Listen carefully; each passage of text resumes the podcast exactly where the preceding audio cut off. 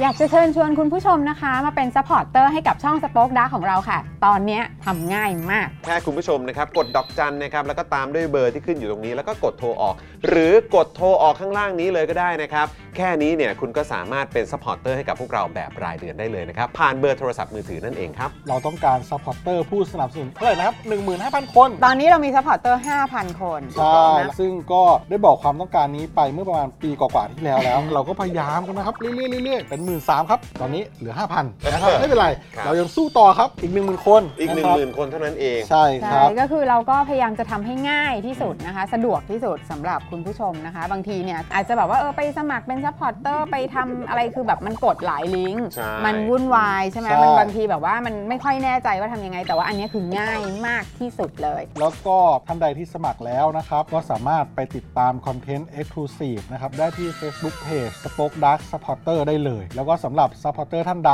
ที่เป็นผู้สนับสนุนอยู่แล้วทาง YouTube หรือ Facebook นะครับ ก็สามารถทักแชทเข้าไป บอกว่าเป็น Supporter อยู่แล้วอยากเข้ากลุ่มลับ Exclusive สำหรับผู้สนับสนุนเท่านั้นนะครับ รีบสมัคร แล้วก็รีบทักแชทกันไปได้เลยนะครับ มากันเยอะๆนะคะ อืมสมัครกันเลยครับผม อีก 1 0,000 คนจะถึงเป้าแล้ว มาสนับสนุนพวกเรากัน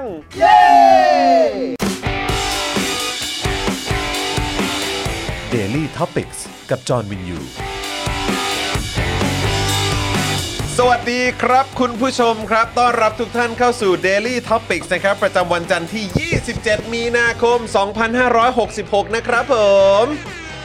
เอาละครับนะวันนี้อยู่กับพวกเราอีกครั้งหนึ่งนะครับ Daily Topics กลับมาแล้วนะครับนะฮะอยู่กับผมจอห์นวินยูนะครับ และแน่นอนนะครับ วันนี้อยู่กับคุณปาล์มด้วยนะครับ สวัสดีครับคุณผู้ชมครับ ผมปาล์มรายงานตัวครับครับพ่อพ่อพ่อก ระ พ่อ เพิ่มกระเพิ่ม กระเพิ่ม นะครับวันนี้มาแบบมั่นอกมั่นใจมากยิ่งขึ้นไหม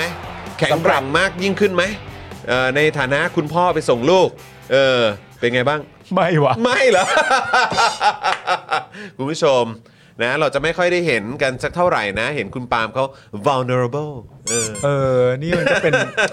มันเป็นโมเมนต์ที่ทิ้งไม่ได้นะ เออ หมายถึง ใช่ ว่าเวลาเกิดอารมณ์แบบนี้กับตัวเองอะเราควครรับ จะต้องจำไว้ให้แม่น เพราะถึงเวลาหนึ่งสมมติเราสามารถนำมันไปใช้เวลาเล่นละครได้ นี่ เราต้องเก็บมันไว้ เดี๋ยวต้องมีอ่ะบทบทพ่อเดี๋ยวก็ต้องมา ใช่ เออใช่ไหม เดี๋ยวคุณ ฮะ แต่ว่ามันก็เป็นเรื่องที่โชคดี เพราะว่าเหมือนตอนนี้คุณไทนี่ก็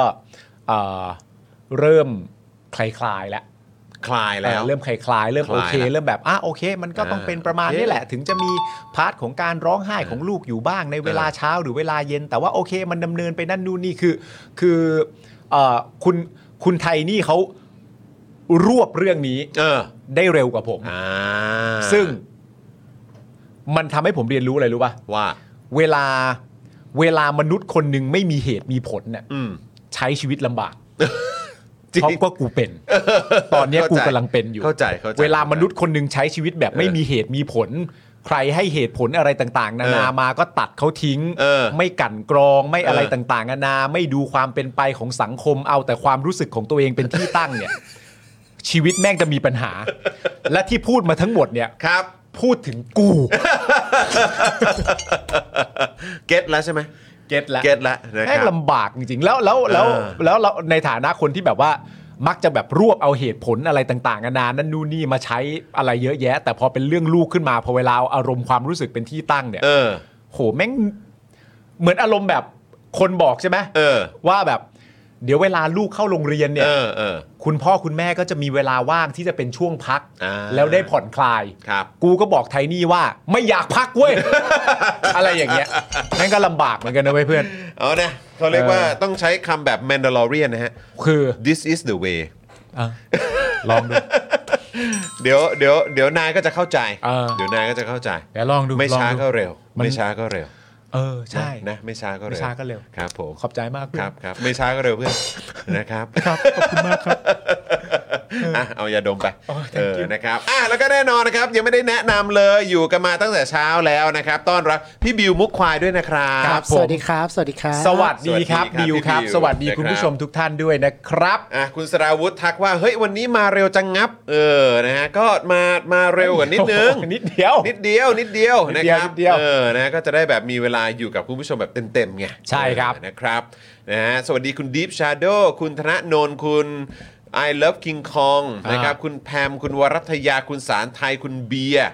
นะครับนะฮะสวัสดีทุกท่านคุณคิมนะครับ ครับ สวัสดีนะครับ สวัสดีครับ ใครมาแล้วรายงานตัวกันด้วย คอมเมนต์ทักทายกันเข้ามาหน่อยเร็วนะคบ เร็ว นะอยากจะเห็นว่าวันนี้มีใครอยู่ในไลฟ์แชทของเราบ้าง มีคุณผู้ชมหลายท่านนะครับ ที่นั่งดูอยู่ผ่านจอทีวีที่บ้าน ครับ นะครับก็สวัสดีทักทายด้วยนะครับ ฮะ นะฮะก็เอ่อหลาย ๆ ครั้งก็ได้เห็นภาพเบื้องหลัง ใช่ นะฮะที่ลูกๆนะครับบางทีก็ส่งภาพถ่ายมาให้นะครับว่าเนี่ยคุณพ่อกำลังดูอยู่ คุณแม่กำลังดูอยู่นะครับ ใช่ ก็ ครับ ถ่ายภาพแล้วส่งมาให้ก็ได้นะ อ่าน นะครับแท็กกันมาก็ได้ทั้งใน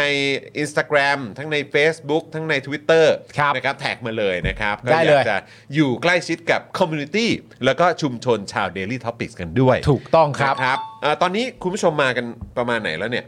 คุณผู้ชมเหรอ เดี๋ยวกันนะขอขอเปิดดูก่อน ขอเช็ค เพราะปกติ ดูเช่น ก็ น ต้องใช้เวลาแป๊บหนึ่ง ใช่ นะ ใช่ใช่ วันนี้เรามาเร็วกันด้วยใช่ไหมก็บางทีคุณผู้ชมอาจจะไม่ทันได้ตั้งตัวนะครับว่าเฮ้ยโหมากันแล้วเหรอเนี่ยเดี๋ยวแป๊บหนึ่งนะฮะปึ๊บก็ได้ทั้งใน Instagram โทษครับ ปึ๊บผมก็กดผิดอยู่ไหนเนี่ยอ่านี่ไงอ่าเดี๋ยวคงอีกสักพักหนึ่งอะทยอยกันมา ไม่มีอะไรคือมีมีข่าวจะอัปเดต อืม มีข่าวจะอัปเดตคุณผู้ชม ใช่ ใช่ไหม ใช่ มีข่าวเป็นข่าวใหญ่ด้วยแหละ เป็นข่าวใหญ่มา เป็น ก ข่า ด้ ว วย ใหญ่ด้วย ไม่รู้บิวทราบเรื่องนี้หรือยัง ยังใช่ไหม เอ้าบิวจะไม่ทราบบิวควรต้องทราบนะบิว ใกล้แล้วแหละ เออเดี๋ยวเดี๋ยวบิวเดี๋ยวบิวจะได้ทราบแล้วอ้า บิว สวัสดีคุณ คน เค ต้อง เค ทราบนะเพราะมันเกี่ยวกับบิวอะ คุณเคเคคุณเคเคเขาเป็น VIP มา 12 บวกแล้วนะเนี่ย อ่า เออ สวัสดีครับคุณเคเค คุณเคเคส่งหัวใจมาให้ด้วยอะ คุณเคเคนี่เขาน่ารักนะ น่ารักมากเย แล้วภาพที่เขาใช้เป็นรูปโปรไฟล์เนี่ยรอยยิ้มเขาจริง ๆ นี่ไม่ได้ต่างจากนี้นะ ตัวตนก็เป็นอย่างนี้ ตัวตนเขาเป็นอย่างนี้ ตัวตก็เป็นอย่างนี้ เขามีรอยยิ้มที่แบบว่า ใช่ เป็นเป็นรอยยิ้มเพื่อจันโลงทั้งโลกอะ ใช่ครับผม เออ นะฮะ ก็ควรจะมาให้กำลังใจพี่บ้าง เออครับผม เอลิ นะ ไปโรงเรียนอ่ะ เคเคควรให้กำลังใจพี่ เมื่อกี้ก่อนเข้ารายการมึงก็โทรหาลูกอยู่ ลูกลูกโอเค อันนี้อันนี้อันนี้ถามก่อนคือ คิดถึงลูก หรือว่าเป็นห่วงลูก หรือว่าห่วงลูก หรือมันคือมันคืออะไรทำไมมันถึงแบบมีความรู้สึกแบบไอเหตุผลใช้กูไม่ได้ตอนนี้ มันบ้าๆบอๆอ่ะ เออมันมันมันคือยังไง มัน ห่วง ยาวอะ ลูกแบบไม่อยากให้ลูกไปอยู่กับใคร ไม่ไม่ไม่ หรือว่าแบบไม่อยากให้ ไม่ ให้ไม่อยากอยู่ห่างลูก ไม่ หรือว่ายังไงป่ะหรือว่าแบบ คืออย่างนี้ครับ ไม่ได้ใช้เวลากับเขาอะไรอย่างนี้หรือเปล่า ไม่ใช่ปัญหาเลยครับ เอออั อันนั้นคือรู้อยู่แล้วมันเป็นภาวะที่ต้อง เออ เกิดขึ้น แต่ เออ ว่าเอ่อณตอนนี้ที่เกิดขึ้นก็คือว่าเอ่อเวลาเวลาลูกสาวผมไปโรงเรียนเนี่ย อืม ลูกสาวผมก็จะไม่ร้องไห้ที่โรงเรียน ไม่ร้องไห้ที่โรงเรียน โอเค แต่ว่าสิ่งที่เกิดขึ้นก็คือว่าเขาจะร้องไห้ช่วงก่อนนอน เออเออเออเออ แล้ว ก่อน ก็ ก่อนวันก่อนเข้าวันรุ่งขึ้น ก่อนเข้าวันรุ่งขึ้น อืมอืมอืม แล้วก็จะร้องไห้เมื่อตื่นขึ้นมา เอาเหรอตอนเช้าด้วยเหรอ ตื่นขึ้นมาเอ่อมันคงจะเป็นความรู้สึกเข้าใกล้ในช่วงเวลาของเขาว่าเขากำลังจะต้องห่างกับคุณพ่อคุณแม่เขาแล้ว เออเออเออเออ ใช่ไหม อืม แล้วพอยของผมก็คือว่า เวลาสมมติว่าเราเราคิดแทนลูกอะ เออ ว่าเวลาเขาคิดเรื่องนี้ขึ้นมาว่า เดี๋ยวพรุ่งนี้เขาจะต้องทำอะไรอะ อืม แล้วมันทำให้เขารู้สึกเสียใจอะ อืมอืม หรือทำให้เขาต้องมีน้ำตาร้องไห้ อื อะ มอืม กูก็จะทรมานมาก เออเออเออเออ ในฐานะคนเป็นพ่อใช่ไหม เออเออ ในฐานะคนเป็นพ่อมันก็จะรู้สึกทรมานมากในแง่ของการคิดแทนว่า เขาจะเล่นสนุกอะไรต่างๆนานากระโดดขี่หลังพ่อปีนเล่นเป็นช้างกันกระโดดดึงหัวอะไรต่าง เอ ๆ อ นานา เออ นั่นนู่นนี่ แต่ว่าพอเขาคิดเรื่องพวกนี้ขึ้นมาแล้วเขาก็จะเริ่มแบบเหมือนนิ่งไปจังหวะหนึ่งอะ อืม ไอจังหวะที่นิ่งไปจังหวะหนึ่งเนี่ยกูก็รู้แล้วว่าอีกสักพักหนึ่งเนี่ยน้ำตามันจะมา เออเออ แต่น้ำตามันไม่ใช่ตัวแทนของน้ำไอตัวน้ำตาเพียวๆไม่เป็นไรแต่หมายถึงว่าในความรู้สึกของการที่เขารู้สึกว่าเขาเขาจะเศร้าอะ เออเออ เออ เออ มันทรมานใจกูมาก อ๋อ เออ แล้วไอ้ความทรมานใจที่ว่าเนี่ยมันเอาเหตุผลมาจับกับกูไม่ได้ เออเออ หมายถึงว่า ถ้ามึงมาเตือนกูว่า มึงมาเตือนกูว่าปาล์มไม่เป็นไรหรอกเพื่อน เออ เด็กทุกคนก็ต้องเข้าโรงเรียน เออ มึงพูดถูกไหม เออ ถูก เออ แต่ใช้กับกูไม่ได้ เออเออเออ เพราะว่ากูไม่เอาเหตุผลนั้นน่ะกูแค่ไม่อยาก ไม่อยากเห็นลูกเสียใจ ช่เออ เพราะฉะนั้นการที่สมมติว่าคุณจะมาบอกผมว่า เฮ้ยปาล์มตอนที่ไรอันกับวิลเลียมเข้าโรงเรียนน่ะ มันก็มีช่วงแบบนี้สำหรับกูก็คือ ก็นั่นมึงก็พูดถึงลูก มึง ก็เรื่องของลูกมึงสิ กูกำลังเจ็บปวดกับเรื่องของอันนี้อยู่ เพราะฉะนั้นเหมือนเอาบริบทที่เป็นเหตุผลทางสังคมอ่ะ เออเออเออ มาใช้เนี่ย มันก็จะเอามันก็จะมาจับความรู้สึกกูไม่ได้ เออเออ แล้วเมื่อมันเอามาจับความรู้สึกกูไม่ได้เนี่ย มันก็จะกลายเป็นว่าแบบ มึงพูดทำไมวะ แล้วแล้วอย่างนั้นมึงมีวิธีการ ไม่มี ไม่มีวิวิธีการ handle อ๋อแฮนเดิลว่าได้อยู่แล้ว เออ เพราะว่าเวลาผมอยู่กับลูกอ่ะ เออ ผมสามารถทำให้ลูกหัวเราะ เออ ผมสามารถทำให้ลูกมีรอยยิ้ม เออ ผมสามารถทำให้ลูกตลกกับ เออ ทุก ๆ เรื่องได้แม้กระทั่งในภาวะที่ลูกกำลังมีน้ำตาอยู่ เออเออเออ ผมก็สามารถทำได้เพราะว่าผมเป็นเซียนด้าน เอ นี้ อเออเออเออ แล้วเอ่อมันก็ใช้วิธีนี้ไป อืม แล้วก็ส่งแล้วก็ส่งเข้าโรงเรียนไป แต่ว่าในแง่ของในแง่ของความรู้สึกอะเวลาลูกไปอยู่ในโรงเรียนเนี่ยคุณไทนี่นะ ตอนนี้เขาก็จะเริ่มคลายแล้ว เพราะเหตุและผลมันมาจับเขาได้ เออเออเออ ใช่ปะเหตุและผลมันมาจับเขาได้เขาก็จะเริ่มคลายเขาก็จะนั่นนู่นนี่อะไรต่างๆกันานากูในช่วงเวลาว่างที่ในตอนเช้าไม่ได้ทำอะไรอะกูก็ยังคงนั่งเกรงอยู่เหมือนเดิมอะ เวลาอยู่บ้านอะ โอเค กูก็ยังคงนั่งเกรงอยู่เหมือนเดิม เออ แล้วมันดันมีความรู้สึกนี้ด้วย คือคุณไทนี่อะเวลาเขาสมมติว่าเขาเขาห่วงลูกใช่ไหม อืมอืม เขาคิดถึงลูกอะไรต่างๆนานา แต่การคิดถึงลูกอ่ะมันเป็นความรู้สึกที่น่ายิ้ม อืม เข้าใจป่ะมันคือคิดถึงลูกอ่ะ อืมอืม แล้วเดี๋ยวตอนเย็นก็จะไปรับลูกอ่ะ เออเออเออ แล้วคุณไทนี่เข้าใจว่านี่มันเป็นคันลองของสังคม เออเออเออ มันจะไปแบบนี้นั่น เออ นู่นนี่ แต่ว่าคุณไทนี่ก็เป็นพาร์ทคุณแม่ เออ ใช่ป่ะ เออ แต่พาร์ทของกูอ่ะ มันดันแบบเสือกมีความอีโก้ของความเป็น พ่อ เข้าใจป่ะ แล้วยิ่งเป็นกูด้วยมึงเข้าใจกูว่ายิ่งเป็นกูด้วยประมาณที่ว่า เออ เวลากูรักใครอ่ะ เออ กูต้องได้รับสิทธิ์ปกป้องคนนั้นตลอดเวลา เออ เข้าใจป่ะ เออ มึงก็แบบเขา เออ เออเข้าใจป่ะแบบ เออเออ แล้วนี่คือสิ่งมีชีวิตที่กูรักที่สุดในโลกแล้วอ่ะ เออเออเออ by far ด้วยนะ เออเออเออ ไม่มีอะไรใกล้เคียงกับความรักที่กูมีให้เอลิเลย เออเออ ไม่ใกล้เลยด้วย เออเออ ไม่ใกล้เลยด้วย เออ แล้วกูมีความรู้สึกแบบ ในฐานะพ่อคนหนึ่งทำไมกูไม่ได้ปกป้องเขา จากน้ำตาเหล่านี้ที่ออกมาจากเบ้าตาเขาทุกหยดทำไมกูถึงไม่ได้ทำ โอ้ แล้วพอกูพูดแบบนี้เสร็จเรียบร้อย เออ สมมติมึงเดินมาเตือนกูว่า ครับ ปาล์มเด็กทุกคนเขาก็ร้องไห้เวลาไปโรงเรียนเกือบทั้งนั้นแหละ กู เออ ก็จะบอกมึงกูไม่เอา กูไม่เอาเหตุผลมึง แบบนี้มึงมึงน่าจะโกรธแบบคันลองของสังคมแล้วแหละ เออ มึงน่าจะโกรธวิถีสังคมแล้วแหละ มันยาก แม่งทำไมต้องไปโรงเรียนวะ มันยากเหมือนกัน เฮ้ยโอ้ แต่ว่ามึงมึงคงเข้าใจอ่ะ เออ มึงมึงต้องเข้าใจอยู่แล้วเพราะว่าอย่างที่บอกไปมึงเป็นคนแรกที่บอกกูว่าป้ามึงได้ลูกสาว ใช่ แล้วก็เนี่ยแหละครับ นี่คือสิ่งที่นะครับ คุณปาล์มของเรา นะครับที่ที่ที่ผมแบบวันนั้นที่ผมพูดอะวันนั้นที่ผมพูดว่าปาล์มมึงได้ลูกสาว ใช่ เนี่ยแล้วเนี่ยคือสิ่งที่มึงจะต้องเจอนั่นแหละ ครับ เอานะ บินมาโดนต่อยก็ทำมาแล้ว ครับผม นะเออ เอ็นดูมนุษย์พ่อ เอ็นดูมนุษย์พ่อครับ บินมาโดนต่อยก็ทำมาแล้ว นะบินมาโดนต่อยก็ทำมาแล้วครับ เรื่องแค่นี้จะไปยากเย็นอะไร ครับผมเนอะเออนะฮะอ่ะคุณราหูสวัสดีนะครับ จากเมืองหมอกควันพุ่งไปแตะ 800 แล้ว ใช่แล้ว โอ้ย ครับผม วันนี้ฝุ่นโหดมาก เดี๋ยววันนี้เราจะเอ่อเราจะคุยกันด้วย อ่าน นะครับนะวันนี้ตอนใหม่ของเรานะครับนะเอ่อเอพิโซดชื่อว่าปอดพังเพราะฝุ่นพิษ มีร้าบานผิดชีวิตเปลี่ยน ครับ นะครับ ก็มันช่างเป็นข้อเท็จจริง อืม นะครับที่อยู่ในเหมือนคำคล้องจองเหล่านี้ ใช่ ปอดพังเพราะฝุ่นพิษนะครับนะก็มันกำลังพังจริง ๆ ครับ ครับ พวกเรากำลังตายกันแบบผ่อนส่งจริง ๆ นะครับ ใช่ฮะ โดยเฉพาะพี่น้องชาวเหนือของเราขึ้นไป ครับ นะครับ ตั้งแต่ภาคกลางตอนบนขึ้นไป ไปจนถึงแบบแถวอีสานด้วยนะครับแถวแถวภาคกลางจริง ๆ ก็ก็ก็ก็ไม่เบานะครับ นะครับผมว่าโซนนี้เป็นต้นไปก็แบบผ่อนส่งกันอยู่ครับคุณผู้ชม โคตรยู ส่วนมีร้าบานผิดชีวิตเปลี่ยนเนี่ยนะครับ ก็ผมว่ามันก็ชัดเจนกันมา 8-9 ปีแล้วล่ะครับ ใช่ ตั้งแต่หลังรัฐประหารนะครับนะฮะก็ชีวิตเปลี่ยนจริงครับ พอเปลี่ยนเยอะฮะ ชีวิตเราแย่ลงมาขนาดนี้ได้ยังไงครับ คุณผู้ชม อื มนะครับ แย่ทุกมิติ แม่ทำไมคำคล้องจองสองประโยคนี้มันถึง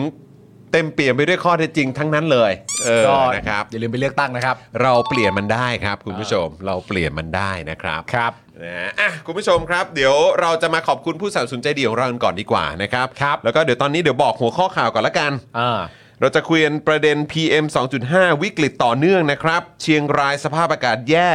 จมฝุ่นควันมลพิษ เชียงใหม่ติดอันดับหนึ่งของโลก 3 วันซ้อนนะครับ เมืองที่อากาศแย่ที่สุดด้วย ใช่ เมื่อวานนี้พี่โรซี่กับอาจารย์โควิดก็อยู่เชียงใหม่ ใช่ นะครับก็อัปเดตมาว่าโอ้ยคนจีนเยอะมาก คนจีนเต็มไปหมดเลย คนจีนแบบมาเที่ยวเยอะมาก อ่า แล้วก็มาแบบเหมือนอารมณ์แบบ ไม่ค่อยใส่หน้ากงหน้ากากกันด้วยนะ คือแบบไม่หวั่นเกรงอะไรกันเลยอะ ใช่ นะครับฝุ่นก็โหด เพราะฉะนั้นก็อาจจะเป็น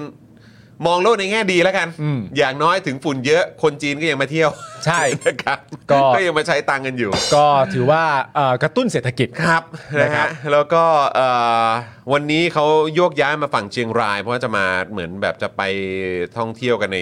ตรงพื้นที่บริเวณเชียงรายกันด้วย อ่า จะไปรถทริปกันแถวนั้น ใช่ แล้วก็บอกว่าโรงแรมที่เชียงรายวันนี้เนี่ย อืม ก็เป็นเอ่อเขาก็ลงมาทานข้าวเช้า อ่า นะครับพี่โรซี่อาจารย์โกวิทก็อยู่ข้างใน อืม ตัวเอ่อห้องอาหาร อืม แต่มองออกไปข้างนอกเนี่ยฝรั่งชาวต่างชาติแบบฝรั่งหัวทองอ่ะ อ่า นะครับโดยส่วนใหญ่ก็นั่งกันอยู่ด้านนอก สบาย ทานอาหารกันข้างนอก สบาย แม้ว่าจะมีฝุ่น PM 2.5 คละคลุ้งอยู่ก็ตาม คือวันเนี้ยเรา เออ เราเอ่อเราประชุมงานกัน ใช่ เราประชุมงานกัน แล้วพี่ซีเขาบอกว่ามาเดี๋ยววันนี้เนี่ยจะให้ปาล์มกับจรเนี่ยได้ดูบรรยากาศ ครับ ของจังหวัดทางภาคเหนือซะหน่อย ครับผม แล้วพอพี่ซีแผนกล้องเสร็จเรียบร้อยผมก็ถามพี่ซีว่าพี่ซีไปใส่เอฟเฟกต์ซีเปียทำไม เออ คือมันเป็นสีน้ำตาล สี แล้วก็ น้ำตาลเลยอ่ะ แล้วก็คือเอาเป็นว่ายังไงอะมองไปแบบมองไปไกลๆก็คือไม่เห็นแล้วอะ ใช่ เพราะมันมันฝุ่นมันทึบมากอะ ใช่ ทึบเลย เอ่อล่าสุดผมเพิ่งเจอเอ่อคนคนคนที่ผมรู้จักคนหนึ่งเขาบอกเขามีโมเมนต์หนึ่งอะที่เขาเห็นมาแล้วเขามีความรู้สึกแบบมันบรรยายทุกอย่างได้ดีมากเลยอะเขาเห็นรถคันหน้าเว้ยแล้วเขาเห็นเลยว่ารถคันหน้า มันแบบเหมือนควันที่รถเก่าๆอะ อืม ควันที่พุ่งออกมาจากท่อไอเสีย มันเป็นควันสีดำ อืม พุ่งออกมาบุ้มขึ้นมาจังหวะจังหวะกำลังจะเร่งเครื่องไป มันพุ่งออกมา แล้วพอมันพุ่งออกมาปุ๊บเสร็จเรียบร้อยอ่ะมันก็กลืนกับอากาศไปเลยอ่ะ อืม คือมัน เห เห มื มื อ อน นเหมือนกลายเป็นสีเดียวกับ ใช่ กับ กับที่เรา จะพูดยังไงวะแบบ กับโลกอ่ะ เออจะใช้คำว่าบรรยากาศตรงนั้นมันก็ไม่เนอะแบบ เออ เหมือนสภาพอากาศตรงนั้นอ่ะ โอ้โห เออ โหดจริง เออ มัน โหด แบบ ฝุดๆ น่ากลัวนะคุณผู้ชม ฮะ อืมนะฮะ แค่ PM 2.5 ที่โคราชบรรยากาศก็อย่างกับเกม Silent Hill เออ ใช่มันคือฟิลอารมณ์แบบเกม Silent Hill อ่ะ ใช่ เออมันคือมันคือฟิลนั้น ใช่ คุณผู้ชมฟิลนั้นจริง ๆ นะครับ ฝรั่งคิดว่าหมอกหรือเปล่าบ้านเขาไม่มีเลยไม่คุ้น ก็เป็นไม่ได้ครับ แต่เห็นก็บอกอากาศก็เย็นอยู่ ใช่ อากาศก็เย็นอยู่นะครับ แต่ว่าก็นั่นแหละฝุ่นมันเยอะเหลือเกิน หรือเขาไม่คิดมากในแง่นี้ว่าว่าเขามีความรู้สึกว่าเขามาเดี๋ยวเขาก็ไปอ่ะ ก็คุยกับอาจารย์วินัยเมื่อเช้าไงอาจารย์วินัยก็บอกเออปอดเนี่ยมันอย่างน้อยมันก็มีการเหมือนแบบรักษาตัวเองได้ในระดับหนึ่ง อ่า อะไรอย่างเงี้ยคงคิดว่าอ่ะมาตรงนี้ 600 กว่าเดี๋ยวกูกลับไปตรงนั้นก็ศูนย์ ะอ๋อเดี๋ยวกูกลับไปสูตรอันนั้นเอาคืนก็ได้ พอสูตรปุ๊บเสร็จเรียบร้อยเหมือนขับของเก่าออกเดียว ไม่รู้ แต่คือแบบกูแค่ฟังอย่างนั้นก็แบบอย่างน้อยมึงก็ยังมีที่ให้กลับไป ก็ อัน ถื นี้ อ อันนี้กูจะกลับไปไหนวะ ก็ถือว่าโชคดี เออ ยินดีด้วย ก็ถือว่าดีก็ดีก็ดี ด้วยเออนี่คุณศรัทธาครับ ผมอยู่เชียงรายมาตั้งแต่วันพฤหัสที่แล้ว และยังคงอยู่จนถึงพฤหัสนี้ ยืนยันให้ได้เลยครับว่าสภาพอากาศที่นี่หนักหน่วงขึ้นทุกวัน นึกว่าอยู่ Silent Hill ครับนะฮะคุณเอสคริสบอกว่าช่วงนี้ Silent Hill มาเจอกับ Fallout นะฮะ โอ้โห ครับผมอยู่เชียงรายหนักมาก 860 ดูพระอาทิตย์ได้ด้วยตาเปล่าเลย ใช่ โอ้ อากาศด้วยคุณกั๊กบอกโคราชร้อนตับแตกเลยนะฮะคุณจูนบอกว่าอาจารย์วินัยบอกว่าเขามาสูดอากาศมลพิษแล้วก็กลับไปพักฟื้นที่ประเทศเขาเดี๋ยวเขาก็หาย ครับผม นั่นใช้คำว่าพักฟื้นเลยครับ นั่นคือกลับไปใช้ชีวิตนะฮะเออ คุณจูนบอกว่าชิพวกมีที่ไป เออครับผม คุณเวจจะบอกว่าอยู่ประเทศตัวเองแล้วเฮลตี้เลยมาเสียสุขภาพสักหน่อย บาลานซ์เหรอ มาทางบาลานซ์ชีวิตเหรอ่ะ คุณแรปเบอร์ก็บอกว่าดอกนี้จุกนะพี่จอน เอออื มครับผม เขาเขาคงมีความรู้สึกเหมือนเปรียบเทียบแบบวัดก็เข้าเหล่าก็กินอ่ะ โอ้โหใช่ คุณสรสิทธิ์บอกว่า แต่ซีเปียจริง ผมอะอยู่พะเยาแดดเที่ยงวันเหลืองเหมือน 6 โมงเย็น จริงวะ โอ้ อยู่พะเยาเหรอฮะ ไม่กอด แล้วคุณธรรมนัทก็ อ๋อไม่เกี่ยว เออถ้าถ้าอันนั้นคือแป้งฝุ่นเลย หรือว่าเอ เอ อ อ คุณพลอยรุ้งบอกว่าหมอกที่ไหนนั่นมันฝุ่นอืม อ่า คุณจันเหนือจันจ้าสวัสดีครับนะฮะคุณจันบอกว่าตกใจวันนี้มาเร็ว นี่ก็5้าโมงสี่ห้าแล้วนะฮะ ทำไมเขาไม่มีใครพูดว่าเรามาพอดีพอดีอ่ะ สงสัยพอเปิดเข้ามาปุ๊บเราเฮ้ย โอ้โห นี่รันมาแบบ 10 กว่านาทีแล้วเหรอเนี่ย เออ เออนะครับ นี่ขนาดคุยเรื่องลูกไปแล้วนะ นั่นเนี่ยฮะ อ่าโอเค งั้นเดี๋ยวเราขอบคุณผู้สามสนุนใจเดี่ยวเรากันก่อนดีกว่า ได้ นะครับ แล้วเดี๋ยวเราก็จะมาประกาศข่าวกันด้วยนะครับ ครับ หยอดข่าวที่น่าตื่นเต้นให้คุณผู้ชมได้ติดตามกันนะครับ ครับ ว่าเนี่ย Daily Topics กำลังกำลังจะมีโปรเจกต์ด้วยนะครับ ใช่แล้ว นะฮะแล้วก็ระหว่างนี้คุณผู้ชมก็มาเป็นท่อนำเลี้ยงให้กับพวกเราสป็อคดาร์กกันได้นะครับด้วยการกดดอกจัน 4 8 9 9 1 2 4 1 1 แล้วก็โทรออกนะครับอันนี้เป็นช่องทางใหม่นะครับที่คุณผู้ชมสามารถสนับสนุนพวกเราแบบรายเดือนผูกไปกับค่าโทรศัพท์รายเดือนเลยนะครับก็ตกเดือนละ 149 บาทนะครับนะฮะเฉลี่ยเป็นวันเนี่ยก็วันละ 5 บาทเท่านั้นเองนะครับ ครับ ใครใช้ AS แล้วก็ d t แทเนี่ยนะครับสมัครกันโลดเลยนะฮะสมัครได้แล้วตอนนี้นะครับรบกวนกันด้วยนะครับมาร่วมสนับสนุนพวกเรา นะครับสป็อคดักทีวีเจาะข่าวตื้น แล้วก็ Daily Topics กันได้นะครับ ส่วนใครใช้ True นะครับ เดี๋ยวเดือนหน้าเจอกันนะครับผม ครับ แล้วก็นอกจากนี้คุณผู้ชมยังสามารถมาร่วมเป็นเมมเบอร์ทาง YouTube ได้นะครับ กดปุ่มจอยข้างปุ่ม subscribe ได้เลยนะครับ มีแพ็กเกจหลากหลายให้ได้เลือกกันนะครับ แล้วก็ยังสามารถเออนอกจากเป็นเมมเบอร์รายเดือนสนับสนุนพวกเราแบบรายเดือนแล้วก็ยังสามารถเติมพลังให้กับพวกเราแบบรายวันนะครับ ผ่านทางนี่นะฮะซูเปอร์แชทได้ด้วยนะครับ แล้วก็วันนี้นะฮะในแต่ละวันเนี่ยก็เติมพวกเอ่อเติมพลังให้กับพวกเราเป็นรายวันได้ ครับ ผ่านทางบัญชีกสิกรไทยนะครับ0698975539 หรือสแกนเคอร์โคดด้านล่างนี้ได้เลยนะครับผม ครับผม นี่สแกนกันตอนนี้ได้เลยนะครับนะฮะอ่ะโอเค คุณผู้ชมเดี๋ยวตอนนี้ขอบคุณผู้สนับสนุนใจดีของเรากันก่อนดีกว่านะครับ ครับเริ่มกันที่ตั้งฮกกีนะครับคุณผู้ชมครับ ตั้งฮกกีบะหมี่กวางตุ้งครับอาหารที่นี่อุดมไปด้วยดราม่าแสนอร่อยสำหรับชาวเน็ตในทุกๆวันครับ สั่งไปได้เลยนะครับที่ Facebook ตั้งฮกกีครับผม ถูกต้องครับผมอร่อยแน่นอนนะครับ แล้วก็ช่วงนี้ก็เข้มข้นเช่นเคยนะครับ แน่ ไป นอน ตามกันได้ในโซเชียลมีเดียของตั้งฮกกี้นะครับ ครับ ข่าวการเมืองเจ้มจนมาเต็มครับ ใช่ครับ นะฮะ อ่ะ แล้วก็นอกจากนี้นะครับ ก็ต้องขอขอบคุณ XP Pen ด้วยนะครับเมาส์ปากการะดับโปร เขียนลื่นคมชัดทุกเส้น เก็บครบทุกรายละเอียดในราคาเริ่มต้นไม่ถึงพันนะครับ ดูข้อมูลเพิ่มเติมกันได้เลยที่เพจ XP Pen Thailand นั่นเองนะครับ ครับ คุณผู้ชมท่านไหนที่ไปอุดหนุนนะครับ หรือว่าจะมาจากสายแบบดิจิทัลอาร์ตกันอยู่แล้ว ก็อย่าลืมเอาผลงานเอ่อเอาผลงานเนี่ยนะครับไปโชว์กันได้ หรือว่าอาจจะไปรีวิวนะครับการใช้ผลิตภัณฑ์ของ XP Pen กันได้ด้วยเหมือนกันนะครับ ครับผม ครับผม ต่อกันด้วยจินตรักษณ์คลินิกนะครับ จมูกพังเบี้ยวทะลุระเบิดมาจากไหนมาให้หมอเชษฐ์แก้ให้ได้หมดทุกรูปแบบเลยครับ เขานะครับคือคนที่โรงพยาบาลทั่วไทยโยนงานยากมาให้เสมอครับ อันนี้รู้กันเฉพาะคนในวงการครับ เทพจริงนะครับ เรื่องงานซ่อมจมูกพังต้องหมอเชษฐ์จินตรักษณ์คลินิก เข้าไปดูได้เลยนะครับ ใน Facebook จินตรักษณ์คลินิกครับ ถูกต้องครับผมนะครับขอบคุณหมอเชษฐ์ด้วยนะครับ ขอบคุณหมอเชษฐ์ ขบ ครับ ผมนะครับอ่ะแล้วก็ต่อกันด้วย flowers and scarf ดีกว่านะครับ นี่เลยโอ้ยวันนี้มาพร้อมกับเอ่อลุกใหม่ลุกใหม่นะครับเป็นอีกช่อหนึ่งนะครับนะฮะอ่ะใครที่อยากจะมีของสุดพิเศษให้กับคนพิเศษของคุณเนี่ยต้องไปติดตามกันเลยกับ flowers and scarf นั่นเองนะครับ ครับ ร้านดอกไม้ใจกลางทองหล่อกับเทคนิคการจัดสุดพิเศษเฉพาะตัวนะครับที่จะทำให้ช่อดอกไม้ที่คุณได้เนี่ยนะครับสวยประดุจงานศิลปะเลยนะครับ ใครที่กำลังมองหาของขวัญสำหรับคนสำคัญอยู่เนี่ยนะครับติดต่อไปเลยที่ flowers and scarf นั่นเองนะครับนะฮะก็ติดต่อได้ที่ Facebook ตรงนี้ก็ได้ เพื่อจะได้เข้าไปดูแบบก่อนนะครับว่าเฮ้ยมีแบบไหนบ้างนะนะครับเข้าไปดูเผื่อจะมีไอเดียนะครับว่าอยากได้แบบไหนแล้วก็แจ้งทางร้านไปได้เลยนะครับนะฮะแล้วก็โทรไปที่เบอร์ 090 นะครับ 9619009 หรือแอดไลน์ไปก็ได้นะครับนะฮะที่ at btl.flower นั่นเองนะครับ หรืออย่างที่บอกไปนะครับ เข้าไปดูแบบกันก่อนได้ที่ Facebook flowers and scarf นั่นเองนะครับ ด้านข้างนี้เลยนะครับ ใช่แล้วครับผม นี่ อุ้ย นะครับ สวยจัง นี่ถึงบอกว่าจริง ๆ แล้วก็สแกน QR code ที่ขึ้นอยู่ตรงนี้เลยก็ได้นะครับ จะได้แอดไลน์สะดวกสะดวกๆด้วยนะครับ รับรองว่าสวยโดนใจแน่นอน น่า ครับ รักมากเลยเหมือนเหมือนขนมเลยอะ คือปกติแบบ รู้ บาง สึก ที ไหมเหมือนขนมเลย บางทีเวลาสั่งช่อดอกไม้กันบางทีก็จะแบบเน้นว่าเป็นแบบอ่ะเป็นโทนแบบกุหลาบแดง ใช่ ไหมก็แดงแดงทั้งช่อเลย เออ ใช่ไหมฮะขาวก็ขาวทั้งช่อเลยใช่ไหมครับ แต่ว่าเออเวลาแล้วแล้วการ mix and match แบบสีสันออกมาได้แบบเนี้ย เออ ผมว่าก็คนจัดต้องแบบต้องต้องเก่งอ่ะเออ น่ารั นะ ก แล้วก็ จังเลย ทาง อะ flowers and scarf นี่ก็เก่งมากๆด้วยนะครับรับรองไม่ผิดหวังครับอืม อุ้ยสวยงามคุณ เน ผู้ อะ ชม เนอะอืมนะฮะ น่ารัก อ่ะแล้วก็ฝากคุณผู้ชมด้วยนะครับ กับคอร์สของพ่อหมอนั่นเองนะครับแหมช่วงนี้ฮอตขึ้นทุกวันนะเนี่ยนะครับ ฮะ สำหรับคอร์สนี้นะครับมีคนติดต่อเข้ามาเยอะเลยนะครับ กับวิธีลดค่าโฆษณาและขยายฐานลูกค้าด้วยการเพิ่มออร์แกนิกรีชนั่นเองนะครับจากการนับคะแนนและการบริหารโพสต์นั่นเองนะครับ เพราะว่าตอนนี้เนี่ยจะยิงแอดแต่ละทีเนี่ยมันก็แพงครับ ครับ นะฮะตอนนี้เอ่อการยิงแอดนี่ถือเป็นต้นทุนนะ อืม นะครับถ้าเกิดว่า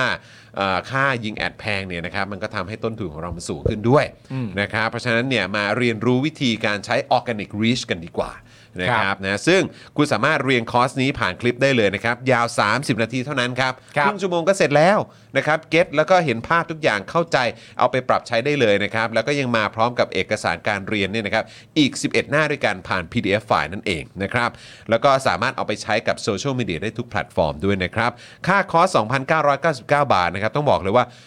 คุ้มค่ามาก ๆ นะครับ ใครสนใจก็ทักแชทไปหาพ่อหมอได้เลยนะครับ ที่ Facebook นี้คอสแก้ปัญหานั่นเอง หรือโทรไปที่เบอร์ที่ขึ้นอยู่ด้านล่างนี้นะครับ 0858275918 นั่นเอง ด้านข้างนี้ด้านล่างนะครับ นี่ ผม นะครับ ก็โทรไปได้เลยเดี๋ยวพ่อหมอรับสายเองนะครับ ถูกต้อง อ่ะแล้แล้ว ว ก็ย้ำอีกครั้งคุณผู้ชมครับ อยากสนับสนุนพวกเรานะครับ เติมพลังให้กับพวกเราแบบรายวันได้นะครับ ผ่านทางบัญชีกสิกรไทย 0698975539 หรือสแกนเคอร์โคตรงนี้ก็ได้นะครับ ครับผ นะ ม ฮะ อ่าเอาละครับ อยากเห็นรูปบะหมี่อาจจะต้องรอคุณอาร์ตเปิดโอลิแฟนครับ ส่วนในเพจหลักก็เสพข่าวกันไปยาวๆอ๋อครับผมนะ ฮะโอลิแฟนเลยฮะ อยากเห็นรูปบะหมี่จากร้านคุณอาร์ตก็คือร้านตั้งฮกกี่เนี่ย ต้องรอให้คนที่ไปกินแท็กนะฮะ ครับผม ต้องรอให้คนที่ไปกินเอารูปไปลงอะ ใช่ครับผม แล้วก็จะได้เห็นกัน ถูกต้องครั นะ บ ครับผม นะฮะ แต่ไม่เป็นไรลงเยอะ ลงเยอะอยู่แล้ว ลงเยอะ เออนะครับ อ่า ใช่คุณธนาโนบอกว่าเดี๋ยวผมต้องเอารูปบะหมี่ไปลงในเพจหน่อยละ ใช่ อืมครับผม ต้องลองฮะ นะเออ ทำหน่อย ะค ฮะ รับผม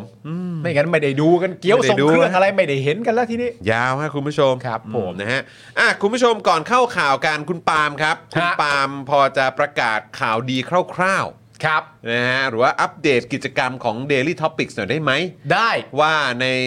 อีกหลายๆ สัปดาห์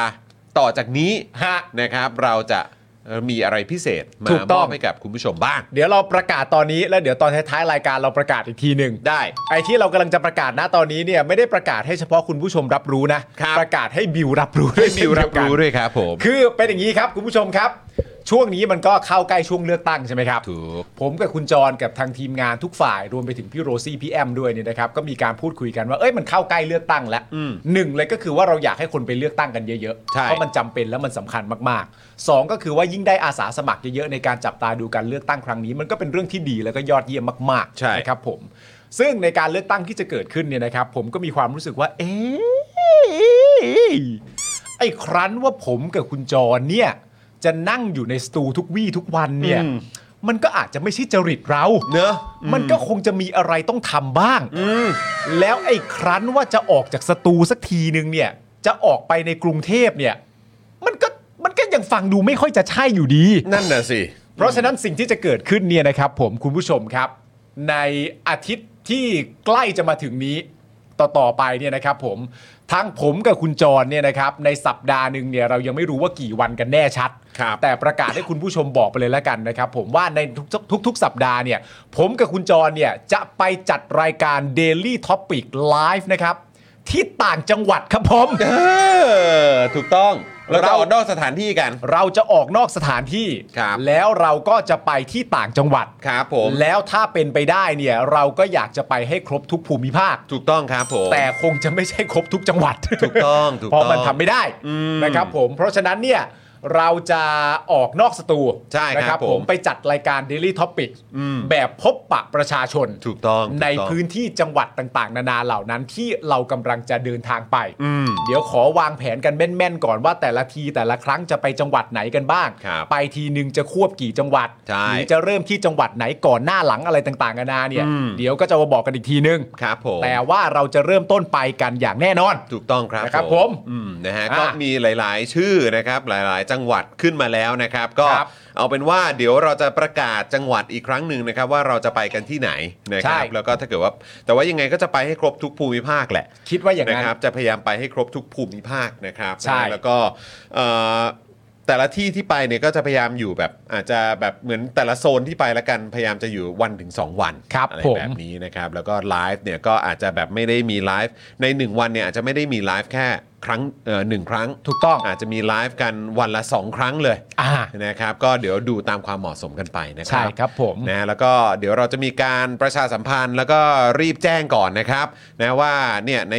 เอ่อเดือนในในช่วงสัปดาห์หน้า หรือว่าสัปดาห์ที่จะถึงนี้เราจะไปกันที่จังหวัดไหนอะไรยังไง ถูก นะครับเผื่อว่าชาว Daily Topics นะครับที่อยู่ในพื้นที่ดังกล่าว หรือว่าพื้นที่ใกล้เคียงเนี่ยอใช่ยากจะแวะเวียนมาเจอพวกเราก็สามารถมาเจอกันได้ด้วย ถูกต้องอันนี้ นะครับ สำคัญนะครับที่ทำแบบนี้ขึ้นมาก็เพราะว่าจริง ๆ แล้วคุณผู้ชมของเราหลาย ๆ ท่านเนี่ยก็อยู่ต่างจังหวัด อืม เพราะฉะนั้นถ้าเกิดว่าเราจะไปจังหวัดไหนเนี่ยเราก็จะบอกก่อนนะครับ ใช่ ผมแจ้งก่อนล่วงหน้า แล้วก็คุณผู้ชมท่านใดที่อยู่จังหวัดนั้นเนี่ยเอ่อก็ตลอดทั้งวันหรือแม้กระทั่งช่วงที่ไลฟ์อยู่เนี่ยก็เอ่อพบปะแวะเวียนมาเจอกันได้ ถูกต้อง นะ ครัครั บบ ผม ผมจะได้มีโอกาสเจอหน้ากันแล้วก็พูดคุยกันด้วย ใช่ นะครับผมทีนี้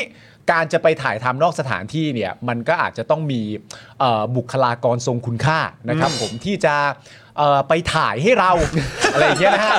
เรื่องนี้มันก็เรื่องใหญ่นะเราจะไปกันเองโดยถ่ายกันเองนี่มันก็ เอออ อาจจะไม่คล่องมือเท่าไหร่นะ ใช่ใช่ เอ๊ ใช่ ะ ใช่ พอจะพอจะมีใครคิดจะเสนอตัว จะไปถ่ายให้เราบ้างไหมเนาะ ก็เดี๋ยวก็ต้องมาดูคิวของพี่บิวด้วย อ่า เออนะมาดูคิวบิว ครับคิวบิว คิวบิว Kill นะครับ Bill นะว่าคิวของพี่บิวเนี่ย เออ เออเขาจะเขาจะไปกันได้ไหม เออ นะครับ แล้วจะไป นฮ ต่างจังหวัดทั้งทีนี่ ก็จะถือว่าเป็นเรื่องดีถ้าเกิดว่าพี่บิวไปไปด้วยในทริปไหน ใช่ ไหมไปช่วยไลฟ์ไปช่วยดูหน่อยอะใช่ไรเงี้ยแล้วแฟนๆก็จะได้เจอพี่บิวด้วยไง ใช่คน นะครั เขา บ ก็อยากเจอบิวกัน ครับเออ บิวก็ถ้าจัดในสตูบิวก็แทบเป็นคนที่เจอหน้ากันทุกวัน บิวจะไม่ไปเชียวหรือ บิวจะไม่ไปเชียวหรือบิว นะอ่ะก็เดี๋ยวรอติดตามนะครับ ครับ เดี๋ยวรอติดตามนะครับนะฮะก็เดี๋ยวเรารอติดตามว่าเอ่อจะไปกันที่ไหนไปเจอกันอะไรยังไงนะครับ ครับ แล้วก็จะมีอะไรพิเศษเกิดขึ้นบ้างนะครับ ในแต่ละไลฟ์นะครับในแต่ละจังหวัดที่เราไปกันนะครับ ก็เดี๋ยวติดตามนะครับ ฮะ นะฮะอะไรครับ คุณไทนี่แจ้งข่าว ว่าวันเลือกตั้งวันที่ 14 พฤษภาคม อืม จะมีงานคอนเสิร์ต ครับ ของวง Red Velvet อ๋อ Red Velvet เหรอฮะ Red Velvet มาจัดคอนเสิร์ตในวันเลือกตั้งเหรอ เออ หรือ ว่ะ จริง ๆเขาเซตไว้แล้วอะ เขาก็คงเซตไว้แล้วละมั้ง เออ Red อ่ะ Velvet นะครับ คือวงเดียวกันนะ รู้สึกแบบ Red ตกข่าวอีกแล้ว Red Velvet คือวง Red คือวง Velvet ไหนะครับดี๋ย เป็น ขอ วง สิร์ช ผู้หญิง อ่าครับผม ใช่ไหม Red ใช่ น่าจะใช่นะ ใช่ใช่ใช่ ใช่ เออ สิ ผมผมรู้จักวงนี้เพราะว่าเพราะว่าผมเปิดให้น้องเอริฟังบ่อย เอาเลยฮะ ใช่ใช่ใช่ โอ้แหม Red Velvet ขึ้นมาเป็นเค้กก่อนเลย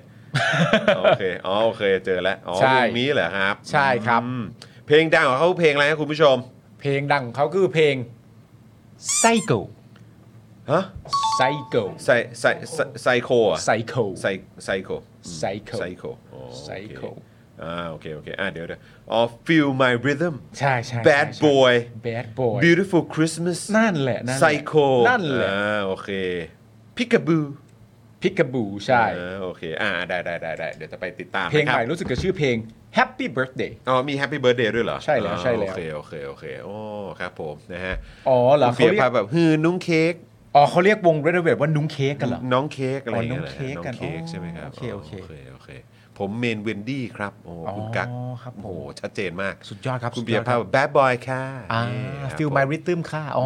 โอเค นี่ ครันะบผม ครับคุณโกแบงค์บอกว่าสวัสดีครับอาจารย์ปาล์มอาจารย์จอน สวัสดี โอเ ครับ ครับ คุณจันเอ๋ยนะครับนะส่งหัวใจมาให้นะครับ คุณจูนนะครับต้องจัดเดือนเมษาก่อนเลือกตั้งถูกป่ะอ่ะใช่สิครับ ใช่ครับ คือเราจะไปตะลุยให้ครบ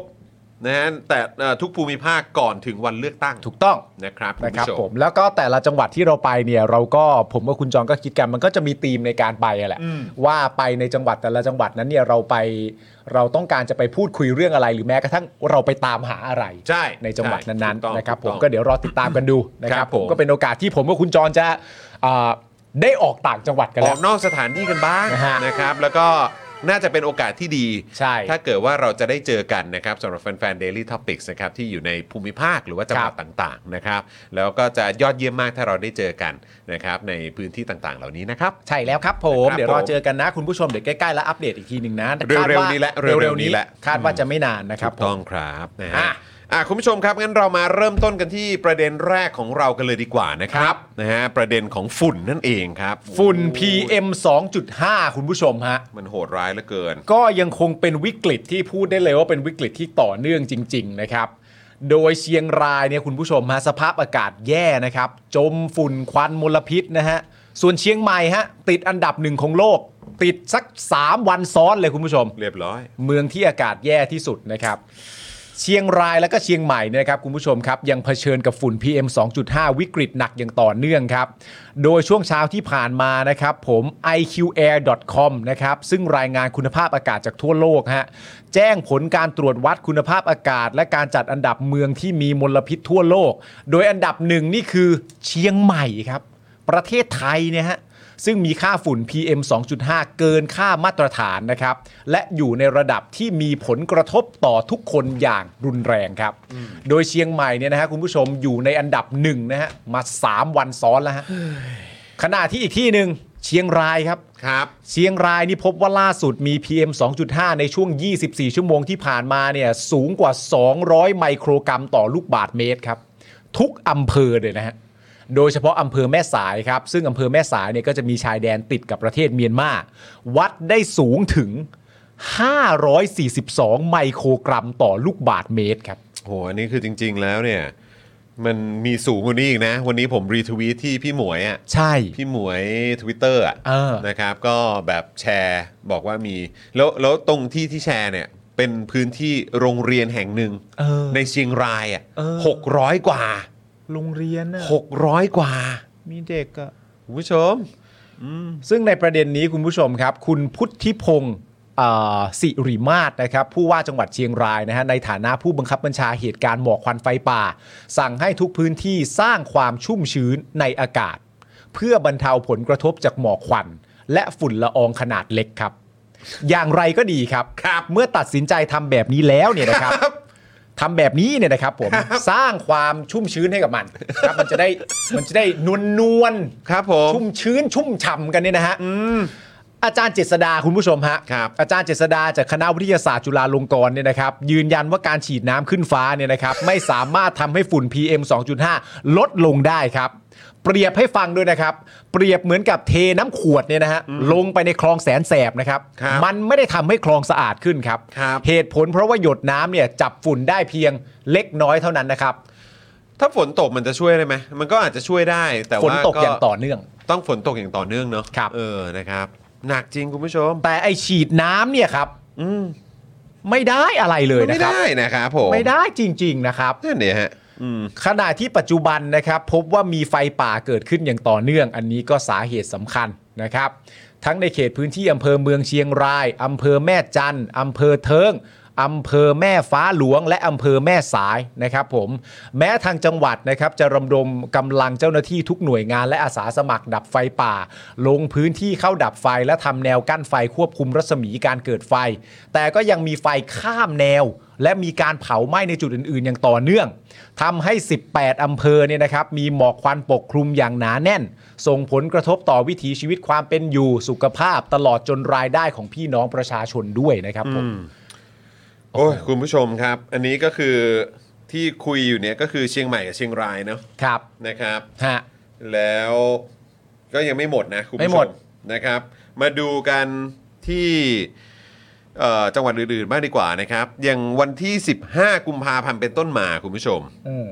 ก็คือตั้งแต่เดือนที่แล้วเป็นต้นมานะ ครับ กลุ่ม 6 จังหวัดภาคเหนือครับ ก็คือเชียงรายเชียงใหม่ ลำพูน ลำปาง แม่ฮ่องสอนและน่านนะครับ ครับ ได้เริ่มใช้มาตรการห้ามเผาครับ อืม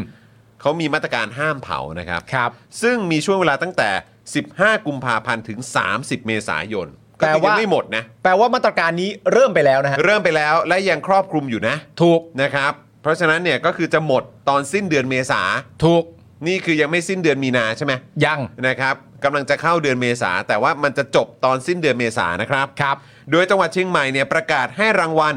10,000 บาท แก่ผู้ชี้เบาะแสการลักลอบเอ่อเผาอบเผาป่านะครับ ลักลอบเผาป่า เผาป่า ครั นะ บ เออนะครับโทษทีอาจจะนั่นผิดนิดนึง ครับ ลักลอบเผาป่านะครับ โดยผู้อำนวยการส่วนยุทธศาสตร์นะครับสำนักงานทรัพยากรธรรมชาติ และสิ่งแวดล้อมจังหวัดเชียงใหม่เนี่ยระบุว่าการกำหนดช่วงเวลาห้ามเผาในช่วงปี 65 ภาพรวมเนี่ยมีการบริหารจัดการดี เพราะมีฝนช่วย แต่ปี 66 เนี่ยมีแนวโน้มรุนแรงขึ้น เพราะการลักลอบเผาเป็นจำนวนมากนะครับ แล้วทำยังแล้วยังไงอ่ะ นั่นแหละสิ คือการการประกาศให้รางวัล 10,000 บาท แก่ผู้ชี้เบาะแส การลักลอบเผาป่า ไม่แล้วคือเราเราจะต้องทำตัวยังไงฮะเวลามีเอ่อหน่วยงานมาบอกแล้วว่า โอ้แย่ครับ เพราะว่าตอนนี้มีการลักลอบเผาป่ากันเยอะครับ ก็จะแย่หน่อย แล้ว แล้วยังไงฮะ ทำทำยังไงฮะก็คือเป็นข้อมูลมาบอกเล่าอย่างเงี้ยฮะ แล้วคืออีกอีกจุดหนึ่งก็คือ คือ อืม ใช่จริง ๆ มันต้องไม่เผาสิคุณปรเมศบอกมา ใช่ครับ ใช่แล้วปัญหาที่เอ่อพวกฝุ่นควันหรือว่าไฟมันไหม้เยอะๆเนี่ย ก็คือไฟเอ่อไฟเนี่ยมันลามเข้าไปเผาในป่าไง ป่าเลยอ่ะ ใช่ มันลามไปเป็นไฟไหม้ป่า ใช่แล้วก็คือแบบอ่ะโอเค ถ้าฝนตกลงมาเนี่ย แล้วไฟในป่าเนี่ยมันดับลงเนี่ย อืม ป่ามันก็ฟื้นฟูตัวมันเองได้แหละ อืม นะครับ แต่ประเด็นมันก็คือว่ามันไม่ควรจะไหม้ตั้งแต่แรกอะ ใช่ นะครับ ขณะที่การเผาไร่อ้อยที่ถูกวิพากษ์วิจารณ์นะครับ ว่าทำให้ปัญหาฝุ่นควันมันหนักกว่าเดิมนั้นเนี่ยทาง BBC ไทยนะครับได้นำเสนอข้อมูลในประเด็นนี้นะครับว่า การเผาไร่อ้อยที่คนไทยคุ้นเคยเนี่ยไม่ใช่เพียงการเผาหลังเก็บเกี่ยวเพียงอย่างเดียวนะครับ อืม แต่เป็นการเผาเพื่อเก็บเกี่ยวอ้อยส่งโรงงานน้ำตาล เพราะมีต้นทุนที่น้อยกว่า การใช้แรงงานคนหรือเครื่องจักร อืม การเผาจำนวนมากนี้เนี่ยเป็นเหตุให้เกิดฝุ่นพิษ ในช่วงอย่างน้อย 5 ปีก่อนหน้านี้นะครับ ที่ไทยเนี่ยเริ่มตระหนักถึงปัญหาฝุ่นพิษในช่วงปลายปี 60 ครับ โดยมาตรการสำหรับการลดการเผาของภาคเกษตรเนี่ยนะครับ รัฐบาลเนี่ยมีมติ คณะรัฐมนตรีเมื่อวันที่ 11 พฤษภาคม 64 ซึ่งกำหนดให้มีปริมาณอ้อยไฟไหม้เข้าหีบในฤดูการผลิตปี 65-66 ไม่เกิน 5% อืม ไม่เกิน 5%นะครับ และฤดูการผลิตปี 66 ถึง 67 เนี่ยนะครับ ปริมาณอ้อยไฟไหม้เข้าหีบเนี่ยต้องเป็น 0% โอ้ ตามที่กระทรวงอุตสาหกรรมเสนอ โอ้ครับผม อันนี้เป็นมติคอรมอนะครับ 11 ฮะ พฤษภาคม 64 นะครับ เป็นมาตรการสำหรับการลดเผาภาคเกษตรเลยนะเนี่ย อืม ว้าว กำหนดให้ปริมาณอ้อยไฟไหม้เข้าหีบในฤดูการผลิต 65 ถึง 66 ไม่เกิน 5%นะ อืม และ 66 ถึง 67 เนี่ยต้อง 0%นะ ตอนนี้เราอยู่ 6566 เนาะ แปลว่าถ้าศูนย์เปอร์เซ็นต์ก็คือก็ต้องก็ต้องก็ต้องไม่มีเลยนะ ไม่เผาแล้วล่ะ ออต้องไม่เผาแล้วนะ เออ สำหรับปัญหามลพิษจากการเผาไร่อ้อยเนี่ยนะครับนายปิ่นศักดิ์สุรัสวดี อธิบดีกรมควบคุมมลพิษเนี่ยก็เปิดเผยว่ากระทรวงทรัพยากรธรรมชาติและสิ่งแวดล้อม ได้จัดทำแผนป้องกัน และแก้ไขปัญหาฝุ่นละอองขนาดเล็ก PM 2.5 ใน 3 พื้นที่ประกอบด้วยพื้นที่ในเมือง พื้นที่ป่าและพื้นที่เกษตรกรรมนะครับ โดยช่วงเดือนธันวาคมถึงเมษายนของทุกปีจะเกิดปัญหา PM 2.5 ในหลายพื้นที่ของประเทศ ครับ และเป็นช่วงเวลาที่ตรงกับฤดูเก็บเกี่ยวอ้อย เข้าโรงงานน้ำตาลทั่วประเทศ อืม โดยคาดว่าผลผลิตอ้อยทั่วประเทศจะเพิ่มขึ้นนะครับ มีพื้นที่เพาะปลูกอ้อยประมาณ 12 ล้านไร่ และมีจำนวนอ้อยเข้าหีบจำนวนประมาณ 74 ล้านตัน อืม โดยประมาณการว่าจะมีอ้อยไฟไหม้เข้าหีบในสัดส่วน 30%ครับ อ้าว ก็ไหนบอกว่าห้าม ไม่ เกิ ศูนย์เหรอ ห้ามเกิน 5%ก่อนนะ ตอนนี้ ช่วงนี้คือยัง 5%อยู่ อ่าใช่ ใช่ไหม 6566 แล้ว 66 ถึง 67 ถึงจะ เออ เป็น 0% หรือเขาทำอาจจะทำไม่ได้ใน 65 6566 แต่ว่าอันเนี้ยอันอันหน้า 67 เนี่ยก็คือ 30 แล้วกลายเป็นศูนย์ได้เลย เก่งคือเก่งเก่งปึ้งขึ้นมาเลย กูก็ไม่รู้แต่คือเราก็จำได้ใช่ไหมเรายังคุยถึงเรื่องแบบอะไรอะที่แผนยุทธศาสตร์ชาติปะ อ่า หรือเปล่าผมไม่แน่ใจว่าเป็นแผนเอ่อยุทธศาสตร์ชาติหรือเปล่าที่ ที่ทำอะไร ที่เกี่ยวกับเรื่องของคอร์รัปชันว่าจะต้องลดเป็นเท่าไหร่เท่าไหร่เท่าไหร่และเราจะต้องไปอยู่อันดับอันดับเท่าไหร่เท่าไหร่เท่าไหร่อะภายในปีนั้น อ๋อยุทธศาสตร์ ปีนี้ ชาติ ใช่ไหม ใช่ ที่เราคุยกับพี่เต้นอะ ใช่ ที่เราคุยกับพี่เต้นเราก็ อ่า คือแบบโอ้โหมึงบอกว่าอย่างปีหน้าเนี่ย เออ ปีหน้าสำหรับรัฐบาลใหม่เนี่ยที่จะเข้ามาเนี่ย อ่ามึ มึงจะต้องทำได้ตามเกณฑ์นี้เลยนะ อ่า ซึ่งมันแทบจะเป็นไปไม่ได้อะ ใช่ มันจะเป็นไปได้อย่างไรอ่ะ มันจะเป็นไปได้ยังไง เพราะว่ากำหนดการที่คุณเห็นน่ะมันไม่ใช่กำหนดการปลายทางที่เราต้องตามไป อืม กำหนดการคุณก็เขียนอยู่แล้วว่า ไอ้ณตอนเนี้ยคุณจะเอาเท่าไหร่แล้ว อืม ไอ้ปีต่อไปคุณจะเท่าไหร่ ไอ้ไปหมดตอนปีนั้นคุณจะเท่าไหร่ แล้วที่ไล่มาตั้งแต่ต้นจนท้ายเนี่ยกูยังไม่เห็นอันไหนมันเข้าสักอันเลย แล้วมึงจะบอกว่าอันท้ายได้แน่นอนเนี่ยมันก็จะเชื่อยังไงอะฮะ แล้วคือเรื่องของการคอร์รัปชันเนี่ยไอ้เรื่องที่เราคุยกันอะคุณผู้ชมก็น่าจะจินตนาการออกอยู่แล้วว่ามันเป็นเรื่องที่แบบมันมันเขาเรียกว่าอะไรมันเหมือนมันเหมือนไวรัสอะ ใช่ ใช่ไหมคือมันแบบมันติดเชื้อไปหมดทุกหน่วยทุกองค์กรอ่ะ อืม ใช่ไหมครับ แล้วก็ในภาครัฐภาคเอกชน สิ่งที่มันเกี่ยวข้องต่อเนื่องกันมันก็มี ใช่ ฝ่ายความมั่นคง อืม ฝ่ายนั่นนู่นนี่โอ้ยมีหมดนะครับ อืม ในจะแวดวงการไหนเรื่องของการคอร์รัปชันแม่งก็มีหมด เพราะฉะนั้นเอาตรงๆ แม่งยากกว่าเรื่องอ้อยอีกมั้งผมว่า อืม เพราะว่าอ้อยเนี่ยอย่างน้อยเราก็รู้ไง อ่า ว่าเขาปลูกกันที่ไหน อ่า เขาเผากันตรงไหน ใครรับซื้อ ใครรับซื้อในราคาเท่าไหร่ อ่า ใช่ไหมครับ มันมีรายละเอียดอะไรพวกเนี้ย อ่า เออใช่ไหมมีการลงทะเบียนอะไรยังไงกันบ้าง อืม สิ่งเหล่านี้มันยังพอตามกันได้ไง อ่า แต่คือตอนนี้เนี่ยเขายังบอกเลยว่าเอ่อทางทางเอ่อผู้เชี่ยวชาญเนี่ยก็มาบอกว่าเนี่ยเอ่อจะมีอ้อยเข้าหีบประมาณ 74 ล้านตัน อืม โดยประมาณการว่าจะมีอ้อยไฟไหม้เข้าหีบในสัดส่วน 30% อ่า หมายถึงในปีนี้นะ ใช่ หมายถึงในปีนี้ทั้งๆที่มีมติครมออกมาเมื่อตอนพฤษภา อ่า 64 บอกว่าภายในปีนี้เนี่ยมันจะต้องมีเข้าไม่เกิน 5%และในปีถัดไปต้อง 0% ศูนย์เลย ตอนนี้ยัง 30%อยู่เลยทั้งๆที่เอาตรง อ่า ๆ มั มันน่าจะดูแลและควบคุมง่ายกว่าคอร์รัปชันทั้งประเทศอีกนะ ถูก ที่มึงตั้งเป้าว่า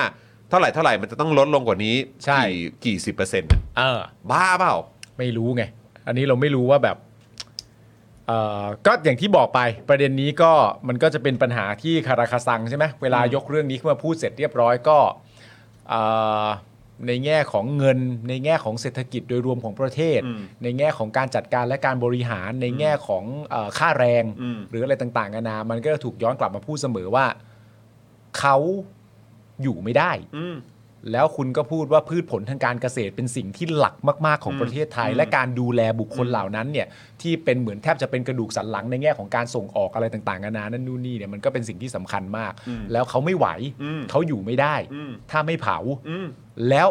เห็นที่ประยุทธ์ตอบใช่ไหมล่าสุดประเด็นเนี่ยเรื่องฝุ่นเนี่ย อืม ที่บอกว่าก็ไม่อยากจะใช้กฎหมาย อ่า ถ้าใช้กฎหมายปุ๊บมันกฎหมายมันก็จะเข้ากันทั้งหมด ก็ไม่อยากไปทำร้ายประชาชน ซึ่ง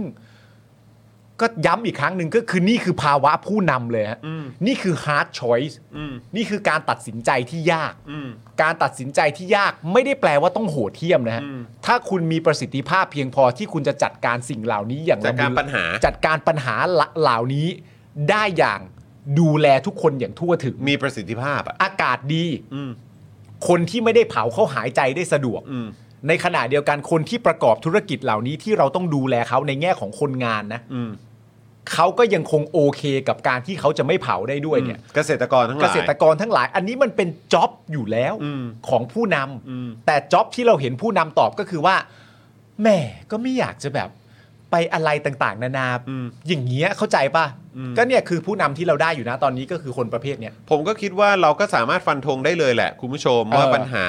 อย่างเรื่องนี้ครับ อืม เออมันก็คือปัญหาของรัฐบาลที่ผ่านมา อืม นะครับ คือไม่ต้องไปรัฐบาลที่แล้วนู่นนะ อืม ไม่ต้องหรอกครับ รอบนี้เราฟันธงได้เลย ใช่ไหมครับ อันนี้เขาคาดการณ์ว่าเดี๋ยวจะมีอ้อยไฟไหม้เข้าหีบ 30% อืม ทั้งทั้งที่รัฐบาลเนี่ยมีมติออกมาแล้วใช่ไหม อืม ว่า ตอนเนี้ยมันต้องไม่เกิน 5%รัฐบาลมันก็ยังทำไม่ได้เลย อ่า ใช่ไหมครับให้ชี้จุดลงลึกไปอีกว่าใครมันจะต้องรับผิดชอบ ใช่ อ่ะก็เมื่อกี้ก็กระทรวงอุตสาหกรรมเสนออ ม ทำได้ไหมใครเป็นเจ้ากระทรวงอุตสาหกรรม อืม กระทรวงเกษตรเกี่ยวข้องกับการปลูกเอ่อภาคการเกษตรภาคเอ่อเกี่ยวกับการปลูกอ้อย อืม ใช่ไหม หรือการดูแลควบคุม อ่าใช่ไหมอ่าอ่ากระทรวงพาณิชย์เออมีการกดดันในเรื่องของโรงงานอะไรต่างๆ หรือว่าเรื่องของราคงราคายังไงบ้าง อืม ใช่ไหมครับเพื่อที่จะมาส่งผลกับเกี่ยวกับประเด็นเกี่ยวกับเรื่องของราคาอ้อยด้วย หรือว่าแม้กระทั่งโรงงานหรือบริษัทที่ทำเกี่ยวกับเรื่องของน้ำตาล อืม ใช่ไหมครับเอ่อไปจนถึงเอ่อกระทรวงมหาดไทย อืม ใช่ไหมฮะหรือแม้กระทั่งเอ่อซึ่งอันนี้ก็เกี่ยวกับเรื่องของท้องถิ่นต่าง อืม ๆใช่ไหมครับหรือแม้กระทั่งตัวนายกเอง อืม ซึ่ง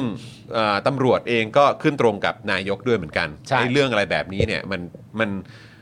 ท้ายที่สุดมันก็วนกลับไปที่รัฐบาลนะครับ อืม อืมนะครับ ปัญหาที่ผ่านมา ผมว่าเราน่าจะฟันธงได้เลยว่า ก็คือการแก้ปัญหา หรือว่าการดูแลปัญหานี้ของรัฐบาลไม่มีประสิทธิภาพเลย ก็ใช่ คำนี้ละกัน มันง่ายมากครับ ชี้จุดไหนก็เจอฮะ ชี้จุดไหนก็เจอจริง ๆ ครับนะฮะแล้วถ้าเกิดว่าอาจจะพูดถึงในทุน ก็นั่นแหละครับ มันก็ต้องโยงกลับไปด้วยครับ ว่าแล้วในทุนหรืออะไรต่างๆเนี่ยได้รับการเอ่อเขาเรียกว่าอะไรอ่ะใช้คำว่าอำนวยความสะดวก จากภาครัฐขนาดไหน ใช่ไหมครับอืมหรือความแบบเข้มข้นหรือความเข้มงวดในการบังคับใช้กฎหมาย เพื่อให้เป็นไปตามกฎกติกาและระเบียบต่างๆของรัฐเนี่ยภาครัฐเนี่ย หรือรัฐบาลเองเนี่ยมีการแบบบังคับใช้อะ อ่า อย่างเป็นมาตรฐาน อืม และมีความเข้มข้นมากยิ่งขึ้นขนาดไหน กับสถานการณ์สภาพอากาศ หรือว่ามลพิษมลภาวะที่มันหนักขึ้นทุกวันน่ะ อืม อืม คืออย่าให้ประชาชนต้องรู้สึกอ๋ออะ อืม อ๋อในแง่ของการที่ว่าเวลาเราเมนชั่นไปว่าอ๋อมันมีพาร์ทของเกษตรกรนะ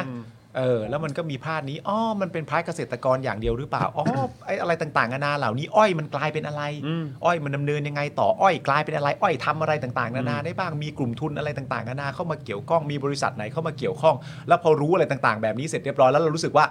อ๋อเข้าใจแล้ว อืม อย่าให้ประชาชนต้องรู้สึกอย่างนั้นเลย ใช่ใช่ อย่าให้ ช่ ต้อง ช่ อ๋อกับอะไรแบบนี้เลยนะฮะ ใช่ใช่ถูกต้องครับผมนะครับอ่ะเอ่อทั้งนี้เนี่ยนะครับตั้งแต่ปี 64 ถึง 66เนี่ยนะครับพบจุดความร้อนในพื้นที่ปลูกอ้อยประมาณ 3-4%ของพื้นที่ เพาะปลูกอ้อยทั้งหมดทั่วประเทศทำให้การดำเนินการตามมาตรการแก้ไขปัญหา อ้อยไฟไหม้ยังไม่เป็นไปตามมติคอรมอนะครับที่กำหนดปริมาณอ้อยไฟไหม้เข้าหีบเอาไว้ ขณะที่มาตรการเพื่อลดการเผาในภาคเกษตรจากรัฐบาลปัจจุบันเนี่ยนะครับ มีเพียงมาตรการอุดหนุนเกษตรกรไร่อ้อย ภายใต้โครงการช่วยเหลือเกษตรกรชาวไร่อ้อยเอ่อชาวไร่อ้อย ตัดอ้อยสดเพื่อลดฝุ่น PM 2.5 ครับ ซึ่งเข้าสู่ปีที่ 3 นะครับ โดยช่วยเหลือเกษตรกรที่ตัดอ้อยสดในราคาในอัตรา 120 บาทต่อตัน แต่ก็ยังไม่สามารถลดการเผาในไร่อ้อยได้นะครับ ครับ ก็คงชัดเจน เพราะว่าตอนนี้ก็กลายเป็นว่ามันหนักขึ้น ใช่ ก็หนักขึ้นจริง เพราะฉะนั้นไอ้วิ ก็เปอ ธี ร์เซ็นต์ การมันก็หนักขึ้น วิธีการอุดหนุนตรงจุดนี้เนี่ยก็คือมันก็ยังไม่ได้เป็นการแก้ปัญหานะครับ ๆ ครับ แค่นั้นเลยครับ หาต่อไป อืม หาต่อไป นะครับ มีคนตั้งประเด็นว่าช่วยในทุนสุดๆ คือประเด็นนี้มันก็ท้ายที่สุดมันก็จะมันก็วนกลับมาด้วยแหละครับ ใช่ครับ มันก็วนกลับมาว่า ถามว่าในทุนผิดด้วยไหมอันนี้ผมก็ไม่รู้ว่าจะจะฟันธงว่าในทุนผิดด้วยไหมยังไง แต่คือแบบว่า พอเราเห็นเราเชื่อมเราโยงจุดอะดอทนี้มาดอทนี้ดอทนี้มาดอทนี้ดอทนี้มาเชื่อมตรงนี้ บางทีเราก็มองกลับมาไง อืม ว่าแบบแล้วแบบนี้คือ กูก็รู้สึกแย่ด้วยนะ ใช่ กูรู้สึกแย่กับฝั่งกลุ่มทุนด้วยนะ อืม คือแบบนี้มันก็ไม่โอเคนะ ใช่ เข้าใจไหมฮะ เออ แล้วก็คือแบบมันก็มาจากการบังคับใช้กฎหมาย อืม หรือการที่ประชาชนตั้งคำถามว่าการบังคับใช้กฎหมายมันมีมาตรฐานหรือเปล่า ใช่ ใช่ไหมครับ คุณก็จะกลายเป็นเหยื่อหรือว่าอาจจะกลายเป็นผู้ร้ายโดยที่คุณแบบปฏิเสธไม่ได้นะ อืม ใช่ไหมครับ มันก็อาจจะมีชื่อคุณเข้าไป ใช่ เอาวะวางไว้ตาม เขาเรียกว่าอะไร วางไว้ตามหน้าบริบทสังคมคว ป บ ฏิ คู่ เสธ กับ ไม่ เรื่อง ได้ นี้ไปด้วย ครั อ่ะ บปฏิเสธไม่ได้จริงๆครับ เออ ปฏิเสธไม่ได้เลยนะครับ คุณซันจินะค ครั รับ บ บอกว่าพี่จอนครูทอมจะมานั่งกับพี่ๆอีกไหมอยากเห็นพี่ๆทั้ง สามคนครับ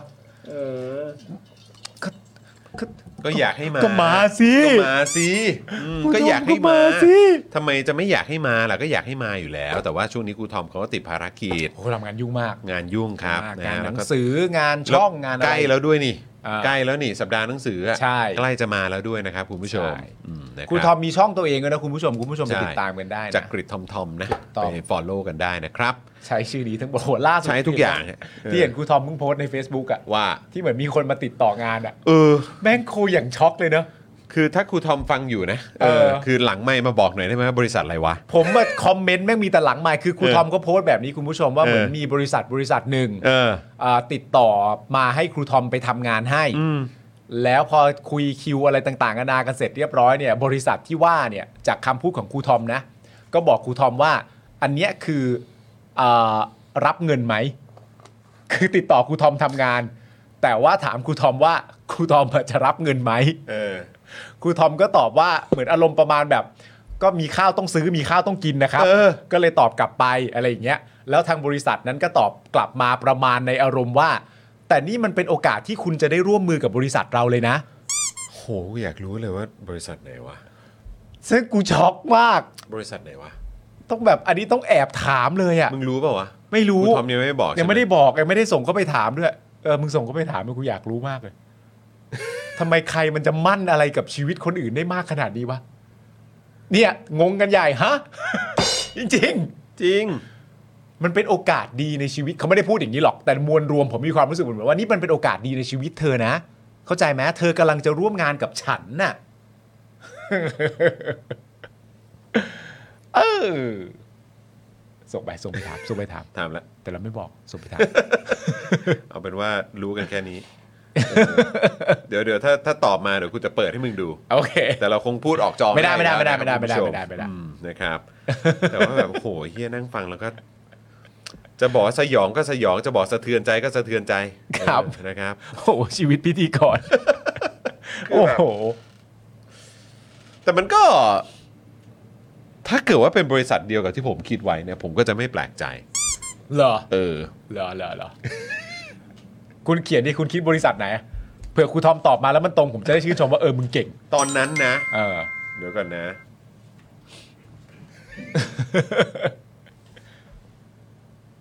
เหรอ เออ เคย เคย หูย เออ แต่ว่ามันก็ไม่ใช่ไม่ใช่ไม่ใช่งานระยะยาว เออเข้าใจ ไม่ใช่งานระยะยาว เออเออเออ ใช่ โอเคโอเคโอเค นั่นแหละครับ ก็ไม่รู้ว่าใช่หรือเปล่านะ ใช่ เออเดี๋ยว ใช่ ว่ากันนะครับ คุณสราวุธถามว่าวันพุธพี่ปะพี่จอมพี่ปาล์มจะไปวิ่งเล่นป่วนในรายการพักการเมืองไหมครับ รายการชื่ออะไรนะ ฮะ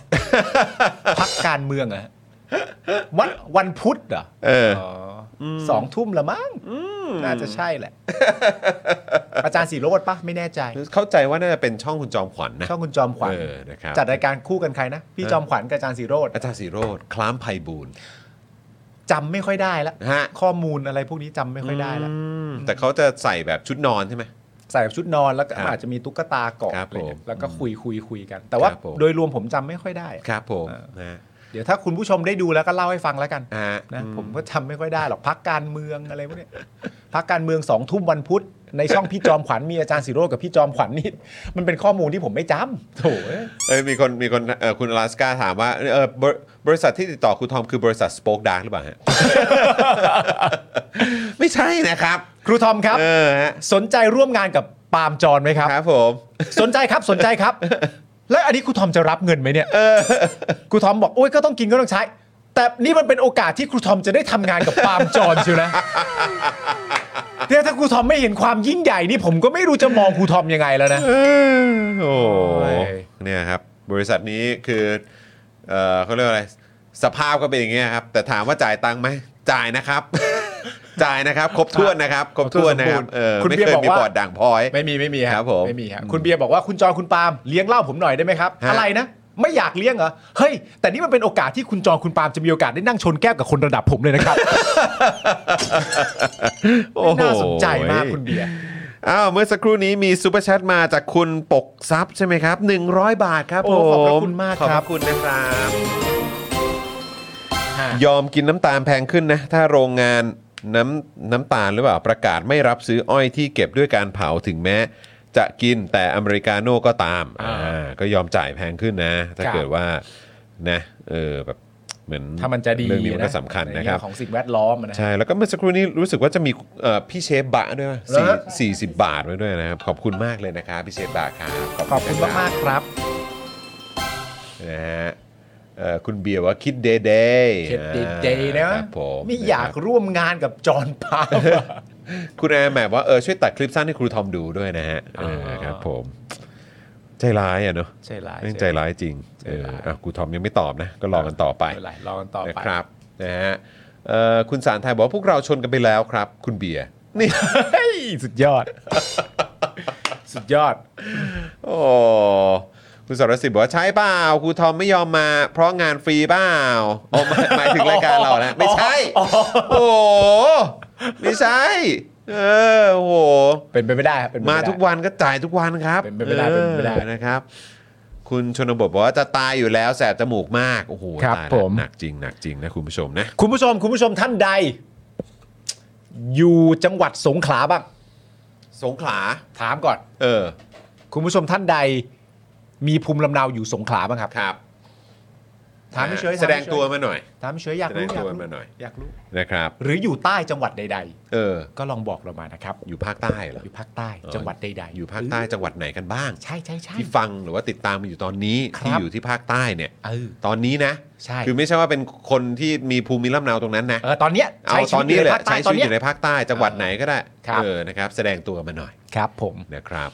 คุณพลอยรุ้งบอกว่าล่าสุดวงดนตรีไปขึ้นเล่นที่เชียงใหม่เริ่มบ่นว่าคัดจมูกระคายคอเพราะฝุ่น PM 2.5 แล้วค่ะเออนะครับ เอ่อวันพุธพี่จอนต้องจ่ายให้ชาวเน็ต 3 0 0แสนป่ะครับฮะทำไม 3 0 0แสนนะค่าอะไรอ่ะ อุ้ย อ๋อ ตอนนี้มีประเด็น 3 0 0แสนเหรอ เออครับผม คุณยุทธบอกว่าผมครับ ผมครับนี่คือเป็นคนใต้หรือว่าอยู่สงขลาครับ สงขลา นะฮะ คุณ คุณ โจ โจด้วยไหมยกมือเห็นเหมือนยกมือ คุณโจ คุณ สง นา ขลา เดียบอกว่าเป็นคนสงขลา คุณนาเดีย เออคุณโชคดีบอกนครศรีธรรมราช คุณอนิเมะอยู่หาดใหญ่นะครับ คุณโชคดีอยู่ไหนนะ นครศรีธรรมราช คุณโชคดีอยู่นครศรีอ่าน ค ใช่ รศรี คุณวรรณรัตน์อยู่ภูเก็ต โอเค คุณพรเทพอยู่นครศรีธรรมราช คุณอนุพงศ์สงขลาเหรอ สงขลาคุณเฟนริสนะครับบอกอยู่ภูเก็ตนะครับเอ่อคุณลิตเติ้ลบอยบอกว่าอยู่ประจวบครับใต้ ไหม ก็ใต้ไหม ตายปะ ก็ก็ลงใต้แล้วเนาะเออ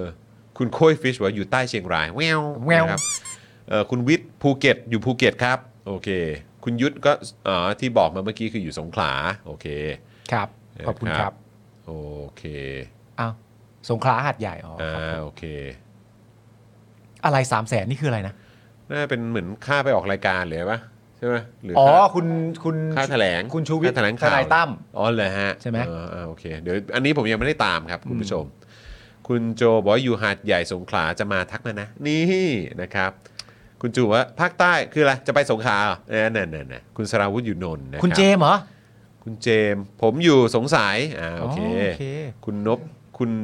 นบมนทรหรือเปล่านะฮะบอกว่าอยู่ใต้เมลเบิร์นนับไหมนี่ โอ้อยู่ใต้เมลเบิร์นนี่ครับผมนี่ขิงมากฮะ อยู่ใต้เมลเบิร์นคือ จังหวัด อะไร อ่ะไม่รู้อ่ะ ครับผมนะฮะเอ่ออยู่ปัตตานี ปัตตานี อ่าโอเคครับผมเอ่อระยองอ๋อ ระ มี ยอง มีเริ่มอัปเดตระยองนครปฐมเข้ามานะครับอ่าโอเค โอเคครับ โอเคครับ ขอบคุณครับ อยากอยากทราบเฉยๆ รู้อยากรู้ เพิ่งอยู่เขตเลือกตั้งเดียวกับคุณจรตอนปี 62 คุณเอชคริสบอกมา เหรอ อ่าโอ้โหคุณ MD บอกว่าผมอยู่ลำปาง ครับ อ่าโอเคครับผมนะครับอ่ะคุณผู้ชมครับ คราวนี้มาที่ข่าวต่อไปกันมากดีกว่านะครับอันนี้ก็ถือว่าเป็นกระแสพูดถึงกันเยอะเหมือนกันนะครับ ประเด็นเรื่องคุณทักษิณครับ ใช่ นี่นะฮะคุณทักษิณนะครับก็โอ้โหนี่วันสองวันที่ผ่านมานี่ถือว่าฮอตในโซเชียลนะ ทักษิณกลับบ้านทักษิณกลับบ้านไง มีทักษิณกลับบ้าน ครับ มีทักษิณทวีตล่าสุด ใช่ นะครับเอ่อใช้ใช้คำว่าตอกกลับไหม ตอกกลับ ตอกตอกกลับแบบว่าพลังประชารัฐไหม ใช่ เออนะ ต่อกับ รับ ใครนะ คุณวิ วิ รั รั ต ตวิรัต อ่า เออคุณวิรัตหรือเปล่า อืม เดี๋ยวเราคุยเรื่องนี้กันด้วย ได้ นะครับอ่ะเพราะฉะนั้นเราเริ่มต้นกันที่ข่าวนี้ครับ ฮะ เรื่องคุณอุ้งอิงนะครับ ฮะ เผยเรื่องทักษิณบอกกลับมารับโทษไม่เกี่ยวกับเพื่อไทย ครับ แจงปมแคนดิเดตนายกเพื่อไทย ไม่ลงสสบัญชีรายชื่อ เหตุรัฐธรรมนูญไม่ได้กำหนดไว้ อ่า เพราะก็มีประเด็นเหมือนกันะ นายก ครับ ต้องมา ว่ จากเป็นการเป็นสสใช่ไหม ใช่ว่าแบบว่า อ่า เฮ้ย อะไรเนี่ยคุณอุ้งยิงเขาจะลงปาร์ตี้ลิสต์ไหม อ่า เออคุณเศรษฐาลงไหม อ่า จะมาเป็นเอ่อแคนดิเดตเนี่ย อืม เออแบบนี่จะเป็นก็ก็ควรจะเป็นสสเปล่าอะไรอย่าง แล้ เงี้ วย ก็ สุดท้าย คน ตามรายชื่อ ตั้ ข คว อ ม ง เห็น ของปาร์ตี้ลิสต์เนี่ย อืม รู้สึกว่าไม่มี ครับผม ไม่มีชื่อคุณลุงอิง ไม่มีนะ แล้วก็ไม่มีชื่อของคุณเสถาด้วย ใช่ แล้วคนก็เลยมองกันไปว่าเออหรือว่ารอคนที่สาม หรือว่า ฮะหรือฮะหรือฮะ หรือว่า ฮะหรือ เออนะค ฮะ รับ หรือว่าคุณอิงกับคุณเสถาไม่ว่า จริง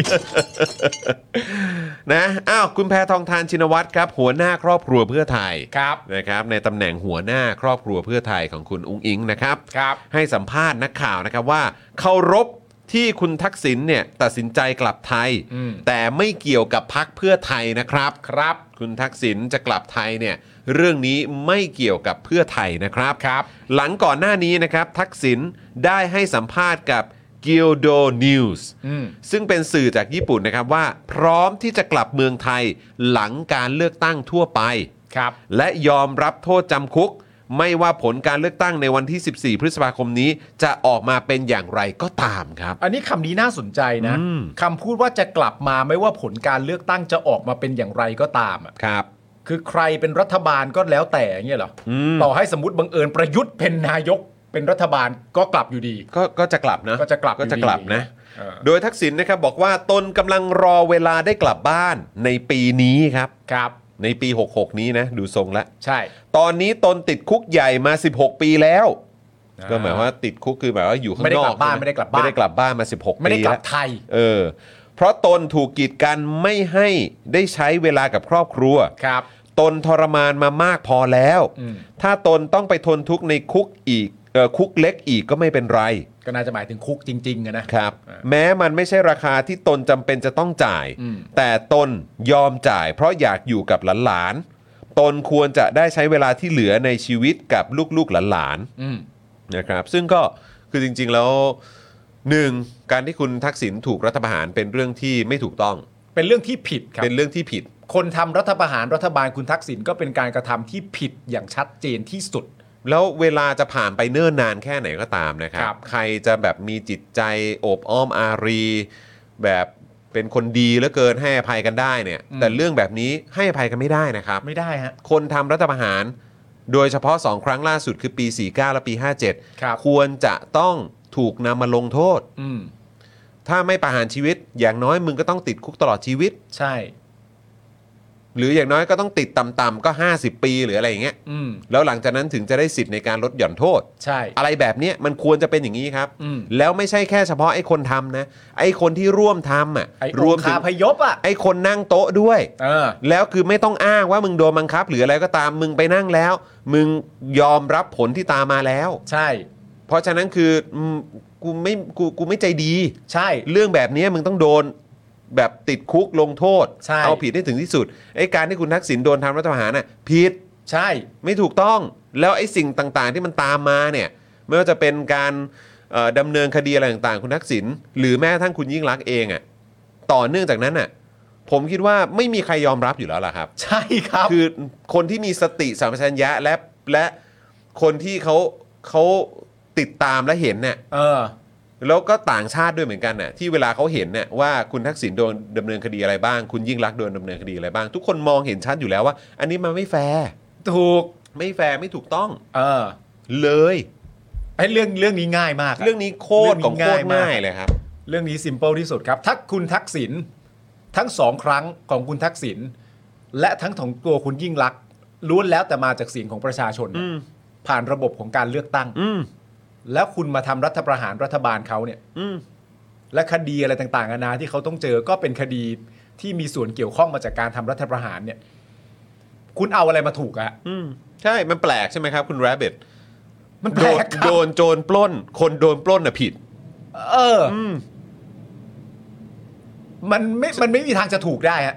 แค่นั้นเลยครับ คือแม่งที่สุดของความเบสิกอยู่แล้ว แล้วมันก็เป็นเรื่องมันย่อมเป็นเรื่องที่แปลกประหลาดอยู่แล้วล่ะครับ ถ้าคุณทักษิณกลับมาแล้วคือ คือยังต้องโดนคุกอ่ะ อืม คือจริง ๆ อย่างน้อย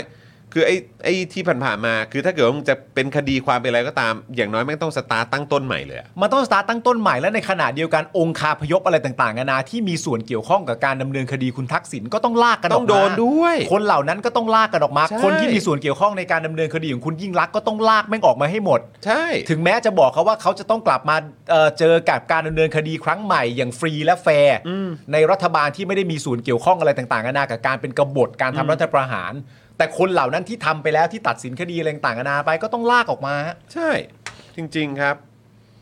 นะฮะอ่ะก็เดี๋ยวเดี๋ยวอีกแป๊บหนึ่งเดี๋ยวพอดีมันก็จะมีความเห็นจากทาง พอดีไปเจอเอ่อข้อความของอาจารย์ปิยบุตร ผมว่าก็น่าสนใจนะ อืม นะครับเดี๋ยวเดี๋ยวเดี๋ยวเรามามาดูกันช่วงท้าย อืม เดี๋ยวเรามาดูกันช่วงท้าย แล้วเดี๋ยวเรามาติดตามกันด้วยว่าคุณทักษิณเนี่ยเขาโดนคดีอะไรกันบ้าง ครับ นะครับเอ่อคุณทักษิณยังระบุด้วยนะครับว่าไม่ต้องการให้พักเพื่อไทยผลักดันกฎหมายนิรโทษกรรม เพื่อเปิดทางกลับบ้านให้ตน โดยได้บอกแพทองทานว่าอย่าผลักดันกฎหมายกฎหมายฉบับนี้ เพราะคนที่ต่อต้านคงไม่เห็นด้วย โดยคุณทักษิณเนี่ยยังคาดการณ์นะครับว่าในการเลือกตั้งครั้งนี้พักเพื่อไทยจะได้ที่นั่งอย่างน้อยครึ่งหนึ่ง จากทั้งหมด 500 ที่นั่ง และอาจมากถึง 310 ที่นั่ง เพราะคนไทยเบื่อรัฐบาลประยุทธ์ อย่างไรก็ดีคุณทักษิณบอกว่าแม้พักเพื่อไทยจะชนะเลือกตั้ง ก็ยังต้องจัดตั้งรัฐบาลผสมร่วมกับพักอื่นๆ และมีโอกาสที่พักเพื่อไทยจะร่วมกับพักพลังประชารัฐ แต่มันอาจจะเป็นทางเลือกสุดท้าย ไม่ใช่ตัวเลือกแรกนะครับ ไม่ใช่ตัวเลือกแรกนะครับผม ครับ นะฮะซึ่งงั้นเดี๋ยวเอาเอาให้ทันต่อเหตุการณ์หน่อยละกัน อ่า ก็คือทางพลังประชารัฐเนี่ย เห็นวันนี้มีการให้สัมภาษณ์ ใช่ไหมเอ่อ มีคุณธรรมนัทอยู่ในซีนด้วย อ๋อใช่ เออ มีคุณธรรมนัทอยู่ในซีนนะครับ แล้วก็ คุณธรรมนัทนี่ จ แค่ ริงดิ แค่ส่งเสียงมาแค่สองพยางค์จริงดิ โอ้ยตื่นตกใจ นี่นะครับก็คืออคุณวิรัตเนี่ยเขาให้สัมภาษณ์กับสื่อ บอกว่าคุณทักษิณเนี่ยบอกว่ายอมได้ ถ้าให้บิ๊กป้อมเป็นนายกนะครับ แล้วคุณธรรมนัสก็หันมาถามว่าจริงดิ นะครับ จริงดิ จริงดินะครับ แล้วพอคุณวิรัตเนี่ยให้สัมภาษณ์แบบนี้แล้วสื่อเนี่ยก็ตีข่าวไปเนี่ย เออ คุณทักษิณก็มาตอบในทวิตเตอ Twitter ร์ทักษิณไลฟ์เนี่ยนะครับบอก เออ ว่าตอบวิรัตเรื่องยกตำแหน่งนายกให้ป้อม ครับ หนึ่งผมไม่ได้มีอำนาจในพักเพื่อไทย อืม สองผมไม่เคยสื่อสารกับคุณวิรัตมานานมากแล้ว ครับ อีกทั้งไม่เคยคุยกับพลเอกประวิทย์มา 17 ปีแล้วนะครับ ครับผม บอกว่าไม่ได้คุยกับพลเอกประวิทย์มา 17 ปีแล้วนะครับ ครับ สามครับผมมั่นใจว่าพักเพื่อไทยจะได้สสเกินกึ่งหนึ่งเชื่อว่าพักไม่โง่พอที่จะยกตำแหน่งนายกให้ป้อมครับ ครับ นะฮะอันนี้ก็คือที่เกิดเหตุล่าสุดนะมาอัปเดตให้ฟัง เชื่อว่าพักอะไรนะ ไม่โง่พอที่จะยกตำแหน่งนายกให้ให้ให้ ให้ ประ ป้อม วิทย์ให้ป้อมเหรอ่ะ ใช้คำว่าป้อมเลยเหรอ ใช่ครับ อ๋อ นะฮะ โอเค ก็คุณทักษิณบอกว่าไม่เคยคุยกับพลเอกประวิทย์มา 17 ปีแล้วนะ เพราะฉะเพราะฉะนั้นคือแค่คุยนี่ยังไม่เคยเลยนะ เออ แปลว่าเจอนี่คงไม่ต้องพูดถึงนะ เจอไม่ได้อยู่แล้ว เจอไม่ได้อยู่แล้วใช่ไหม อยู่ไกล ถ้า 17 ปีอ่ะ อืม ถ้า 17 ปีเนาะ เออ เออนะครับ ก็อาจจะต้องถามคุณทักษิณว่า และไอ้เมื่อ 17 ปีที่แล้วล่าสุดเนี่ยไอ้ป้อมมันพูดว่าอะไรมันพูดว่าอะไรเอาไว้บ้าง นะครับ โอเคนะฮะก็คราวนี้เดี๋ยวทาง แต่ว่าจริง ๆ แล้วอ่ะ ครับ คุณวิรัตอ่ะ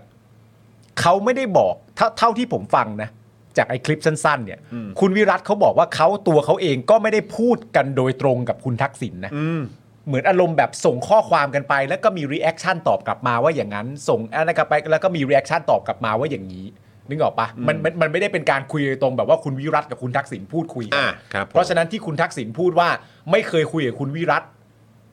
มาตั้งนานมากแล้วเนี่ย อันนี้ก็เมคเซนแต่คุณวิรัตก็ไม่ได้บอกว่าคุยกับคุณทักษิณโดยตรงเช่นเดียวกันนะ อ่าอ่า เอ อ่า อ มครับผมนะครับอ่ะคราวนี้มติชนเนี่ยก็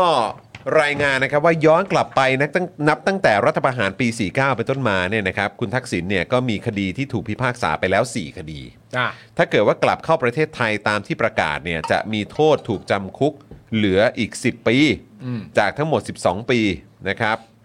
เพราะ 1 ใน 4 คดีนี้ปัจจุบันหมดอายุความไปแล้วนะครับ โดย 4 คดีดังกล่าวเนี่ยก็ประกอบไปด้วยนะครับเอ่อคดีที่ 1 คดีทุจริตการจัดซื้อที่ดินย่านรัชดาพิเศษกที่มีการกล่าวหาคุณหญิงพจมานและคุณทักษิณนะครับในการซื้อที่ดินจำนวน 33 ไร่ 78 ตารางวา ราคา 772 ล้านบาท ครับ จากกองทุนเพื่อการฟื้นฟู และพัฒนาสถาบันระบบการเงินธนาคารแห่งประเทศไทย โดยก่อนสารดีกาแผนกคดีอาญาของผู้ดำรงตำแหน่งทางการเมืองจะพิพากษาคดีดังกล่าวนะครับ คุณทักษิณเนี่ยได้เดินทางออกนอกประเทศ โดยอ้างว่าไปดูการแข่งขันโอลิมปิกที่ประเทศจีน และหลบหนีไม่มาฟังคำพิพากษาทำให้สารดีกาอ่านคำพิพากษาลับหลังนะครับจำคุกคุณทักษิณ2 ปี และยกฟ้องคุณหญิงพจมานนะครับ ปัจจุบันคดีดังกล่าวหมดอายุความไปแล้วนะครับ ครับ คดีที่2นะครับเป็นคดีนอมินีถือหุ้นบริษัทชินคอร์ปอเรชั่นจำกัดมหาชน อ่า ซึ่งเป็นคู่สัญญาต่อหน่วยงานของรัฐ และเข้าไปมีส่วนได้ส่วนเสียเพื่อประโยชน์สำหรับตนเอง หรือผู้อื่นในกิจการโทรคมนาคม โดยสารพิพากษารวมโทษจำคุก 5 ปีนะครับไม่รอลงอาญานะครับแบ่งเป็นฐานเป็นเจ้าหน้าที่ของรัฐ เป็นผู้ถือหุ้นในบริษัทที่รับสัมปทานหรือเข้าเป็นคู่สัญญากับหน่วยงานของรัฐจำคุก 2 ปี ฐานเป็นเจ้าพนักงาน มีหน้าที่จัดการหรือดูแลกิจการเข้ามามีส่วนได้ส่วนเสีย เพื่อประโยชน์สำหรับตนเองหรือผู้อื่น เนื่องด้วยกิจการนั้นจำคุก 3 ปีครับ ครับ คดีที่3นะครับคดีทุจริตโครงการออกสลากพิเศษแบบเลขท้าย 3 ตัวหรือ 2 ตัว หรือหวยบนดิน อืม โหอันนี้นี่ออริจินะเรื่องหวยบนดินเนี่ย ครับ ของสำนักงานสลากกินแบ่งรัฐบาลนะครับ โดยสารดีกาพิพากษาจำคุก คุณทักษิณ2 ปีไม่รอลงอาญาตามประมวลกฎหมายอาญามาตรา 157 นะครับ ครับ คดีทีสี่4ครับคดีสั่งการให้ธนาคารเพื่อการส่งออกและนำเข้าแห่งประเทศไทยหรือ Exim Bank เนี่ยนะครับอนุมัติเงินกู้สินเชื่อ 4,000 ล้านบาท แก่รัฐบาลสหภาพพม่า อืม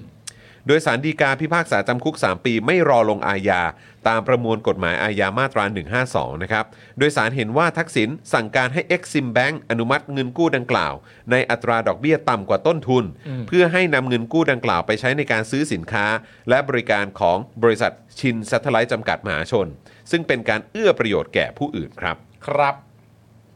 ทั้งนี้นะครับคุณแพทองทานให้สัมภาษณ์นะครับว่าตนได้คุยกับคุณทักษิณมาโดยตลอด อืม โดยประโยคดังกล่าวก็เคยคุยกันในครอบครัว ถ้าเป็นเหตุการณ์ปกติที่คดีต่างๆ ถูกดำเนินตามปกติ ไม่ใช่หลังรัฐประหารคงไม่ต้องเป็นแบบนี้ อืม ถ้ากระบวนการยุติธรรมมีความยุติธรรมก็จะดี อืม อย่างไรก็ตามตนเคารพการตัดสินใจของพ่อ เพราะได้ออกไปอยู่นอกประเทศ มานานแล้วตนก็เป็นกำลังใจให้ ครับ เมื่อถามว่าการออกมาให้สัมภาษณ์ของคุณทักษิณเนี่ยจะทำให้ถูกมองว่าพักเพื่อไทย อยากแลนสไลด์เพื่อให้ทักษิณกลับประเทศหรือไม่ คุณแพทองทานบอกว่าท่านก็เป็นหนึ่งในแรงใจของเรา เป็นกำลังใจสำคัญ ท่านก่อตั้งพักไทยรักไทย ดังนั้นตอนนี้ไม่เกี่ยวกันนะครับคือ ไม่เกี่ยวกันระหว่างอะไรวะ ก็ไม่เกี่ยวกับเพื่อไทย อ๋อการ การที่คุณทักษิณจะกลับบ้านกับการที่พักเพื่อไทยจะถูกมองว่าอยากแลนด์สไลด์ เพื่อให้ทักษิณกลับบ้าน อืม สองเรื่องนี้ไม่เกี่ยวกัน ก็เอาเป็นว่าคุณอุงอิงก็ยืนยันแหละว่าคุณทักษิณกับพรรคเพื่อไทยไม่เกี่ยวกัน อืม นะครับก็คงจะพยายามจะยืนยันน่ะ อืม ว่าคุณทักษิณแบบสั่งอะไรเพื่อไทยไม่ได้เอางี้แล้วกัน อืม ก็คือให้รู้ไว้ว่าเออทักคุณทักษิณไม่เกี่ยวอะไรกับเพื่อไทยนะ ไม่มีอำนาจในการตัดสินใจ คุณทัก ใด ษิณไม่ได้มีอิทธิพลเหนือพักเพื่อไท ๆ ย อะไรประมาณนี้ พักเพื่อไทยเป็นตั้งตัวเป็นเอกเทศ เออ ไม่เกี่ยวข้องกับคุณทักษิณ อ่ะแต่ว่ามันก็ก็ด้วยความที่คุณทักษิณก็เป็นคนตั้งพรรคไทยรักไทยขึ้นมานะทุกคนก็พอภาพเพื่อไทยมันก็จะต้องมีหน้าคุณทักษิณอยู่ในนั้นอยู่ด้วยแหละ แล้วในมุมหนึ่งจริง ๆ ก็ มันก็เหมือนเป็นข้อดีด้วยไม่ใช่เหรอ อืม สำหรับในแง่ของแบบโหวตเตอร์ของพักเพื่อไทยอ่ะ อืม ที่คุณทักษิณจะมีส่วนเกี่ยวข้องกับพักเพื่อไทยอ่ะ อืม เพราะว่าคุณ ถ้า ทักษิณ สำหรับ ก็ คนที่ชอบคุณทักษิณ ก็เป็นคนที่ตัวก็ได้รับความนิยมสูงถูกไหมล่ะ อ่ะใช่ เออ มครับผม อีกท่านหนึ่งคุณชลนานสีแก้ว ครับ หัวหน้าพักเพื่อไทย ให้สัมภาษณ์ในประเด็นนี้ว่า เท่าที่ฟังจากที่ทักษิณให้สัมภาษณ์นั้น ก็เป็นการแสดงความคิดเห็นของตัวท่านเอง ในฐานะที่เป็นคนไทยคนหนึ่ง จะกลับบ้านเกิด ซึ่งท่านได้ใช้คำว่าติดคุกมา 16 ปีแล้ว และท่านยินดีจะกลับมาติดคุกในประเทศไทย เพราะจะได้อยู่ใกล้ลูกและหลาน ซึ่งเป็นมุมมองการแสดงความคิดเห็นของท่าน และไม่ได้เกี่ยวอะไรกับพักเพื่อไทย ท่านทักษิณเป็นผู้นำทางจิตวิญญาณของคนที่รักพักเพื่อไทย ท่านไม่ได้เกี่ยวข้องกับพักเพื่อไทย ท่านไม่ได้เป็นสมาชิกพัก ท่านเป็นเพียงผู้ก่อตั้งพักไทยรักไทย ซึ่งเป็นต้นกำเนิดของพักเพื่อไทย อันนี้คุณหมอชลนานก็ว่าไว้แบบนี้ ครับ นะครับ อีกท่านหนึ่งแล้วกัน คุณเศรษฐาทวีสิน ในฐานะประธานคณะนะครับอ่าประธานคณะที่ปรึกษาหัวหน้าครอบครัวเพื่อไทย ก็ได้ให้สัมภาษณ์ในประเด็นนี้ว่า ในฐานะที่ตนก็เป็นพ่อเหมือนกัน ตนเห็นใจท่านเพราะอยู่เมืองนอกมานาน และคิดถึงบ้านเกิดเมืองนอน ส่วนเรื่องกระทบต่อแลนด์สไลด์ของพรรคเพื่อไทยหรือไม่ คุณเศรษฐาบอกว่าเป็นการแสดงความคิดเห็นของท่านเอง ดังนั้นไม่เกี่ยวกับพรรคเพื่อไทยนะครับ ก็จริง ๆ แล้วทั้งคุณอุ้งอิง คุณห เศรษ ม ฐา อชลนานและคุณเสถาก็พูดเหมือนกัน อืม นะครับ ในประเด็นเรื่องการกลับบ้านเออของคุณทักษิณที่จะกลับแน่ ๆ แล้วก็จะกลับมาแม้จะยอมติดคุกก็ตามเนี่ย ทั้ง 3 ท่านก็บอกว่าคุณทักษิณก็ไม่ได้มีส่วนเกี่ยวข้องอะไรกับพรรคเพื่อไทยนะครับ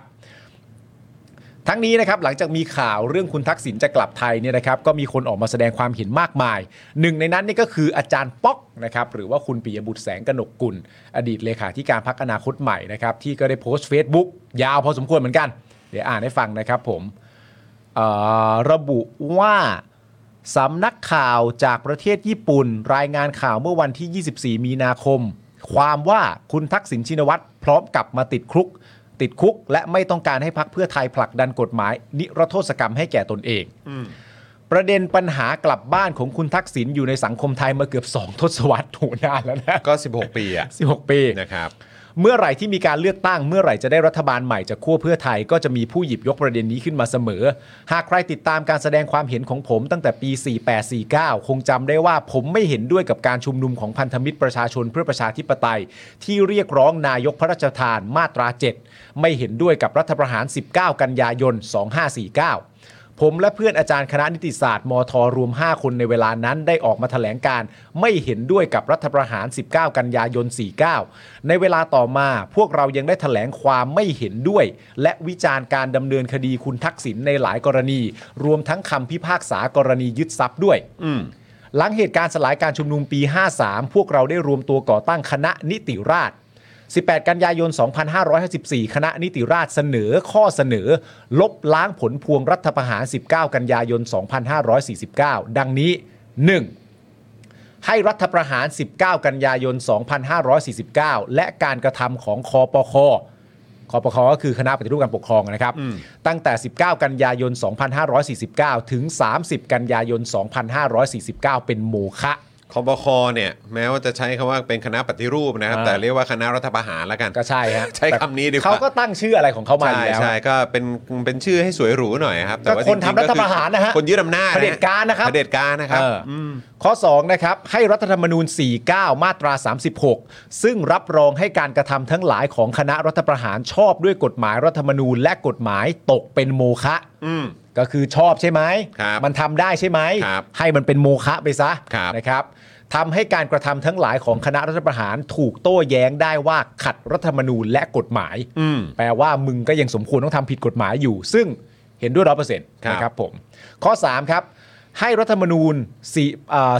49 มาตรา 37 นะครับ ซึ่งนิรโทษกรรมคณะรัฐประหาร อันนี้ก็ไทยเป็นตกไปเป็นโมฆะ มันต้องอย่างนี้ครับ มันต้องอย่างนี้ครับ ครับ ทำให้นิรโทษกรรมรัฐประหาร 19 กันยายน 49 เป็นโมฆะสิ้นผลไปเหมือนไม่เคยเกิดขึ้นมาก่อน อะไรก็ตามที่ก่อเกิดหลังนั้นโดยพวกแม่งเนี่ย อืม ให้มันสิ้นไปไม่ต้องมี ครับ เมื่อไม่มีการนิรโทษกรรม การรัฐประหารทำให้การรัฐประหารเมื่อวันที่ 19 กันยายน 49 ยังคงเป็นความผิดฐานกบฏในราชอาณาจักร ตามประมวลกฎหมายอาญามาตรา 113 เจ้าหน้าที่ในกระบวนการยุติธรรม ย่อมสามารถดำเนินคดีเอาคณะรัฐประหารมาลงโทษได้ อืม ชัดเจน ครับผม ข้อ 4 ครับ ให้คำวินิจฉัยสารรัฐธรรมนูญคำพิพากษาสารดีกาแผนกคดีอาญาของผู้ดำรงตำแหน่งทางการเมือง ที่มีผลต่อเนื่องจากการรัฐประหาร 19 กันยายน 49 ตกเป็นโมฆะ อืม คำตัดสินอะไรที่มาหลังจากที่ไอ้แก๊งนี้มันเข้ามาเนี่ย อืม ให้มันเป็นโมฆะไปซะ ครับ นะครับ และข้อ 5 ครับ ให้เรื่องที่อยู่ในกระบวนพิจารณาที่เกิดจากการริเริ่มของคอตสยุติลง ซึ่งข้อเสนอทั้งหมดนี้นะครับ ต้องทำโดยผ่านการแก้ไขเพิ่มเติมรัฐธรรมนูญ หากข้อเสนอเหล่านี้สำเร็จผลที่ตามมาคือดำเนินคดีคณะรัฐประหารได้ทันที มันต้องอย่างนี้ครับคุณผู้ชม มีอะไรเคลียร์กว่านี้ไหม คือแบบ ถามว่าทางออก คือสิ่งที่เรามักจะได้ยินแบบประยุทธ์พูดใช่ไหม อ่า ประยุทธ์บอกว่าต้องเคารพกฎหมายใช่ไหมเออเนี่ย มีความขัดแย้งเกิดขึ้นในสังคม อ่ามั มันนำพามาถึงจุดนี้ โอ้ยแล้วตอนนี้เนี่ยประยุทธ์ขอเวลาอีกสองปี เพราะเนี่ยอยากจะให้คนไทยรักกันปองดองกัน แล้วก็ทำภารกิจของตัวเองให้สำเร็จเนี่ย อ่า แต่คือเราก็รู้อยู่แล้วว่าในมุมเราเราก็มองว่ามันบูชิดนะฮะ ใช่ อยู่แล้วใช่ไหมครับ แล้วก็ไม่เห็นมันเข้ามาแล้วก็มันจะสร้างความปองดองปองดองอะไรเลย ใช่ ประวิทย์เองก็พูดเหมือนกันว่า โอ้ยเราต้องก้าวข้ามความความขัดแย้งนะ ปรากฏก็คือจดหมายล่าสุด นะ ปรอง าว ดองกันเถอะ ต้องก้าวข้ามความขัดแย้งแทบ พร้อม จะเป็ ร่วมงาน แทบจะเป็นมอตโต้ใหม่เลยของพรรคพลังประชารัฐที่ขึ้นอยู่ตามป้ายหาเสียงก็คือก้าแบบต้องก้าวข้ามความขัดแย้งกันให้ได้ ใช่ ความขัดแย้งทั้งหมดนี้จะหายไปครับ ถ้าความยุติธรรมมันกลับคืนมาอันนี้ ถูก ก็ ต้อง ย้อนกลับไปที่ศาลด้วยเหมือนกัน ถูกต้อง ย้อนกลับไปที่กระบวนการยุติธรรมด้วยเหมือนกัน เพราะฉะนั้นคือวิธีการที่จะทำให้ความขัดแย้งทั้งหลายเนี่ยมันมันจบลงไปเนี่ย เพราะว่าสิ่งที่มันยิ่งมาสร้างความเละเทะให้กับปัญหาที่มันที่มันเกิดขึ้นอยู่ตอนเนี้ย อืม ก็คือเนี่ยแหละครับไอเอ่อการทำรัฐประหารทั้งสองครั้ง ใช่ จากตอนทีแรกอะมันเหมือนแบบเอาปัญหาต่างๆ มาใส่อยู่ในหม้ออะ อืม แต่พอทำรัฐประหารปุ๊บอะจุดไฟแล้วไง อืม แล้วคราวนี้เวลายิ่งผ่านไปก็เริ่มเริ่มเริ่มกวนหม้อกันแล้ว ใช่ อาอาจจะทุกอย่างมันอาจจะยังเป็นก้อนอยู่ แต่ว่า อืม ทิ้งช่วงกันไปนานๆแล้วจนตอนแล้วที่ผ่านมาเกิดการรัฐประหาร 57 เข้ามาอีกอะ ใช่ ใส่ปัญหาใหม่เข้าไปอีก อืม ไฟก็แรงก็ขึ้นไปอีก อืม แล้วก็ใช้ช้อนกวนวนวนวนอย่างนี้ ใส่ส่วนผสมเป็นผงอะไรเข้าไปอีกเป็นรัฐธรรมนูญ60 เข้าไปอีกวน ค วน รับ วนวนเข้าไปอีก ต่อไปอ่ะปัญหาทุกอย่างมันจะกลายเป็นเนื้อเดียวกันหมดเลยนะ ใช่ จนในการแก้ปัญหาเนี่ยมันจะมันจะยากครับ อืม วิธีการที่ดูทรงแล้วมันจะมีทีท่าที่จะทำให้สังคมเนี่ยมัน ยุติธรรมแล้วก็แฟร์กันจริงๆเนี่ยคงต้องย้อนกลับไปแล้วก็ต้องเอาคนผิดจริง ๆ มาครับ ครับ คนทำรัฐประหาร 49 คนที่มีส่วนเกี่ยวข้องกับการทำรัฐประหารในปี 49 ทั้งหมดเนี่ย อืม ก็ต้องมารับผิดชอบ คนที่ทำรัฐประหารในปี 57 ก็ต้องมารับผิดชอบ คนที่มีส่วนเกี่ยวข้องทั้งหมดก็ต้องมารับผิดชอบ ใช่ครับ แล้วก็จะมีการดำเนินคดีในคดีของนักการเมืองแต่ละคนหรืออะไรก็ตามอ่ะก็ก็ก็ต้องมาสตาร์ทกันใหม่อ่ะ ครับ แต่ผลพวงที่มันต่อเนื่องมาจากการทำรัฐประหารนะมันไม่มีอะไรสมเหตุสมผลอยู่แล้วครับ แล้วทุกวันนี้ความเละเทะที่มันเกิดขึ้น มันก็มีจุดตั้งต้นมาตั้งแต่การทำรัฐประหารปี 49 นั่นแหละ อืม โดยหลักเลยอ่ะ ใช่ โดยเมนหลักเลยอ่ะ อืม ก็ต้องยอมรับว่าเรื่องนี้ ใช่ คือมันเป็นไปไม่ได้นะครับ เราคิดและทำความเข้าใจกันไม่ได้อยู่แล้วถูกไหมฮะ เวลามีคนทำรัฐประหารเนี่ย หรือเป็นเผด็จการหรือเป็นกบฏเนี่ย เอาอำนาจประชาธิปไตยไปจากประชาชนแล้วเดินมาบอกคุณว่า เมื่อไหร่จะเลิกขัดแย้งกับฉันน่ะ อืม มันทำความเข้าใจไม่ได้นะ ไม่ได้ มันผิดทุกอย่างครับ คณะรัฐประหารคนทำรัฐประหารเอาอำนาจประชาธิปไตยไปจากประชาชน มาบอกเราว่า พร้อมจะปรองดองกับเขายังเตง คนเลอะคนคนคนต้นเหตุต้นปัญหา ใช่ อืม แต่ประเด็นที่สำคัญก็คือว่า คนพวกเนี้ยนะคุณผู้ชมอะเวลามันพูดเรื่องการปรองดองอะเวลามันพูดเรื่องความหยุดยุติการขัดแย้งแล้วไม่ขัดแย้งแล้วอะมันน่ะมองตัวเองว่ามันน่ะอยู่เหนือความขัดแย้ง แล้วมันก็มองลงมาแล้วมันก็มองแค่ประมาณว่าประชาชนน่ะขัดแย้งกัน ส่วนกูเนี่ยเป็นผู้เข้ามาเพื่อหยุดความขัดแย้งนั้น มันไม่ได้มองตัวเองเป็นสมการเบอร์หนึ่ง ใช่ ของความขัดแย้งเหมือนที่ประชาชนเขามองมัน ใช่ เพราะฉะนั้นสิ่งที่ต้องแงะงามได้ก็คือตื่นเถยสัตว์นะฮะ ใช่ครับผม ครับผม คุณรังเกียจโซบอกว่าจะเอาผิดรัฐประหาร 49 และ 57 ได้จริง ๆ เหรอกลัวจะมีรัฐประหารปี 67 เพิ่มขึ้นอีกอะสิ ไม่ควรกลัวนะฮะ มันไม่ควรหนึ่งไม่ควรกลัวครับสองก็คือพวกทหารตำรวจหรืออะไรก็ตามที่บอกฉันเป็นตำรวจดี ฉันเป็นทหารดี ฉันเป็นเจ้าหน้าที่รัฐที่ดีเหล่าข้าราชการทั้งหลายที่บอกว่าตัวเองเป็นคนดีทั้งหลายเนี่ย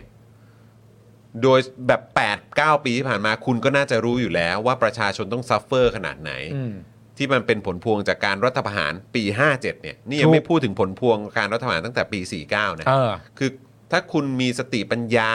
และมีสามัญสำนึกมากพอเนี่ย อืม คุณจะไม่ปฏิบัติตามคำสั่ง อืม การยึดอำนาจถ้าจะเกิดขึ้นอีกเหล่านั้น อืม ไม่งั้นเนี่ย จะเป็นการ solidify นะคือเป็นการตอกย้ำถึง ใช่ ข้อเท็จจริง ว่าพวกคุณเนี่ยเฮี้ยกันหมด อืม เพราะทุกวันนี้คุณออกมาปฏิเสธการคุณออกมาพูดกันหลังไมค์คุณมาเจอผม คุณมาเจอใครก็ตาม เจอนักการเมืองเจอเอ่อสื่อเจอประชาชนเจอคนในครอบครัวอะไรก็ตามคุณบอกว่าคุณไม่ใช่หนึ่งในนั้น อืม คุณบอกว่าคุณไม่เห็นด้วย ใช่ คุณไม่โอเคกับการรัฐประหาร คุณโดนแบบมัดมือชกเหลือก็ตาม คุณจะว่ายังไงก็ได้ อืม แต่คือถ้ามันเกิดขึ้นอีกเนี่ย คือแม่งจะโคตร solidify เลยนะคือแบบว่าเป็นการย้ำชัดเจนมากๆเลยว่า ไม่ พวกมึงอ่ะ เออ ดีแต่ปาก เออ แล้วก็พวกมึงท้ายสุดมึงก็ยอมไม่เกิดการรัฐประหารอีก จริง ๆ พวกมึงก็เฮี้ยกันหมด ใช่ แล้วคือตั้งแต่นี้เป็นต้นไป ผมคิดว่าโอกาสที่แบบว่า คนเดินผ่านแล้วเจอแบบคนในเครื่องแบบ แล้วคน อืม จะถมน้ำลายเหมือนตอนปี เออ 35 ถุยน้ำลายใส่อะ อืม คือมีโอกาสมากจริง ๆ นะครับ เออ แล้วยิ่งตอนช่วงท้ายๆปลายๆปีที่ผ่านมา เราก็เห็นคดีแบบเอ่อพนันออนไลน์ตำรวจไปมีส่วนเกี่ยวข้อง ใช่ไหมครับ คนมีสีไปมีส่วนเกี่ยวข้อง อืม การทุจริตคอร์รัปชันแม้กระทั่งการค้ามนุษย์อะไรต่างๆ ก็มีคนมีสี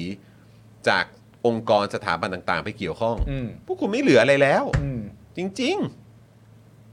ไม่แล้วจริง ๆ นะ อันเนี้ยผมเชื่อว่าคุณจรก็เจอ และผมเชื่อว่าคุณผู้ชมก็เจอเยอะมาก อืม ในตอนหลังจากการทำรัฐประหารปี 57 ใหม่ ๆ เนี่ย ผมเนี่ยเจอเยอะมาก เพราะผมก็เอ่อคุ้นเคยกับหลาย ๆ คนที่มีส่วนร่วมในการออกไปอะไรอย่างเงี้ยใช่ไหม อืม และณตอนนั้นเนี่ยมันก็มีคนมากมาย ผมเชื่อว่าคุณก็เคยเจอ คือคนที่ใช้คำพูดประมาณว่าออกมาไล่ปูเฉยๆ ๆ อืม ไม่ได้มีความต้องการใด ๆ เลย ที่จะต้องการให้รัฐประหารเนี่ยเข้ามาปกครองประเทศ ไม่เอาเลยไม่ชอบเลย ออกมาไล่เฉย อืม ๆ ซึ่งถ้าคุณคิดอย่างนั้นจริงๆอ่ะข้อเสนอของอาจารย์ป๊อกอ่ะคุณต้องรีบโดดคว้าเลยนะ ใช่ ข้อเสนอทั้งหมดของอาจารย์ป๊อกที่ว่าไว้เนี่ย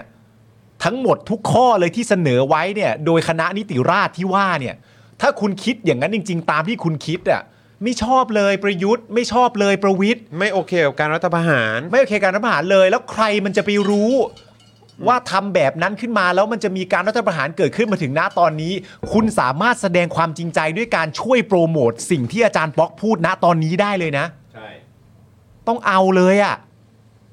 เพราะเนี่ยมันจะเป็นผลพูดชัดเจนเลยว่า คุณรังเกียจจริง ๆ แล้วจะทำให้ทุกอย่างที่เกี่ยวข้องกับรัฐประหารมันเป็นโมฆะไปทั้งหมดอะ่ะ ถ้าแสดงความจริงใจคุณต้องเอาอันนี้แล้ว ลิมจ๊ะ ลิมจ๊ะเลย นั่นน่ะสิ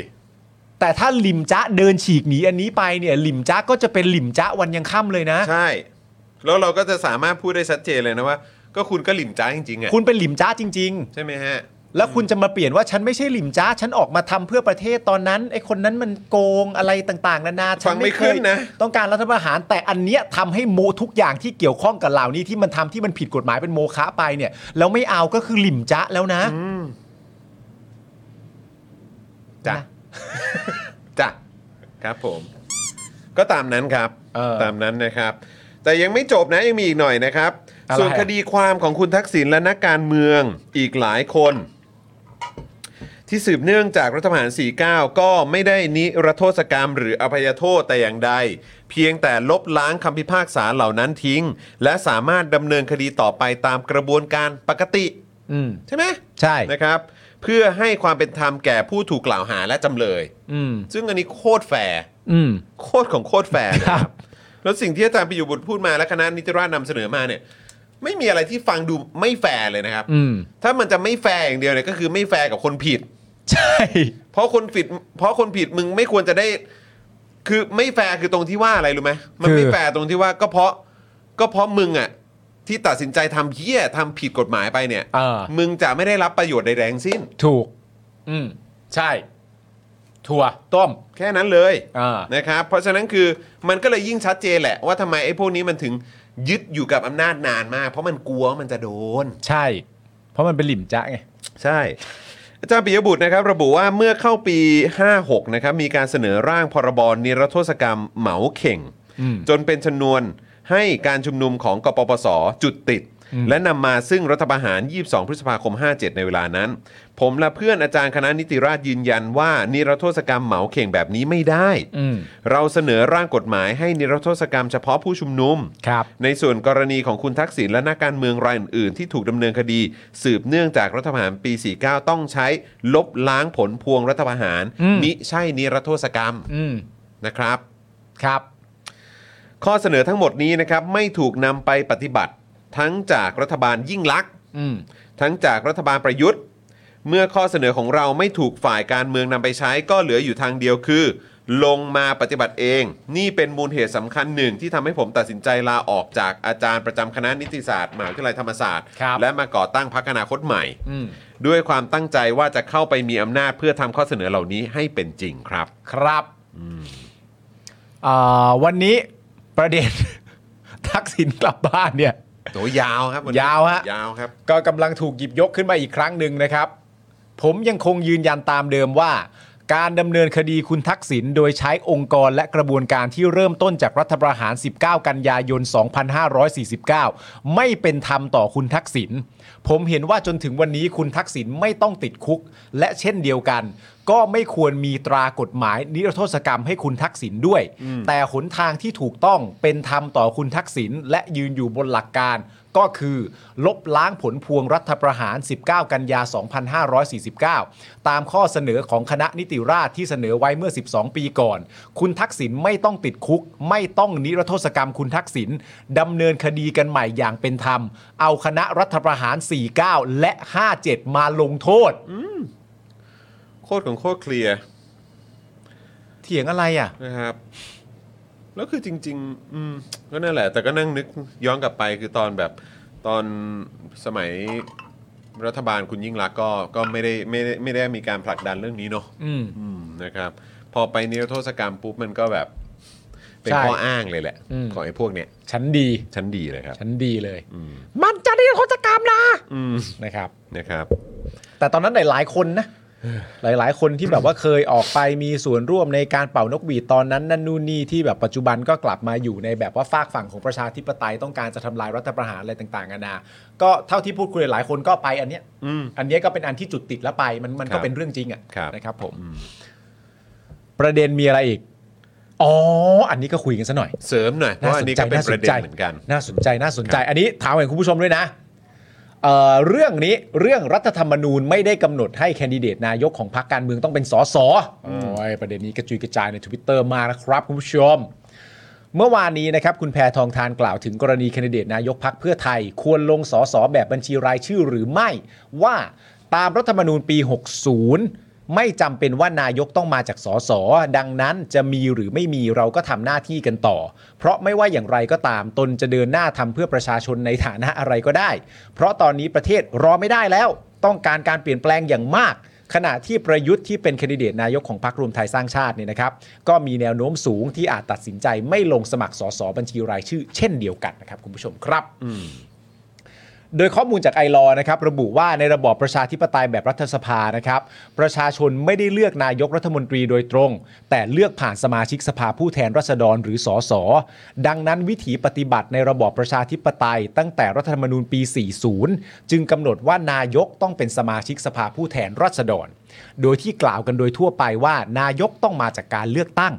ทั้งนี้แนวคิดนายกต้องมาจากการเลือกตั้ง เป็นมรดกทางการเมืองที่เกิดขึ้น หลังเหตุการณ์นองเลือดพฤษภาปี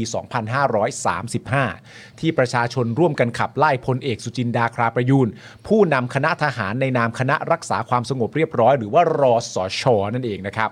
ที่ก้าวขึ้นเป็นนายกรัฐมนตรี โดยไม่ผ่านการเลือกตั้ง ไม่ได้เป็นสสหรือนายกคนนอกนะครับ อย่างไรก็ตามครับ รัฐธรรมนูญ 2560 ได้ทำลายหลักการนายกต้องมาจากการเลือกตั้งลง โดยการตัดคุณสมบัติเรื่องนายกรัฐมนตรีต้องเป็นสสออกไป ก็โดยโดยรัฐธรรมนูญปี60 เนี่ยนะฮะ ครับ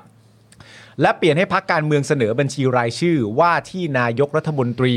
สามรายชื่อแทน แม้ทางหลักการเนี่ยนะครับ พออธิบายได้ว่าบัญชีรายชื่อว่าที่นายกที่เสนอก่อนเลือกตั้งเอ่อจะเป็นปัจจัยในการเลือกสสของแต่ละพักการเมือง เพราะมันเสนอก่อนใช่ไหมแล้วก็เสนอได้ 3 คนใช่ไหมทุกคนที่ไปเลือกตั้งก็รู้อยู่แล้วว่าแต่ละพักเสนอใคร แต่ในความเป็นจริงการเลือกตั้งปี 2562 เนี่ย ก็เห็นชัดว่าประยุทธ์ว่าที่นายกของพักพลังประชารัฐในขณะนั้น ไม่ได้มีความสัมพันธ์กับพัก ไม่ได้เป็นสมาชิกพัก เพียงแต่ใช้อำนาจการเป็นหัวหน้าคณะรัฐประหารเอาชื่อมาฝากไว้กับพักการเมืองเท่านั้น ซึ่งตอนนั้นคงจำกันได้อะเนาะ โอ้จำได้ค คง รับ จำได้กันติดตาติดใจติดหูพอสมควรนะเนาะที่ ครับ ประยุท ผ ธ์ ม มันทำนะตอนนั้นนะนะ ครับ ดังนั้นนะครับแม้ว่ารัฐธรรมนูญปี 2560 เนี่ยนะครับจะไม่ได้กำหนดคุณสมบัติให้นายกรัฐมนตรีต้องมาจากสส แต่หลังการเลือกตั้งทั่วไปปี 2566 เพื่อตัดอำนาจนอกระบบในการเลือกนายกสร้างนายกที่ยึดโยงกับประชาชนที่เป็นรูปธรรมผ่านการเลือกตั้ง และสร้างหลักประกันว่านายกในฐานะสสคนหนึ่ง จะต้องรับผิดชอบต่อการตรวจสอบของสภาที่มาจากประชาชน ด้วยเหตุนี้พักการเมืองควรจะรักษาวิถีปฏิบัติแบบประชาธิปไตย สืบทอดมรดกทางเอ่อการเมืองของวีรชน ด้วยการให้สามรายชื่อที่ว่านายกรัฐมนตรีของพักตัวเองลงสมัครเป็นสสด้วยไม่ว่าจะเป็นสสในระบบเขต หรือบัญชีรายชื่อก็ตามนะครับ ครับผม อ่ะ นะครับอ่านี่ก็ประเด็นหนึ่ง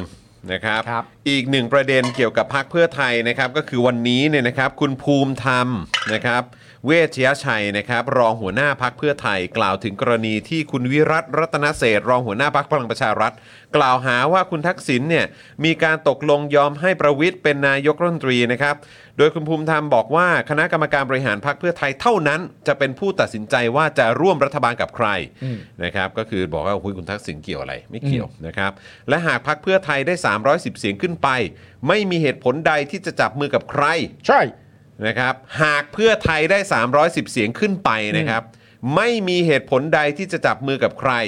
มีเงื่อนไขเดียวคือจับมือกับพรรคการเมืองที่มีกรอบความคิดตรงกัน หรือฝ่ายค้านที่เคยทำงานร่วมกันมา อืม จึงขอย้ำอีกครั้งการจับมือกับพลังประชารัฐจะจับมือพักนั้นพักนี้เป็นเรื่องเพ้อฝันทั้งสิ้นนะครับ นะ นะฮะ ไม่จับนะ ครับ คุณภูมิธรรมยังบอกด้วยนะครับว่าอยากถามวิรัตว่าฝันกลางวันไปหรือเปล่า อืม ในวันนี้พักเพื่อไทยเดินหน้าแลนด์สไลด์อย่างเดียว เราไม่สนับสนุนคนอื่นเป็นนายกรัฐมนตรี ไม่มีการไปคุยกับวิรัตเวลานี้พักเพื่อไทยไม่มีมติใด ๆ ทั้งสิ้น เราไม่สนับสนุนการไปร่วมรัฐบาลกับพักพลังประชารัฐนะครับ อืม ครับ เอาละก็ ดอกจันตัวใหญ่ๆนะครับ หากพักเพื่อไทยได้ 310 เสียงขึ้นไป อืม ไม่มีเหตุผลใดที่จะจับมือกับใครนะครับ ใช่ครับ นะฮะอ่ะก็ต้องมาดูกันนะครับว่าแลนด์สไลด์จะมาไหม อืมก็มีเงื่อนไขเดียวก็คือจับมือกับพักการเมืองที่มีกรอบความคิดตรงกัน หรือฝ่ายค้านที่เคยทำงานร่วมกันมานะครับ อ่าเฮ้ยเป็นความหวังนะเนี่ย เอาละครับก็แบบนี้จะเรียกว่าอะไรฮะ ชัดเจนขึ้นเรื่อยๆไหมฮะ ชัดเจน นี่เดี๋ยวรักที่โตเต็มใจ เดี๋ยวนะ ติ๊กชิ พี่ โร่ ติ๊กก็มาว่ะ เออพี่ติ๊กก็มานะครับ ก็มา เออ จริงดิ บอกแค่เงื่อนไขถ้าถึงใช่ไหมคุณพงษ์พักบอกมา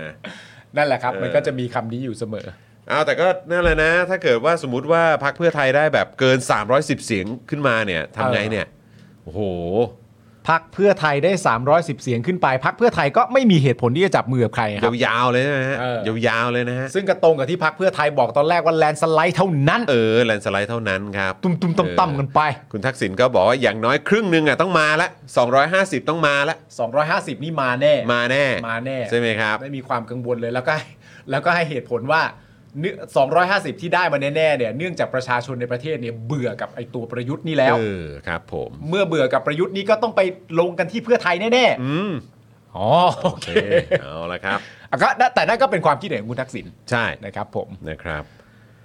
ส่วนใครจะไปเลือกอะไรก็ 14 พฤษภาคมนะครับ คุณผู้ชมครับ 14 พฤษภาคมครับ ไปกากระบาดกันนะครับ วันเดียวกับคอนเสิร์ต Brave Velvet ฮะ ใช่ ตามข้อมูลที่มีการอัปเดตมาเมื่อสักครู่นี้ เราต้องเป็นคนยังไง ครับ คุณผู้ชมครับ ถ้าคุณผู้ชมจำวันเลือกตั้งไม่ได้ ให้จำว่าวันเดียวกับคอนเสิร์ ครับตผม เรนฟิลเวตนะครับ นะฮะก็แฟนๆ ก็ไปกากบาทกากบาทเสร็จปุ๊บก็ไปไซโคกัน ไซโค เออก็ไปไซโคกันเออ ใส่โคกันสนุกสนานเลย ออครับผมนี่ทำไมทุกคนรู้จักกันหมดเลยอะ กูต้องไปกูต้องไปฟังบ้างแล้ววะเนี่ย ชอบแต่เพลงนี้เพราะ นะ เพลงนี้เพราะ โอเคโอเค เพ โอ ลง เค นี้เพราะ ครับผม เอลีก็ชอบฟัง อ่า ฟังแล้วก็ทำท่าเนี้ย เออเออคืออะไรอ๋อเป็นท่าห ท่าอะไรเขาไม่รู้อะ ครับผมอ๋อ แต่ก็น่ารักดี เออนะครับ คุณเคนบอกว่าปาล์ม250 มี 250 ไหน 250 เก้าอี้ครับ เออครับ เอา คุณ เก้า บี อี้ บอกว่าเอาอะไรมามั่นใจก่อน แค่ลงทะเบียนเลือกตั้งล่วงหน้าต่างประเทศกกตก็สอแววสร้างความยุ่งยากให้ประชาชนแล้ว อ่า เออตอนนี้ปัญหาเกิดเยอะจริงๆนะครับ หาเกิดเยอะ หลายคน เกิด ก็ ทุภาคส่วน เริ่มแคปหน้าจอมาโชว์กันแล้วนะครับ ว่าการลงทะเบียนเนี่ยปัญหามันเกิดเขาเจอปัญหาอะไรกันบ้าง อืม นะครับ ผมว่าตอนนี้มันทีนะมันต้องมีการคุมประเด็นนะ อืม คือณตอนนี้ก็เหมือนมีการรณรงค์อะแล้วก็อย่าไปใช้ เขาเรียกว่าอะไรวะ อย่า ถ้าสมมติว่าเราต้องการจะรณรงค์ซึ่งผมเห็นด้วยร้อยเปอร์เซ็นต์ในประเด็นของเออนายกต้องมาจากสสอะเออเพราะฉะนั้นถ้าเกิดว่าเราจะรณรงค์ว่านายกต้องมาจากสสอะเราก็ควรจะรณรงค์นายกต้องมาจากสสแบบ ตรงๆไปเลยอะนึกออกปะไม่งั้นเดี๋ยวก็ไปตีกรอบแบบ เอ่อตีกรอบแบบนายกคนนอก แล้วก็แบบไม่นอกเสนอไปแล้ว อ้าว แต่คุณเสนอตามรัฐธรรมนูญปี 60 คือรัฐธรรมนูญของไอ้นั่นเหล่านี้ไม่ใช่เหรอ นั่นดูนนี่อะไรต่างๆนานาเพราะฉะนั้นถ้านายกต้องเป็นสสก็เหมือนไอรอว์เนี่ย ก็คือยืนอยู่บนหลักการ บนหลักการก็คือนายกต้องเป็นสสก็ดันอันนี้อันเดียว ใช่ ไม่ต้องมาตีความกันว่า แม่ไม่คิดว่าจะเป็นคนนอกนะ เพราะคนนอกต้องแปลว่านั่นนู่นนี่ ถ้าทุกคนเห็นตรงกันน่ะ ว่านายกต้องมาจากสสอ่ะ ก็ตัดคำว่าคนนอกออกไปเราจะไม่ได้ไป ไม่แล้วแล้วคือเพื่อเป็นการยืนยันหลักของความเป็นประชาธิปไตย ถูก ที่เสียงมันยึดโยงกับประชาชนจริง ถูกแล้วแล้วเราจะได้ไม่ต้องเสียเวลาไปเถียงว่าคนนอก แปลว่าอะไร พอแปลว่าอะไรเสร็จเรียบร้อย ยึดตามรัฐธรรมนูญไหน แต่รัฐธรรมนูญปี 60รัฐธรรมนูญที่เราตกลงกันว่าแม่งไม่ใช่ เราไม่เอาเราต้องการจะสร้างมาตรฐานไม่ใช่เหรอ แล้ว วะ คือตลกมากนะก็คือคุยกับใครก็ตามคุยกับชาวต่างชาติคุยกับเนี่ยเมื่อช่วงบ่ายผมเพิ่งเจอคนเอ่อชาวฝรั่งเศสท่านหนึ่งก็คุยกันเกี่ยวกับเรื่องของรัฐธรรมนูญเนี่ย อืม พอพูดว่าเออรัฐธรรมนูญฉบับนี้เนี่ยก็คุยเรื่องนี้แหละเรื่อง ใช่ เรื่องเรื่องนายกเอ่อเรื่องเรื่องนายกว่าอะไรแบบเอ่อเป็นแคนดิเดตก็ไม่ต้องเป็นสสก็ได้อะไรอย่างเงี้ยเออแล้วก็แบบเอ้ยเราก็เออก็ก็แค่คุยกันแสดงความเห็นกันเฉยๆแล้วเราก็แบบพอแค่พูดถึงรัฐธรรมนูญผมบอกว่าเออก็ในรัฐธรรมนูญนี้ฉบับนี้มันทำได้ไง อืม เขาก็หัวเราะออกมาเขาบอกว่าเออแต่พวกคุณก็รู้อยู่แล้วนี่ พวกเรายังรู้เลยว่ารัฐธรรมนูญนี้นี่มันแบบมันมันมันไม่มันไม่เป็นประชาธิปไตยเลยอะ อ่า ใช่ไหม อืม แล้วคือแบบคือแม้ว่ากฎกติกามันจะทำได้อะครั เอบ อ ผมแค่มีความรู้สึกตรงจุดนี้นะ ว่าแม้ว่ากฎกติกามันจะทำได้ อืม เอาเป็นว่าเราไปเล่นตามเกมเขาอะได้ แต่จริง ๆ เราก็ยังสามารถยึดอยู่บนหลักการที่ถูกต้องได้นี่ อืมไม่ใช่ไง เนอะ แล้ว เออ แล้วมันก็เลยมีการตั้งคำถามว่าในเมื่อถ้าไปถามอ่ะ อืม อันเนี้ยมัน อันเนี้ยมันเหมือนแบบ ถ้าคุณไปถามคำถามอ่ะแล้วคุณตอบเป็นอย่างตรงไปตรงมา อืม ว่าแบบคุณก็มีการรณรงค์กันใช่ไหมล่ะ แล้วก็มีหลายพักมาร่วมอ่ะ ว่านายกอ่ะ ต้องมาจากการเป็นสสเมื่อไปชี้ถามเสร็จเรียบร้อยก็คือว่า จอนยังคิดว่านายกควรเป็นสสอยู่ไหมจอนตอบใช่ อืม ยังคงคิดเหมือนเดิม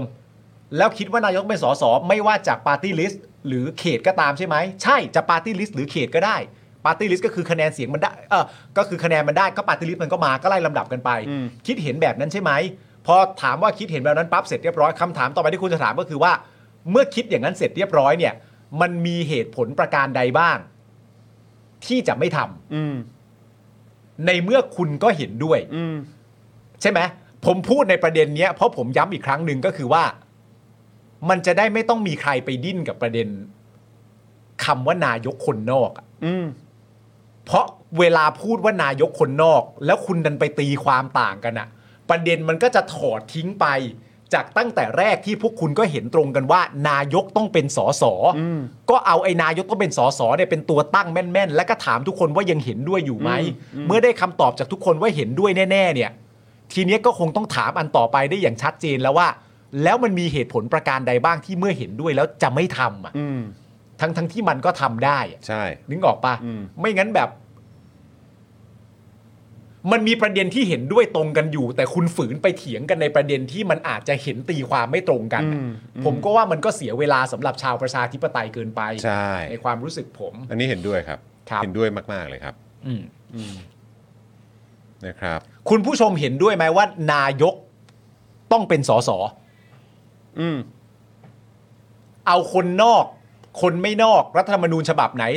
เอาออกไปก่อน เห็นด้วยไหมว่านายกต้องเป็นสสเห็นด้วยกฎหนึ่งไม่เห็นด้วยกฎศูนย์ครับ อืม ไม่เห็นด้วยหมายถึงว่าช่างมันเถอะจะเป็นหรือไม่เป็นก็ได้ เออ เออ ใช่ ไม่เห็นสำคัญเลย คืออาจจะมองว่าไม่ใช่เรื่องใหญ่ไม่ซีเรียส เออ ไม่ต้องก็ได้ อืม อืม ไม่ต้องก็ได้แค่เสนอมาเป็น ก็ เอ่อ ก็เพราะว่ารัฐธรรมนูญ 60น่ะที่ที่เนี่ยมันร่างกันขึ้นมาเนี่ย อืม แล้วก็ท้ายสุดก็ผ่านประชามติกันไปอ่ะ อืม แบบที่เราเห็นเห็นกันอยู่อ่ะ อืม เออ ก็มันบอกว่าทำได้อ่ะ ใช่รู้ เออใช่ก็คือแบบว่า รู้ แล้วคือคุณก็มองคุณมองว่ายังไง เอางี้แล้วกัน เนี่ย แล้วคุณเห็นปะว่าทุกคนน่ะ แทบที่เราเห็นนะตอนเนี้ย ก็เห็นหนึ่งก็เขียนหนึ่งกันมาทั้งนั้นน่ะหนึ่งในประเด็นที่ว่านายกต้องเป็นสอสอนะ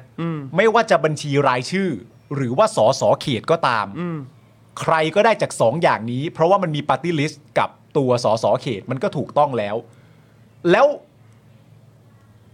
แล้วทำไมคุณไม่ดันประเด็นนี้อย่างชัดเจนกันไปเลยอะ่ะมากกว่า ตีความคำว่านายกคนนอกกันอะ ใช่ แล้วคือมันก็จะแบบ อ้ ไร้ ที่เห็น ซึ่ง ใช่ อะไรไร้ซึ่งคำข้อสงสัยคำคอรหาคำปรามาสอะไรต่างๆมันก็จะนั่นเลยนะ ไอ้ที่เห็นด้วยตรงกันแล้ว แล้วยังยืนยันหลักการเดิมได้อยู่แล้วดันกันต่อได้อะ่ะคุณไปเสียเวลา กันทำไมวะ กันทำไมอะ่ะ เออ อืม ใช่ครับ เห็นด้วยกับที่คุณปาล์มบอกเลย คุณสารไทยน่าสนใจไม่ต้องเป็นสอสอแต่ต้องเป็นคนดี อันเนี้ยอันเนี้ยใช่ผมเอา แล้วก็วงเล็บจุ้ย เออ เอออั อันเนี้ยผมว่ากดสาม คุณ ใครเห็นด้วยกด Unsalted สาม บอกว่าในออสเตรเลียเนี่ย นายกก็ต้องเป็นสสนะคะ เออ ก็ก็คือมันก็ควรจะต้องเป็นอย่างนั้นอยู่แล้วใช่ไหมครับ อืม ต้องมาจากสสดีไม่งั้นก็ไม่อืม อืมเนอะ ใช่ ไม่รู้เหมือนกันแฮะ ก็แล้วก็เห็นมาทะเลาะกันอะไรกันตอนนี้ผมก็แบบ มันอะไรกันจัง อืม แล้วอีกอันหนึงอ่ะ พอย้อนกลับมาเหมือนประเด็นของตัวคุณอุ้งอิงอ่ะที่คุณอุ้งอิงบอกว่าเหมือนอารมณ์แบบตัวคุณอุ้งอิงเองจะเป็นฐานะอะไรต่างๆกันานาก็ได้ เพราะว่าประเทศไทยต้องบอบช้ำกันมามากพอแล้วต้องไปต่ออ ม อะไรอย่างเงี้ย แล้วถ้าสมมติว่าเราตั้งกันเป็นแม่นว่านายกต้องมาจากสสอ่ะมันก็ยังคงตอบคำถามเดิมได้เหมือนเดิมว่า ก็คุณอุ้งอิงก็ไปต่อ หรือคุณเศรษฐาก็ไปต่ออ อืม เพราะประเทศไทยเจ็บช้ำมามากพอแล้ว อืม ด้วยการเป็นสสก็ยังได้อยู่นี่ นั่นแหละสิ ถูกไหม ผมก็มีความ ใช่ รู้ ไหม สึกว่าแล้วทำไมจะทำไม่ได้ เออ เนาะนะฮะ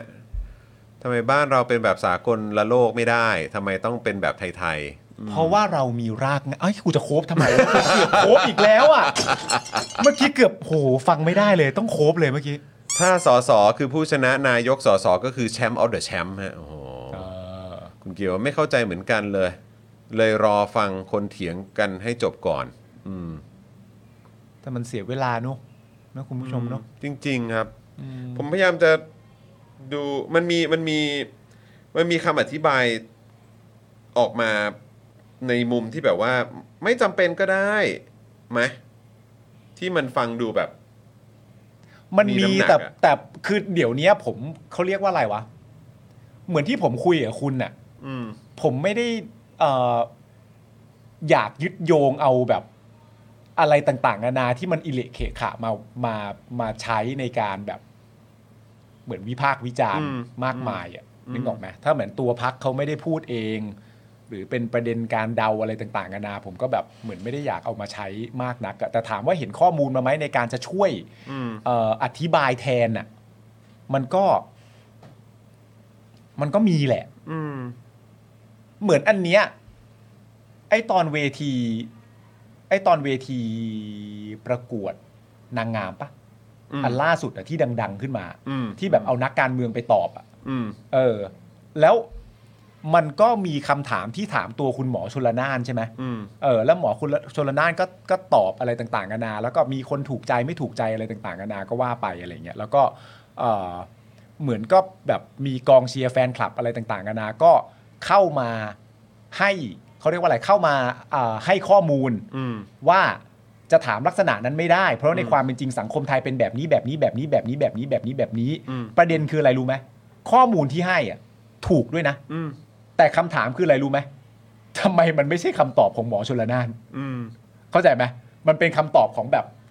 ผู้ที่มาอธิบายให้อีกทีหนึ่งอ่ะ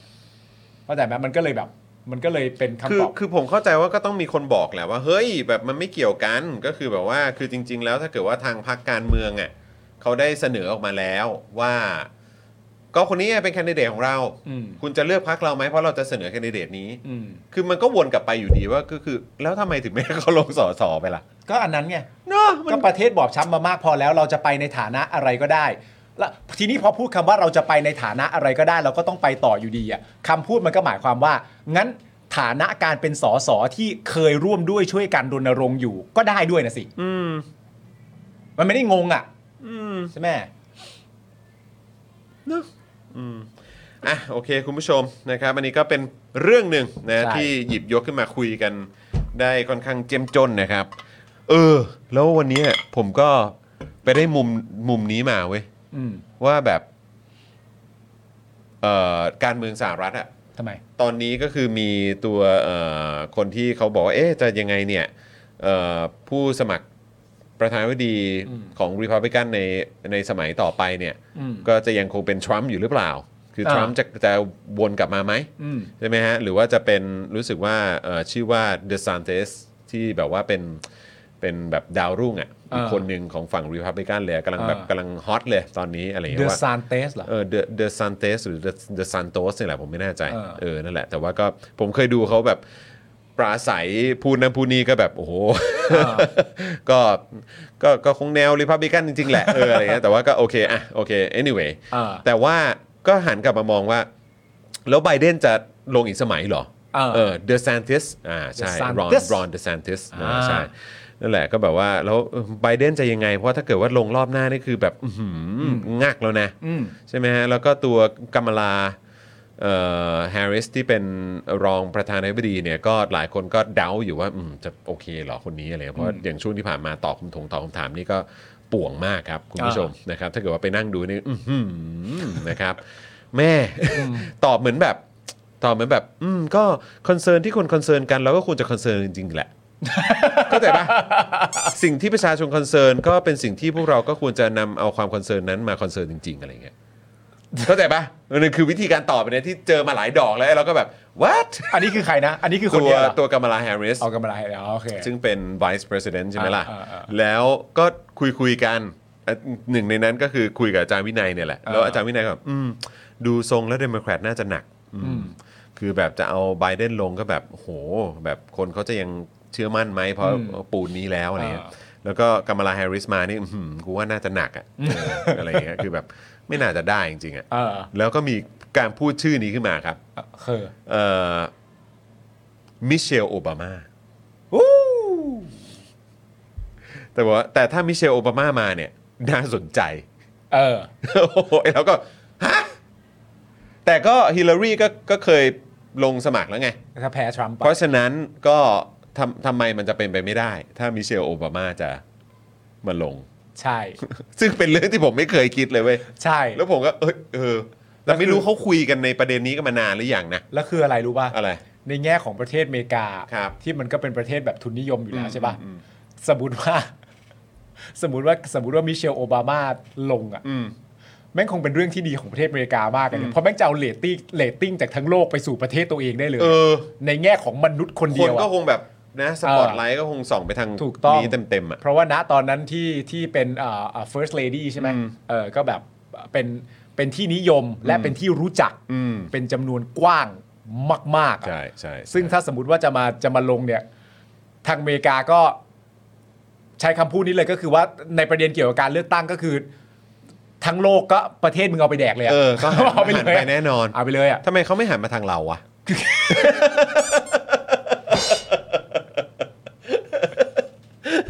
ไม่อยากกลับมาดูหน่อยเหรอ ว่าแบบในพลเอ่อในพลที่แบบว่าปากแบบว่าเอ่อ ตรงไปตรงมาเออแบบว่ามีความแบบทุ่มเทเพื่อชาติเออเสียสละตัวเอง า เพื่อมาทำรัฐประหาร เออ ว่าครั้งนี้เขาลงเขาลงสมัครเป็นแคนดิเดต เออ ไม่ได้เป็นสสนะ อ่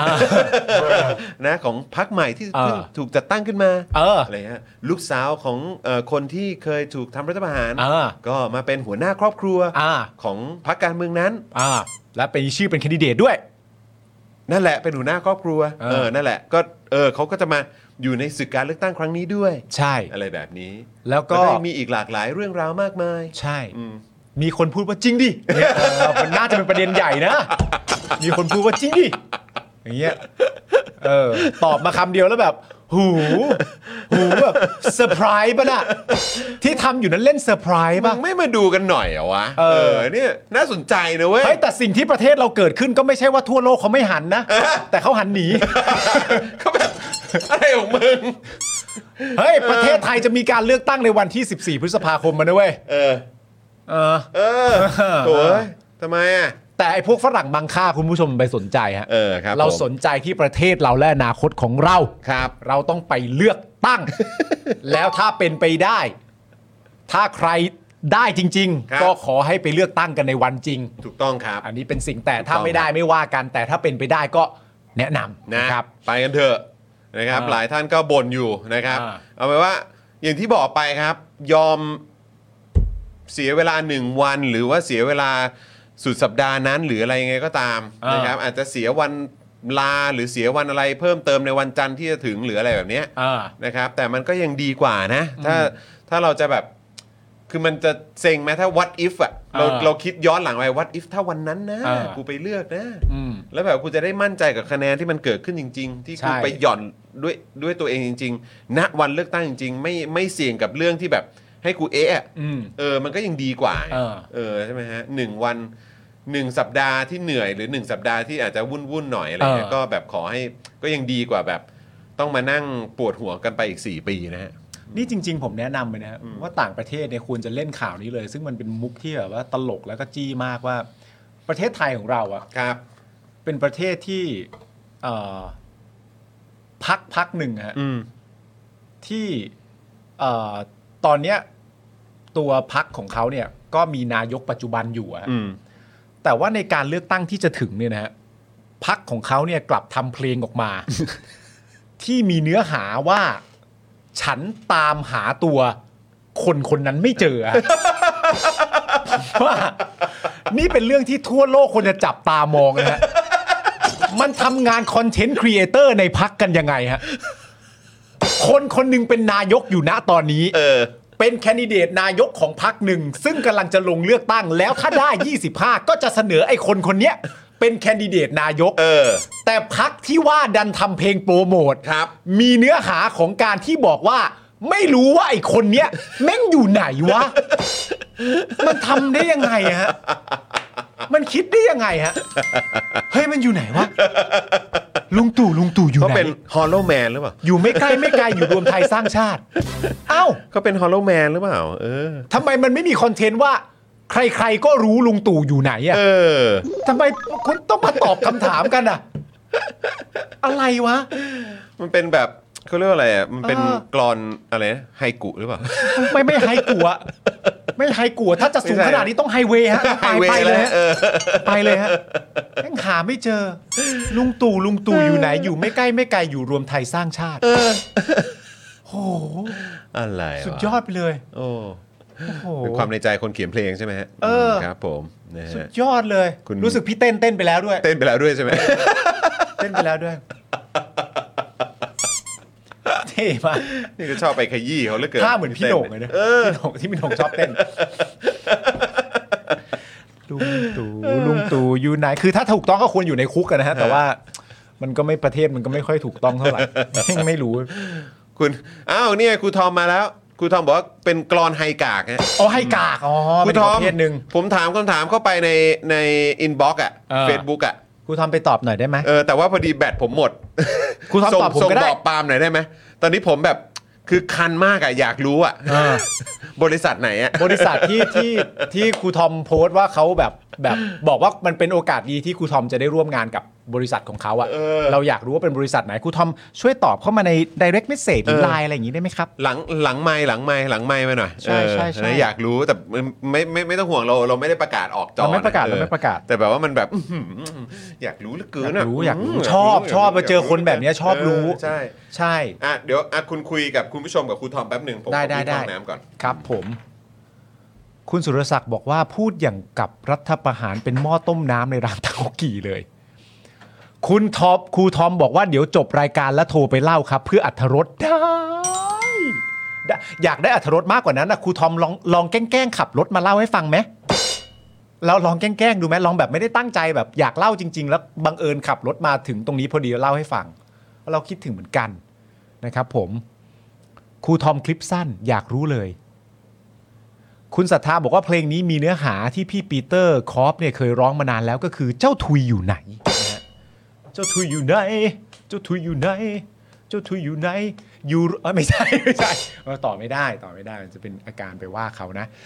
ครูทอมนะครับ คุณผู้ชมก็คิดถึงครูทอมกัน คุณทีนิวส์ก็บอกว่าเอาเป็นครูทอมโทรเข้ารายการตอนนี้เลยได้ไหมอ่าโอเค แล้วก็มีคุณริบบอกว่าครูทอมคิดถึงอยากให้กลับมาสักตอนหนึ่งอ่า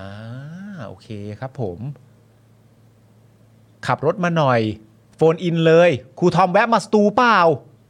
ครูทอมก็บอกเราเป็นข้อมูลนะครับ ว่าครูทอมเนี่ยปั่นงานอยู่ครับ งานหนังสือจะวันพฤหัสแล้ว เออ งานหนังสือจะวันพฤหัสแล้วอะครูทอมสนใจจะเอ่อเข้ามาโปรโมทในรายการไหม เอะอะชวนอย่างเดียวเลย หรือเออครูทอมหรือถ้าครูทอมไม่สะดวกครูทอมโฟนอินไหมโฟนอินมาพูดคุยกันเรื่องงานหนังสือแม้จะครูทอมจะได้บอกด้วยกับคุณผู้ชมในรายการด้วยว่าครูทอมอยู่บูธไหนอะไรยังไงนะครับผมแล้วก็หนังสือที่จะครูทอมจะนำมาวางขายในครั้งนี้จะมีหนังสืออะไรต่างๆนานาที่น่าสนใจบ้างนะนะครับผมและสิ่งที่สำคัญก็คือว่าคุณผู้ชมครับครูทอมยังคงเหมือนเดิมครูทอมยังคงปั่นงานแบบไม่พักเลยอยู่เหมือนเดิมนะครับ คือชอบจริง ๆ ครูทอมไปงานหนังสือวันไหน อ๋อโอเค ครูทอมตอบด้วยนะ ครูทอมไปงานหนังสือวันไหนนะ ก็น่าจะวันพฤหัสแหละเนอะครูทอมเนอะ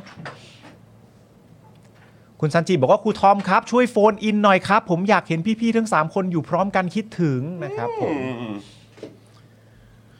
ผมชวนครูทอมมาโปรโมทแล้วนะ อ่าง านหนังสืออ่ะ โอ้โห จะมาเลยหรือว่าโฟนอินมาเลยก็ได้ คุณเคนนี่นะครับผม อ่ะบิวขอซาวให้คุณเคนหน่อยฮะ ว้าว ขอบพระคุณนะครับคุณเคนโอ้โหนี่ซูเปอร์แชมป์มาอีกรอบแล้วปะเนี่ย ใช่ ขอบคุณ แล้ว มากเลยนะครับ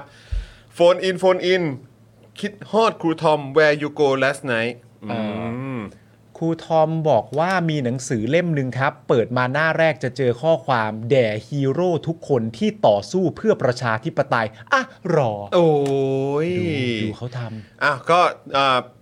คุณปาล์มน่าจะบอกเลยเนอะครูทอมแบบว่ามีช่วงไหนแบบอยากจะมาประชาสัมพันธ์หนังสือ ใช่ หรือว่าแม้กระทั่งจะมาประชาสัมพันธ์บูธอะโวคาโดบุ๊กส์นะครับ อ่ะ นะฮะหรือกิจกรรมอะไรก็ตามคือแบบเชิญเลยนะครับ นะครับหรือแบบเอ่ออาจจะถ้าสะดวกอาจจะโฟนอินช่วงวันงานหรืออะไรแบบนี้ก็ได้นะนะ ครู ค ท รั อบ มบอกมาแล้วนะครับ ว่าบูธครูทอมเนี่ยอยู่ E 24นะครับ E E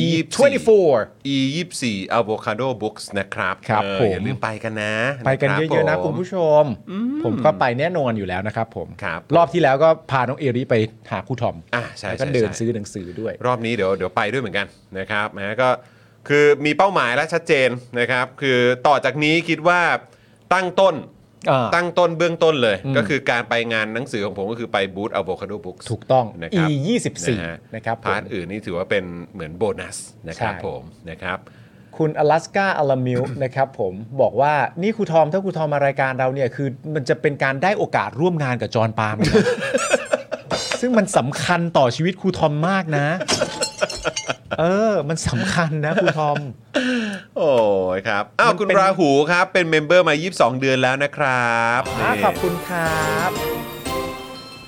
อุ๊ยอีก 2 เดือนอัพเวลครูทอมโฟนอินหน่อยนี่เห็นไหมมีแต่คนแบบเรียกร้องครูทอม ใครๆก็คิดถึงครูทอม เอางี้เดี๋ยวเดี๋ยวเราต้องอาจจะต้องให้ทางออมอ่ะ ใช่ เนอะแบบว่าไปจัดหาคิวโฟนอิน ใช่ กับครูทอมหน่อยดีกว่า อืม นะครับแล้วโดยเฉพาะช่วงใกล้ ๆ สัปดาห์หนังสือก็ก็ดีนะ อืม เอองานสัปดาห์หนังสือใกล้เข้ามาแล้วนะครับเพราะฉะนั้นก็เดี๋ยวเรา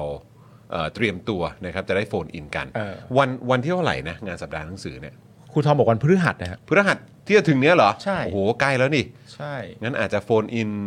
กูทอมพรุ่งนี้ว่างเปล่าเผื่อโฟนอินกัน ได้เลยนะ หรือว่า ครูทอม เราควรจะโฟนอินกูทอมตอนที่อยู่ที่งานแล้ว หมายถึงว่า ถ้าอยู่ถ้าอยู่ อ๋อ ที่งา ถ้าน อยู่ แล้ว ที่งาน จะได้แบบหรือว่าอาจจะ อาจจะ รับแขก ยุ่งหอยู่เนรือเปล่าอะรับแขกอยู่ อะไรครูทอมสะดวกประมาณไหนครูทอมแจ้งเข้ามาได้นะครั อ่ะ บ เดี๋ยวเดี๋ยวเราอาจจะให้ให้ออมมาติดต่อไป จะ อ่า ได้ถามครูทอมว่าครูทอมสะดวกวันไหนเวลาไหนเนาะ ใช่ นะครับ จะได้ไปช่วยกันงื้อด้วยคุณดิฟชา ใช่ โด จะ บ ได้ อก ช่วยเออไปช่วยกันงื้อกันครับ ใช่ เออนะครับอยากอยากให้ทำคอนเทนต์กันได้ไหมครับ ไปอยู่หน้าบูธ Avocado Books อ่า แล้วก็ถ่ายพร้อมกันว่างื้อ ครูทอม เอองื้อกันยาวๆกันนิดหนึ่งเออนะครับจะได้เป็นคอนเทนต์แบบว่าเออทุกคนมาก็จะได้แบบว่า เออ นะสามสิบถึงเก้าโอเค ขอบคุณครับครูทอ เก้าม โอเค โอเคนะครับนะฮะครูทอมเป็นชาวเน็ต ครับ อ่า ผม ครับผมนะอ่ะโอเคเดี๋ยวเดี๋ยวพรุ่งนี้ได้นี่ อ้าวได้เลย โอเคงั้นพรุ่งนี้เรามีนัดกับครูทอมครับ คุณผู้ชมพรุ่งนี้เราจะคุยกับครูทอมนะ นะ เดี๋ยวพรุ่งนี้เราจะมาเมาส์มาโฟนอินคุยกับครูทอมกันนะครับ ครับ นะฮะโอ้ขอบคุณครูทอมนะครับครูทอม ขอบคุณ น่ารัก มาก จังเล เลยย นะครับ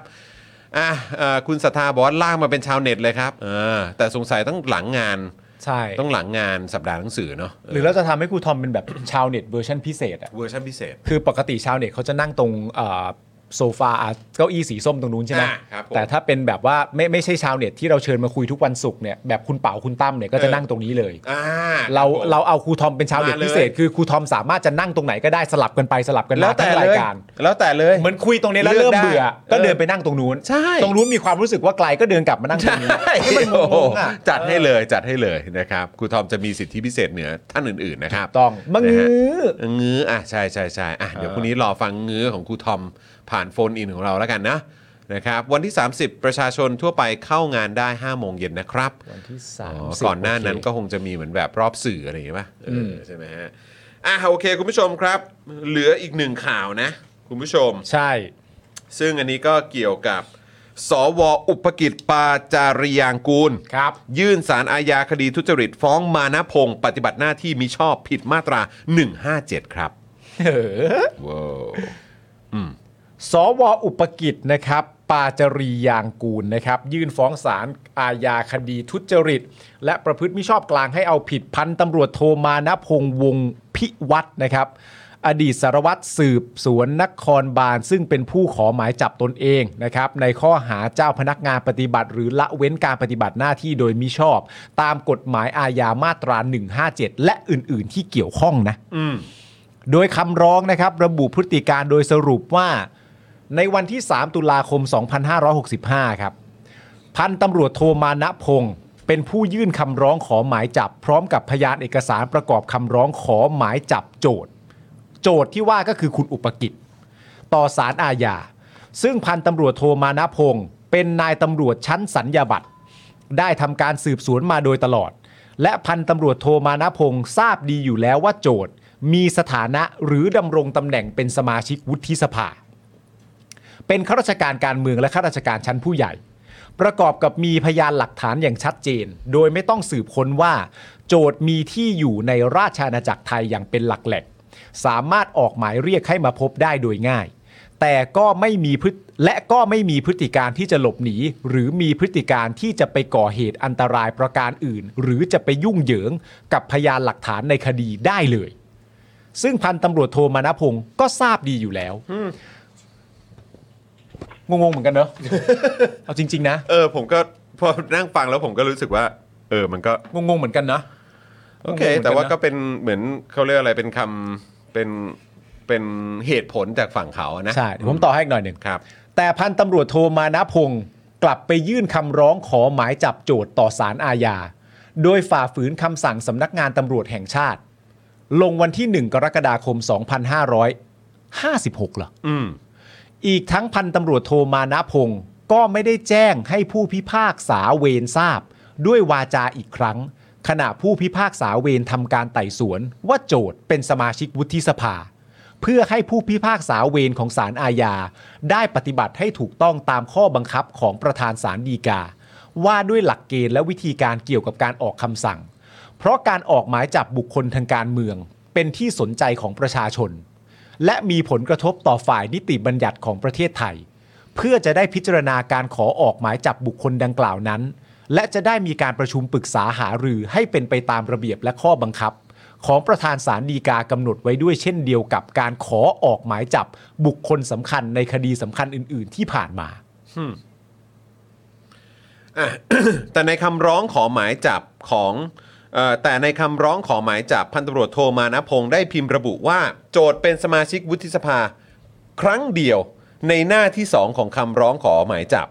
ประกอบกับเนื้อหารายงานการสืบสวน ซึ่งเป็นพยานเอกสารประกอบคำร้องขอหมายจับ ไม่มีการสั่งการของผู้กำกับการสืบสวน 2 กองบัญชาการตำรวจนครบาล ที่แสดงให้เห็นได้ว่าผู้บังคับบัญชาของพันตำรวจโทมานะพงศ์ได้พิจารณาแล้ว และได้สั่งการให้พันตำรวจโทมานะพงศ์มาขอออกหมายจับโจทย์ต่อศาลอาญา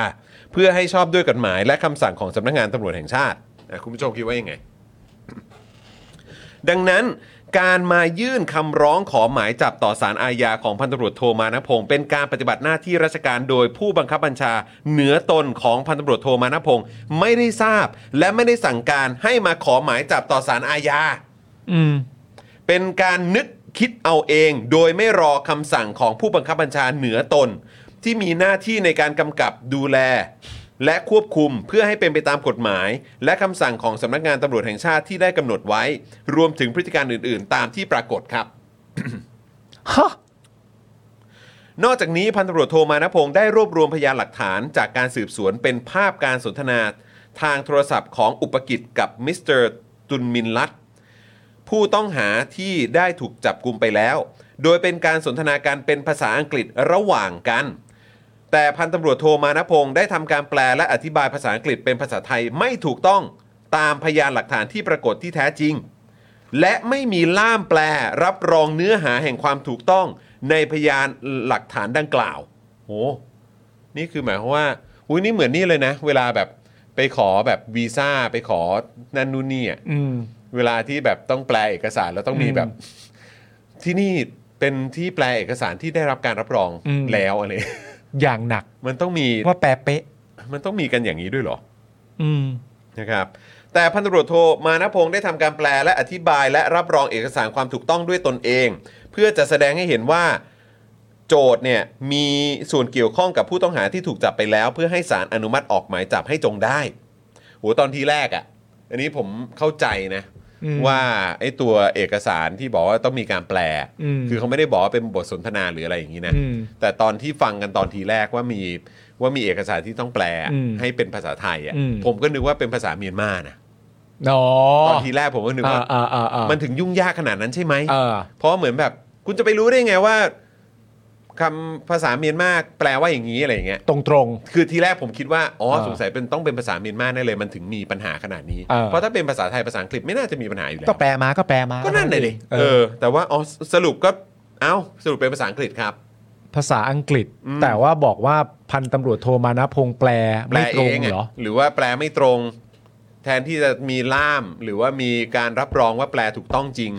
มา แสดงว่าถ้าตามข้อกล่าวหาเนี่ยมันเหมือนว่าพันตำรวจโทมานะพงษ์เนี่ย แปลและอธิบายภาษาอังกฤษเป็นภาษาไทยไม่ถูกต้อง ไม่ถูกต้องนี่ว่าคือไม่ถูกต้องตามพยานหลักฐานปรากฏที่แท้จริง อืม ซึ่งมันก็มีคำกำกับว่าที่ทำทั้งหมดเนี่ยเพื่อจะแสดงให้เห็นว่าโจทย์มีส่วนเกี่ยวข้องกับผู้ต้องหาที่ถูกจับไปแล้ว เพื่อต้องการจะให้ศาลอนุมัติออกหมายจับให้จงได้ อืม นั่นคือความต้องการของพันตำรวจโทมานะพงษ์ คือหมายความว่าพันตำรวจโทโทมานะพงษ์แปล เนื้อหาออกมาให้ให้ ให้ต้องออกหมายจับ ให้ต้องออกหมายจับอืมนะครับอ่านี่ก็เป็นเป็นมุมมองจากฝั่งการชี้แจงนะครับนะฮะเท่ากับการปฏิบัติหน้าที่ของพันตำรวจโทมานพงศ์ในการขอหมายจับโจทย์ก่อให้เกิดความเสียหายแก่โจทย์อาจทำให้สูญเสียเสรีภาพและชื่อเสียงที่ได้สร้างสะสมมาอย่างยาวนาน และความเสียหายต่อทรัพย์สิน และการปฏิบัติหน้าที่ของจำเลยดังกล่าวนี้ก่อให้เกิดความเสียหายต่อประชาชนและหน่วยงานของรัฐอีกด้วย และสุ่มเสี่ยงที่จะถูกฟ้องดำเนินคดีเรียกค่าเสียหาย จากต้นสังกัดของจำเลย ซึ่งสุดท้ายอาจต้องนำเงินภาษีของประชาชนมาชำระค่าเสียหาย และยังเป็นการกระทำเพื่อแกล้งให้โจทย์ต้องได้รับโทษทางอาญาครับ นะฮะดังนั้นการกระทำของจำเลย เช่นนี้เป็นอันเป็นฐานอันเป็นความผิดฐานเจ้าพนักงานปฏิบัติ หรือละเว้นปฏิบัติหน้าที่โดยมิชอบ เพื่อให้เกิดความเสียหายแก่ผู้หนึ่งผู้ใดหรือม .157 โดยสารรับคำฟ้องไว้เพื่อนัดฟังคำชั้นตรวจคำฟ้องในวันที่ 11 เมษายนเวลา9โมงครึ่งนะครับ ครับ อ่ะก็อันนี้ก็เป็นเอกสารนะครับที่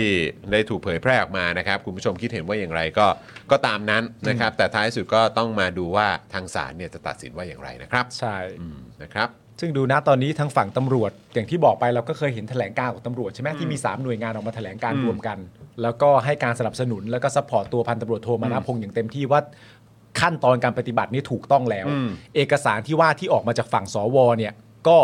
ค่อนข้างจะค้านกับเอกสารนั้นโดยตรง อืม ถูกไหมมัน ใช่ ค้านกันนะ ใช่ บอกก็เอกสารนั้นบอกว่าพันตำรวจโทมานพงษ์ ถูก ทำทุกอย่าง ถูกต้อ ตาง มขั้นตอน ถูกต้องทุกขั้น แล้ว ตอน และประเด็น รู้ทั้งรู้ว่าเป็นสว รู้ทั้งรู้ว่ามีตำแหน่งแห่งหนอะไรต่างๆนานาก็ไม่เกี่ยวกับเรื่องนี้ เพราะฉะนั้นเอกสารที่ออกมาประเด็นนี้ทั้งหมดนะตอนนี้ของสวเนี่ยมันค้านกับสามหน่วยงานของตำรวจที่เคยออกมาแจ้งก่อนอันนี้โดยตรง อืม ก็เดี๋ยวก็ต้องดูกันแล้วฮะ ก็เดี๋ยวต้องดูกันค ต้อง รับ ดูกันแล้วครับ นะครับอ่ะโอเคครับคุณผู้ชมครับ แล้วก็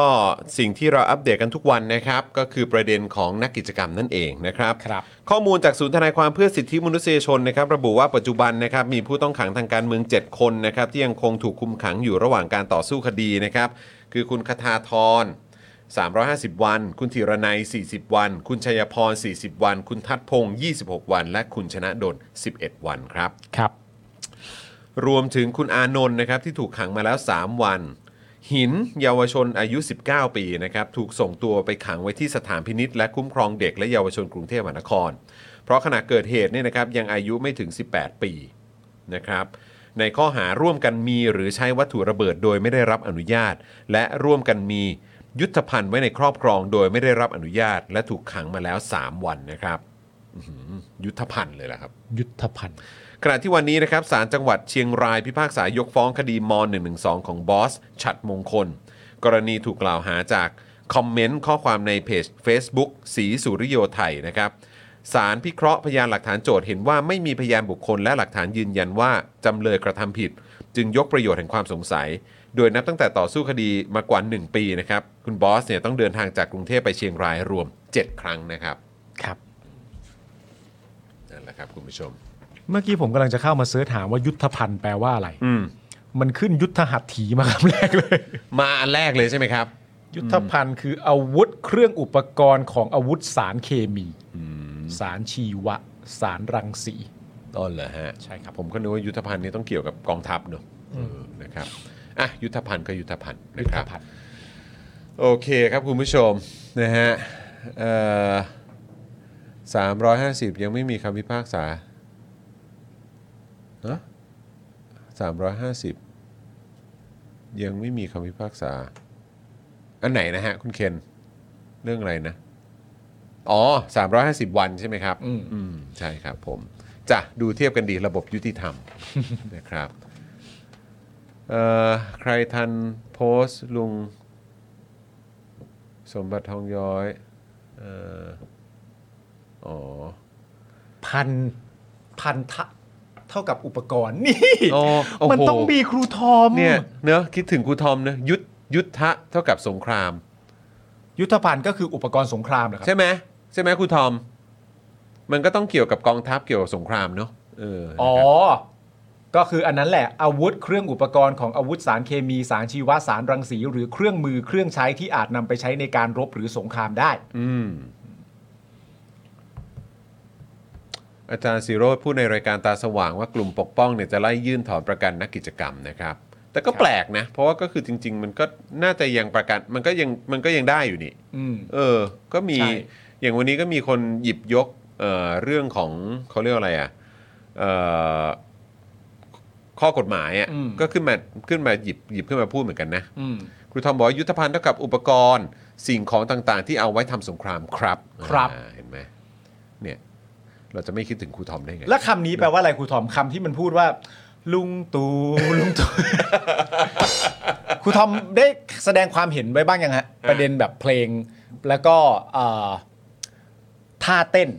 หรือว่าคอเรียกราฟโดยรวมของของเออการแสดงนั้นนะฮะครูทอมได้ได้ดูบ้างหรือยัง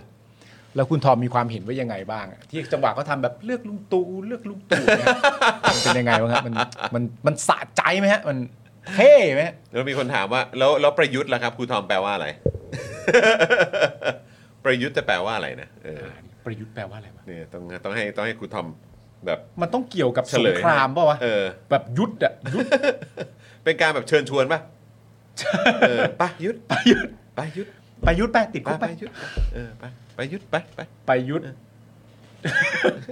เซิร์ชคำว่าประยุทธ์ เออ โอ้โห อะไรฮะ แม่งโคตรเข้ากับเพลงเลยว่ะ ทำไมอ่ะ เซิร์ชคำว่าประยุทธ์คำแรก อันแรกที่ขึ้นมาประยุทธ์อยู่พักไหน เอ้าไม่รู้กันเหรอ โอ้ ประยุทธ์แปลว่า สู้รบต่อสู้ทำศึก อ๋อครับผมอ่า ดูซิประวิทย์แปลว่าอะไร สู้รบกับวิทยาศาสตร์นะ ประวิทย์แปลว่าบพิษบริสุทธิ์ สะอาด บริสุทธิ์ว่ะ บริสุทธิ์ บริ สะ สุท อาด ธิ์ว่ะเออบริสุทธิ์ครับ เออ ช่วงท้ายเราเล่นอย่างนี้ดีกว่า ครับ วันนั้นผมเข้าไปผมจำไม่ได้แล้ว ประยุทธ์แปลว่าลบต่อสู้ครับ ภาษาสันสกฤตนี่ อ๋อครับผม ครับ เดี๋ยวดูสิอันนี้อันนี้น่าเล่น เผื่อเราจะดีใจ ว่า วันนั้นผมลองเข้าไปเว้ยแล้วผมก็อยากรู้ว่าไอ้ประยุทธ์อ่ะ เออ มันเกิดวันที่ 21 มีนาใช่ป่ะ อืม แล้วผมก็เลยอยากรู้ว่าใครเกิดวันที่ 21 มีนา โอ้ บ้าง โหใครเกิดวันเดียวไอ้ตู่ เดี๋ยวดูนะฮะ เชดเนี่ยโอ้โหครูทอมแบบ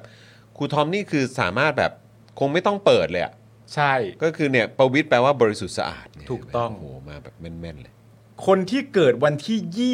21 มีนาคมนะครับ อันนี้ ห ของของไทยหรือฝรั่งอะเออ ทั้งไทยและฝรั่ง อ่าโอเค ของของฝรั่งคนหนึ่งเนี่ยคือแกรี่โอเมนครับ โอ้แคริโอเมนเหรอ เกิด 21 มีนาคม โอ้ ครับ ครับผม แล้วก็คุณเดอ๋อดอกสะเดา ครับผม เกิด21มีนาคมด้วย โอ้โหครับผม แมทธิวบอตริก อ๋อเหรอ ใช่ครับผม เออครับ คุณนวลพันธ์ล่ำซำ อ๋ ก็ อเหรอฮะ 21 มีนาคมฮะ เอ้า โรนัลดินโย โรนันดินโยด้วย ก็ 21 มีนาคมฮะ โอ้อันนี้เขาเรียกว่าอะไร เขาเรียกว่าอะไรนะ ฉายาเขาอะ อ่าเหยิน เหยินเหยินเล็กเหรอ หรือว่าอะไร เหยินเล็กเอออะไรไม่ เอ รู้ อ สักอย่า ใช่ ง ไหมเออ เพราะมันมีจะมีมีมีโดอีกโดหนึงไหม ใช่ เออครับ อองตวนกริสมันฮะ โอ้คริสมันด้วย กริสมันก็ โอ้ ใช่ ครั นะ บ ฮะ ผม จบแล้วครับ ประมาณนี้ วันถึงแก่กรรมไหมฮะ 21เหรอ เออ ยี่สิบเอ็ดมีนาคม 21 มีนาคม มีใครมีใครได้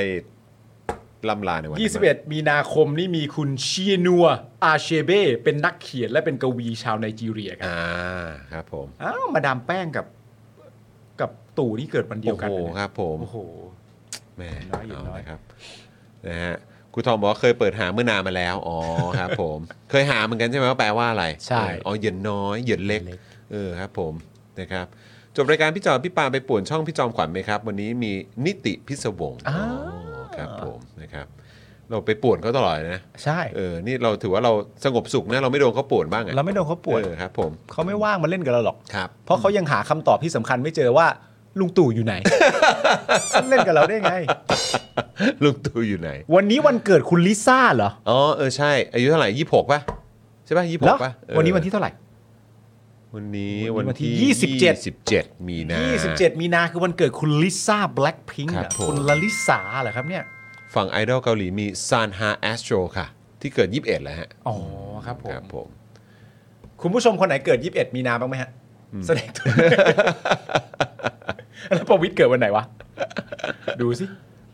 คุณดิฟชาโดว์ผมเพิ่งได้ดูเพลงลุงตู่อยู่ไหนนะฮะอืมครับผม เลือกลุงตู่เลือกคนดีดูสะอาดเลือกรวมไทยสร้างชาติ เลือกลุงตู่เลือกลุงตู่กูก็จำได้ซะด้วยสิ หมอปลายทายว่าคนเกิด 21 มีนาจะได้เป็นนายกที่ลงเลือกตั้ง มีคนอื่นเกิดอีกคนเหรอ มีด้วยเหรอ แล้วครับ มีคนอื่นเกิด 21 อีกเหรอครับ อืม อย่าเลยพี่จอนอาจารย์เหมาเขากำหมัดตลอดรายการเลยครับ โอ้โห 27 มีนาวันเกิดน้องลิซ่า คุณพลอยลุงบอกมา อ๋อฮะ ครูทองบอกว่าลองเอาวันเกิดไปใส่ใน Google แล้วพิมพ์ต่อท้ายว่า birthday personality ครับ สนุกอ่า 21 March birthday personality อ่าโอเค เดี๋ยวนะ ลิซ่าอยู่ไหน ใจเย็น ๆ นะพี่น้อง อ๋อ ประวิทย์เกิด 11 สิงหาคม ดูสิ ใครเกิด 11 สิงหาคมบ้าง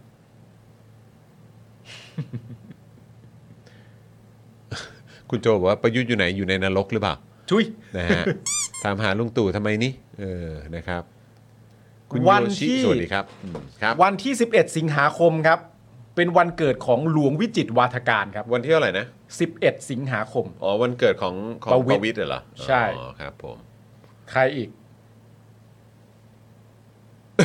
คุณทีนิวส์บอกว่าแล้วภรรยาผมนามสกุลวงสุวรรณเฉยผมนี่งงเลย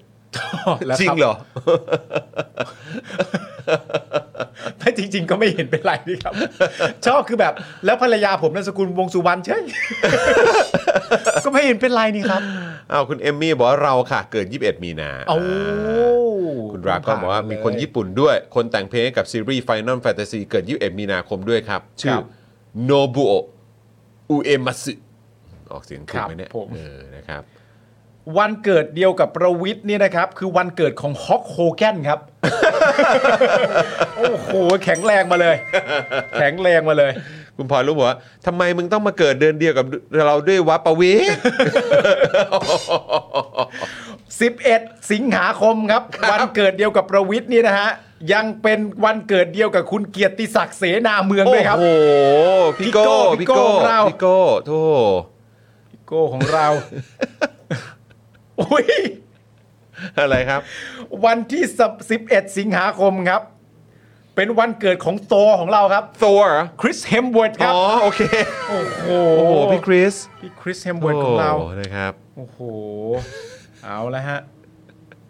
มีใครอีกอะเนี่ย 11 สิงหาฮะโอ้โห นี่ เป็นวันเกิดของ เกือบแล้วเนี่ย นักแสดงคุณเดียนาฟลิปโป้ด้วยนะครับ อ๋อ ผม เดียน่าเอ้ยเขายังเขายังเล่น เล่นๆเล่นๆ ละครอยู่ใช่ไหม ครับ เออ ผม ครับผม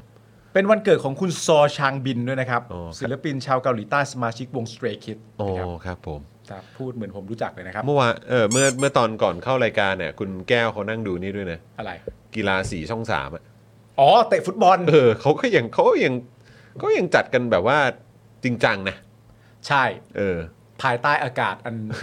ร่มเย็น เพื่อบอกว่าอะไรนะ เพื่อคนดู ครับผม เพื่อคนดูร้อนแค่ไหนก็ทนได้ โอ้โหครับผม เออ ดูแบบจริงจังมากอะ จริงจังจริงจัง เออนั่งดูโชว์แล้วก็โอ้โห ต้อง โอเค โอเค โอเค โอ เค วันนี้ก็ถือเป็นวันที่เราได้รู้แล้วนะครับ ว่าใครเกิดวันเดียวกับประยุทธ์กับประวิทย์บ้าง ก็ถือเป็นเรื่องที่ดี ครับผม คุณพลอยบอกว่าเฮ้าโคแกนนี่นักมวยนักมวยปล้ำระดับตำนานฮอเฟมเลยนะครับนั่น ครับผม คุณพลอยลุงนี่จริง ๆ ก็ติดตาม ติดตามนักมวยปล้ำอยู่ไม่ใช่เหรอ ใช่ เออใช่ไหมเห็นอยู่ เหมือนคนคนนั้นเขาเคยคือให้ให้คุณพลอยลุงช่วยอัปเดตนิดนึงคนนั้นคือคนที่เคยแบบเล่นเล่นไอ้นี่ป่ะเดอะฟาสนะหรือว่าเล่นแบบ เหมือนเล่นหนังกับเดอะร็อกอะ ใคร ไอ้คนที่คนที่คุณพลอยลุงเคยลงรูปแบบที่เราเห็นอยู่บ่อยๆอ่ะ อ๋อเหรอ เหมือนเล่นเป็นแบบเล่นเป็นเขาเรียกว่าอะไรอะหรือในภาคไอเนี่ยฮอปส์ฮอปส์กับฮอปส์กับชอปะ เออ เออใช่ไม่รู้ว่าเป็นภาคนั้นหรือเปล่า ใช่ไหมคุณพลอยลุงถ้าเกิดว่าใช่นี่แบบช่วยอัปเดตหน่อย RS รวมแกรมมี่อ๋อโอ้โหครับผม คอนเสิร์ตเหรอ อ๋อครับผมอ่าใช่เห็นไหมคุณพลอยลุงบอก ใช่ ใช่ ช่วงนี้ใกล้ WrestleMania แล้วนะครับอ่า มันมีช่วงที่คุณดูมวยปล้ำปะ ไม่เคยไม่เคยดูเลย อ๋อเหรอ ไม่เคยดูเลย แล้วแบบผมผมก็รู้สึกว่ามันเออมันก็ดูน่าสนใจนะเพราะคนดูเยอะจัง ใช่ เออ แต่ผมก็ยังแบบเหมือน ยังยังไม่เคยสตาร์ทดูจริง ๆอะ่ะ เออ มันคือเขาเขาคือแข่งกันจริงจังเลยใช่ไหม ไม่มั้ง ฮะ ไม่มั้ง ไม่ใช่ไหม ไม่ไม่ไม่ไม่ มันก็คือเป็นเรื่องราวใช่ไหม มันก็คือเป็นเรื่องราวของเหมือนแบบนักกีฬามวยปล้ำแต่มันก็มีแบบคอนเทนต์ประจำตัวบุคคลคนนั้นจากอันนั้นคนนี้ อ่า จากอันนี้คนนี้ไม่ถูกกับคน มี นั้น สตอรี่ คน กัน นไม่ถูบคนนี้ก็มี อ่า มี โอเค สตอรี่อะไรต่างๆกันานะเป็นเอนเตอร์เทนเมนต์ที่สนุก เพราะผมอะไม่รู้ว่า เอ๊ะ แล้วถ้าเกิดกูเข้าไปตอนเนี้ย กูจะ อ่า ดูเข้าใจปะวะ หรืออะไรอย่างเงี้ยเข้าใจปะ เออผมว่ามันก็ตามไม่นานหรอกมั้ง ไม่นานใช่ไหม เออเพราะว่าในความเป็นจริงตอนที่ทุกคนเริ่มดูอ่ะเราก็ไม่รู้หรอกว่าเราเริ่มต้นดูในช่วงไหนของ อ่ มันอะ า มัน ก็คือได้หมด ก็เริ่มได้ ได้หมด เริ่มได้ ใช่ไหม เริ่ม เอ ได้ อ นะครับ คุณเอ่อครูทอมบอกว่าวันก่อนไปดูละครเวทีนะครับไอเซมิงกลาบายูเซกุ b บายมานะครับ อยากให้ทุกคนได้ดู เออ ผมก็จะหาจังหวะไปดูอยู่ยังไม่ได้ไปดูสักที แล้ว อันนี้ผมการันตีนะคุณผู้ชม ครูทอมแนะนำอะไรอ่ะ อ่า เอาเป็นว่าผมใช้คำนี้แล้วกันเพราะผมยังไม่เคยเจอ คือครูทอมแนะนำอะไรอ่ะไม่พลาด ใช่ คือคือโอเคเลยอ่ะมัน เออ ดีทุกครั้งที่ไป แล้วก็รู้สึกว่าดีใจจังที่ครูทอมแนะนำ ใช่ ถ้าเขากลับมารีสเตจอยากชวนทุกคนมาก ๆ เสียดายที่วันนี้รอบสุดท้ายแล้วครับ ใช่ อืมใช่ครับ ครูทอมแนะนำอะไรไม่พลาดจริงๆนะ ไม่พลาดจริง ไม่ว่าจะเป็นร้าน ครับ ร้านกับข้าว ร้านอะไรพวกเนี้ย อ่าครับผม ทอมก็แนะนำก็อร่อยทุกทีฮะก็อร่อยไปทุกทีก็อร่อยทุกทีครูทอมไม่เคยแนะนำอะไรพลาดจริง แนะนำกิจกรรมอะไรดีหมด ๆครูทอมแนะนำว่าทวิตเตอร์ผมควรจะเล่นยังไง อ่า ควรจะเซิร์ชอะไรก็ไม่พลาดจริงๆ ไม่พลาด นะ ไม่พลาด ครูทอม ไม่พลาดแนะนำไม่เคยพลาดจริงๆโอ้โหครูทอมแนะนำนี่ก็ โอ้โหไม่ได้พักเลย นะยอดจริง โอ้เอาละครูทอม ยังไงดีวะเนี่ย ตอนนี้ต้องพิมพ์อย่างเดียวด้วยพิมพ์อย่างเดียว ตอนนี้ต้องพิมพ์อย่างเดียวนะไม่ได้ไม่ได้แซวตอนโฟนอินด้วย เออนะครับ โอ้อดเฮ้ยจังหวะนี้จริงๆ ถ้าครูทอมอยู่ครูทอมต้องพูดอะไรนะแล้วอ่ะครูทอมไม่อยู่อ่ะ อ้าวโอเค คุณผู้ชมนะครับจะ2องทุ่มแล้ว อ่าน นะครับนะก็ขอบคุณคุณผู้ชมมาก ๆ เลยนะครับ พรุ่งนี้นะครับก็เดี๋ยวเราอ่าจะมีการโฟนอินครูทอมด้วย อ่าน นะครับก็เดี๋ยวคอยติดตามกันได้นะครับ นี่ไงเอ่อคุณจอนเอ่อจอนตามรอยร้านที่ผมแนะนำจริง ๆ ใช่ฮะใช่ใช่ใช่ใช่ ใช่ใช่ใช่ใช่ เรื่องจริง ใช่ใช่ เรื่องจริง ใช่จริงจริงจริงจริงจริเรื่อง งจริง ครับผม เรื่องจริง ใช่ครับใช่ครับ โอ้โหกูทอมนี่แล้วไอ้ละครเวทีไอ้เรื่องไอ้เรื่องที่กูเพิ่งไปดูแล้วกูบอกว่ามันมัน ดี มัน อ่า ดีมากอะ อืม ก็คือกูสตาร์ทมาจากที่ครูทอมอ่ะ เออ แนะนำให้ไปดูละครเวทีของกลุ่มกลุ่มเนี้ย อ่า แล้วเหมือนตอนเนี้ยเขาแบบไปเปิดเป็นแบบโรงเรียนเอ่อสอนการแสดงอะของเขาเองอะเออแล้วเขาก็มาทำเป็นโชว์อะก็เลยแบบรู้สึกว่าเออที่นี่น่าสนใจแล้วก็น่าติดตามนะครับ ครับ นะฮะอ่ะยังไงก็เดี๋ยวพรุ่งนี้ใครคิดถึงครูทอมนะครับก็มาจับจองพื้นที่กันได้ ครับ นะครับ เตรียมตัวนะครับที่เดี๋ยวเราจะมาเมาส์มาพูดคุยกับครูทอมกันนะครับว่าเออเนี่ยแบบว่าเอ่อสัปดาห์หนังสืออปีนี้มีอะไรน่าสนใจบ้าง และที่สำคัญที่สุดนะครับสำหรับบูธ Avocado Books เนี่ยนะครับจะมีอะไรให้แฟนๆได้ติดตามกันด้วย ครับ นะครับแล้วก็จะได้ไปอยู่ใกล้ชิดกับครูทอมเพราะครูทอมบอกแล้วนี่ว่าเอ่อน่าจะอยู่เกือบทุกวันเลย ใช่ นะครับก็เดี๋ยวติดตามกันได้นะครับผม อียี่สิบสี่ ครับผมนะครับ คุณเคนถามว่า เอ๊ะหรือคุณปาล์มเข้า tinder ตามที่ครูทอมแนะนำครับ เฮ้ยผมเล่นทวิตเตอร์ ทวิตเตอร์ทวิตเตอร์นะ ครูทอมไม่พิมพ์อะไรผมก็พิมพ์มานะ อ่าครับผม ครับผม นะฮะเอ่อ คุณเบียร์ นิสัยเออนะครับเอ่อเกรดเล็กเกรดน้อยโดนัลด์ทรัมป์เคยมีบทบาททาง WWE ด้วยนะครับ อ๋อ อ่า มีบทบาทกับทางแต่มันอยู่เดี๋ยวมันอยู่ อ่าใช่ครับผม คุณนายรับกินของบอกว่าไปดูน้องมายก่อน บ๊ายบาย ดูที่ไหนฮะไปดูที่ไหนครับ เออนะครับ ไปดูน้องมายที่ไหน โอ้โหนี่ชัดเจนมากเลยเนี่ย ชัดเจนไงชอบ ดจ ชอบ ดจ คอนเทนต์ประชาธิปไตย เ ชอบ เออนั่นต้องไปดูกันนะ ของใครผมก็ดู เออครับผม รายการพักการเมือง วันพุธเจอกันได้ วันพุธเจอกัน นะครับคุณสแกเอ่อคุณสแกรี่บอกว่าคิดถึงครูทอมนะเอ อ่า อนะครับนะก็พวกเราคิดถึงครูทอมกันทุกคนนะครับพรุ่งนี้ ครับผเดี๋มยวมาเจอครูทอมกันนะครับ เออเดี๋ยวตอนจบรายการเราต้องโทรหาครูทอมด้วยนะ นะ เพราะครูทอมจะเมาให้ฟัง ฮะ ครูทอมจะ อ๋อ เมา เหรอ ให้ โอเคโอเคได้เลยได้เลย ใช่ ได้เลยอ่ะโอเคครับคุณผู้ชมครับวันนี้หมดเวลาแล้วนะครับ ผมจอมินยูนะครับคุณปาล์มนะครับพี่บิวของเรานะครับพวกเราสามคนลากันไปก่อนนะครับ สวัสดีครับ สวัสดีครับ สำหรับเจ้าของเพจนะครับที่ยิงโฆษณาแล้วค่าโฆษณาแพง ค่าโฆษณาสูงสูงๆนะครับ ลองเอาคอร์สนี้ไปประยุกต์ใช้ได้ ตอนแรกเนี่ยผมก็ไม่คิดเหมือนกัน ว่ามันจะใช้กับการยิงโฆษณาได้นะครับ คือจริงๆ แล้วความตั้งใจจริงผมอะผมแค่อยากจะทำคอร์สที่วิเคราะห์พฤติกรรมของผู้ใช้งานนะครับ ในโซเชียลมีเดียเฉยๆนะฮะเพื่อให้ได้ออร์แกนิกริชที่เพิ่มมากขึ้นนะครับ แต่ ดันมี ผู้ใช้ที่มีประสบการณ์เขามาลองซื้อไปนะครับ แล้วเขาเอาไปประยุกต์ใช้ทำให้ค่าโฆษณาของเขาอะลดลงถึง 10 เท่าเลย แล้วก็มีอีกรายหนึ่งนะครับ เป็นผู้ใช้ที่มีประสบการณ์เหมือนกันนะครับ ซื้อเอาไปประยุกต์ใช้ปรากฏว่าพอปรับใช้ตามคอร์สนี้แล้วอ่ะเขาบอกว่าพอเขาหยุดแอดน่ะลิสต์มันไม่ค่อยตกเขาส่งรีวิวมาให้ดูด้วยนะครับ ถ้าท่านอยากทราบว่ารีวิวอยู่ตรงไหนก็ไปดูในโพสต์ข้างล่างได้นะครับผมโพสต์ไว้แล้วนะครับ หลาย ๆ ท่านเนี่ยซื้อไปแล้วอ่ะ แล้วเขาปรับได้ภายในสัปดาห์สองสัปดาห์เองผมว่าเขาเก่ง เขาเก่งจริงนะครับก็ไม่คิดว่าคอร์สของเราจะเป็นประโยชน์ขนาดนี้นะครับ ก็คอร์สนี้เนี่ย 2,999 บาทนะครับ ถ้าใครสนใจก็ทักแชทมาได้เลยนะครับ ก็หวังว่าจะเป็นประโยชน์นะครับ หลังซื้อคอร์สไปแล้วนะครับ